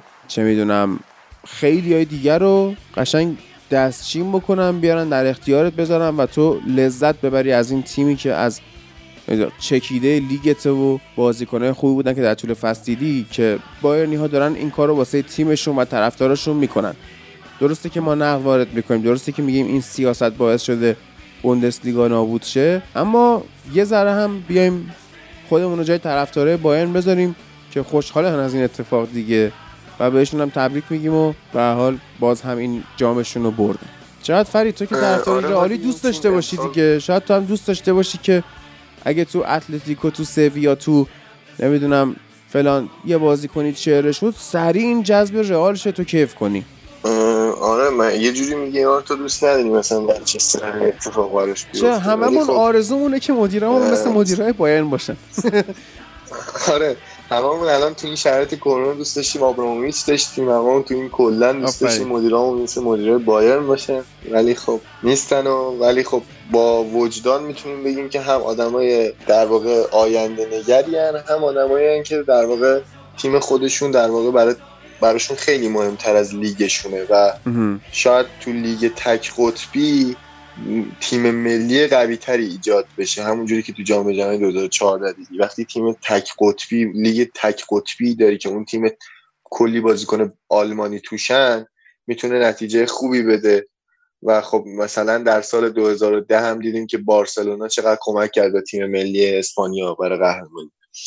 و خب شاید با این دیدگاه باشه که آلمان ها مشکلی با این تفکر نداشته باشن و براشون تیم ملی مهمتر از تیمای باشگاهیشون باشه. مثلا طرفدار آگزبورگ طرف می‌بینه تیم ملیش قهرمان میشه میگه خب حالا باشه بازیکنان ما تیم ما حالا هیچی هم نمیشه اوکیه ولی خب تیم ملیمون نتیجه خوبی می‌گیره. ولی خب شاید مثلا طرفدار یه تیم مثل دورتموند یا یه خوش شانسی هم که بایرنی آوردن اینه که تیمای قدرتمندشون تیم تیمایی که طرفدار کمی دارن. مثلا دورتموند خیلی طرفدار داره ولی لایپزیگ اصلا چند ساله مگه اومده که بخواد طرفدار آنچنانی داشته باشه؟ و خب الان اگه مثلا لایپزیگ یه تیم پرطرفدار بود احتمالا توی فروختن مربیش به بایرن مشکل بیشتری داشت تیمش. و خب این کم طرفدار بودن و کم در واقع محور توجه بودن تیمه بود که باعث شد با قیمت سی میلیون که خیلی هم قیمت زیادی برای مربی مربی رو دادن ولی هیچ کس هم اعتراض نکرد اه، هادی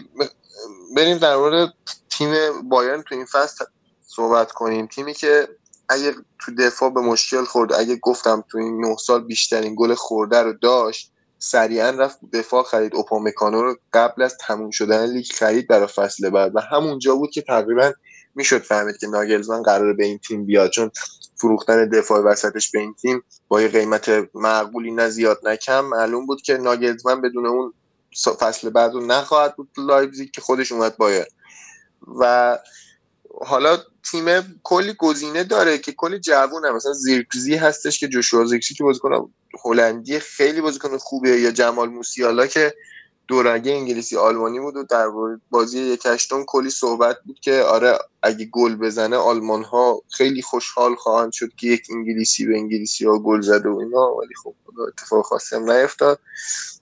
و تو, تو هافبک با داشتن بازیکنی مثل گورسکا و خریدن مثل بازیکنی مثل مارکو روکا این مارک روکا تو اسپانیول خیلی خوب بود و دقیقا شبیه ایارامندی رئال بود که اگه بتونی ازش استفاده کنی خیلی بهت کمک می‌کنه. ولی خب اینا برای جانشینی اون زمان گورسکا خریدن. گورسکا یه زمانی خیلی نحیف بود و این دوران کرونا اونو تبدیل به یک قولی کرد که الان واقعا به بهترین گزینه برای هافبک تبدیل شده بازیکنی که با سن 26 سال و یک جسته بسیار قوی کاملا هافک تیم رو می‌تونه دست خودش بگیره. کاری که باعث شد حتی مولر به تبدیل بشه به بهترین بازیکن از نظر پاس گل. چون پشت بازیکن پشت این مولری که این همه پاس خوب داد چند تا بازیکن بودن مثل گورتکا که خوب توپ توپ رو جمع می‌کردن برای خودشون می‌کردن مالکیت رو به بایرن می‌دادن و توپ رو انتقال می‌دادن به بازیکنایی مثل مولر تا این پاسهای نهایی رو برای لواندوفسکی بفرستن. سرج گنبری بازیکن خوبیه این فصل خیلی بازیکن تاثیرگذاری نبود ولی هممون می‌دونیم که چقدر تاثیر داره تو تیم بایرن. لروی سانه هم که این فصل خریدن در واقع خیلی بازیکن خوبیه. این لروی سانه به شرطی که بدونی از فضاش چجوری استفاده کنی. و فکر می‌کنم شاید آقای فلیک خیلی مربی خوبی باشه ولی خیلی از سانه خوب بازی نگرفت. ولی خب ناگلزمن می‌تونه بازیکنی باشه که مربی باشه که از لروی سانه بهترین بازده رو بگیره با توجه به بازیکنه مثل انکونکو که ازشون بازی گرفته تو لایپزیگ. و جوشوا کیمیچ که کاملا می‌تونه سورپرایز آقای ناگلزمن باشه که تو چه پستی بازی می‌کنه. دفاع راست یا هافبک و با توجه به اون می‌تونه تیم رو بچینه. چون من یک مصاحبه آقای ناگلزمن دیدم که گفته بود من تیم رو نسبت به کیمیچ می‌چینم. و خب واقعا کیمیچ بازیکن هیجان انگیزی خواهد بود برای فصل بعد. جمال موسیالا احتمالا از امسال سال دیگه در واقع دیده میشه چون بازیکن جوونیه و این فصل هم خیلی خوب بازی کرد. تایمی که بازیکن نداشتن بازی با PSG تو لیگ قهرمانان که حذف شدن به خاطر نداشتن بازیکن بازیکن زیادی که آخر من یادم دقیقه 92 سه بود که تیم نیاز به گل داشت و آقای فیلیک خاوی مارتینز رو وارد زمین کرد به خاطر که هیچ گزینه‌ای نداشت. فقط خاوی مارتینز رو که ضربه سر بزنه. و خب این مصومیت ها خیلی اذیت کرد تیمو و حالا سریعا با گرفتن کلی بازیکن جدید تونستن تیمشون رو کامل کنن. الان همین اوپامکانوی که گرفتن خیلی می‌تونه بهشون کمک کنه. یا الان هافبک هایی که دارن باز هم تعدادشون کمه. شاید نیاز باشه که بهشون هافبک اضافه شه. و چوپوموتینگ که همچنان تمدید می‌کنه. من نمی‌دونم این چوپوموتینگ یه تحقیقی هم در مورد در واقع مدیر برنامه های در واقع تیم مدیر برنامه ها یا اون شرکت مدیر برنامه اریک چوپوموتینگ کردم که خیلی اتفاق جالبی نیست اینا برای زمانی که خواسته بره PSG اینجوری بوده که یک انتقال بازیکن دیگه ای بوده که در عوض اون چوپوموتینگ هم به خاطر sponsoring مشترک پیشنهاد شده بوده که اگه می‌خوان اون انتقال. انجام بشه این بازیکن هم باید بیاد و اینجوری بوده که به PSG رفته و حالا نگاه می‌کنی می‌بینی انتقال بازیکنی مثل کینگزلی کومان از یوونتوس به بایرن مونیخ هم یه چیزی شبیه همین داشته که دوران قبلش از PSG وقتی خواسته بیاد یوونتوس یه همچین sponsoring ی بوده و یه همچین مدیر برنامه تونستن یک سری بازیکن ضعیف رو برای پول در آوردن به تیم ها بندازن. ولی خب چوپوموتینگ حالا یه آمار متوسطی هم داره. این فصل هرچند که هیچ وقت نمی‌تونه گزینه مهاجم نوک باشه این فصل به خاطر های زیاد در برابر پی اس مهاجم نوک تیم بود. به خاطر اینکه لواندوفسکی مصدوم بود. و لواندوفسکی که با دست دادن سه هفته توی در واقع لیگ آلمان تونست با 42 گل زده به این رکورد افسانه ای برسه واقعا این رکورد 41 که بود. سالها خواهد موند. بله. 41 گل که آره، هم اندازه بله. گرت مولر در واقع زد. درسته؟ چون اون 40 بله آره. 41 گل زد و آقای گل آلمان و رکورددار گل زده تو لیگ آلمان شد.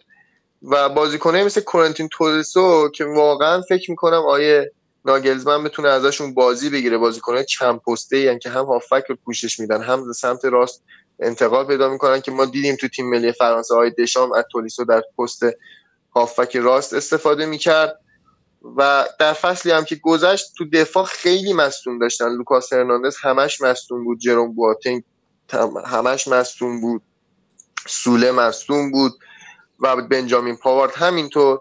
و خب الان برای فصل بعد با خریدن اوپامکانو می‌تونن یک مقدار خیالشون راحت تر باشه. بین دیویس چیز معذرت می‌خوام آلفونسو دیویس همچنان مصدومه و بازیکن بسیار تاثیرگذاری این آلفونسو دیویس که می‌تونه دقیقا آنجلینوی جدید آقای ناگلزمن باشه. با کلی ویژگی بهتر. و آره ویژگی بهتری نسبت به آنجلینو داره. آنجلینو یک مقدار در موقعیت های حساس انتخاب های اشتباهی می‌کرد. یه بازی با منچستر هم بود که من دیدم این فصل بسیار بازی بدی از آنجلینو دیدیم.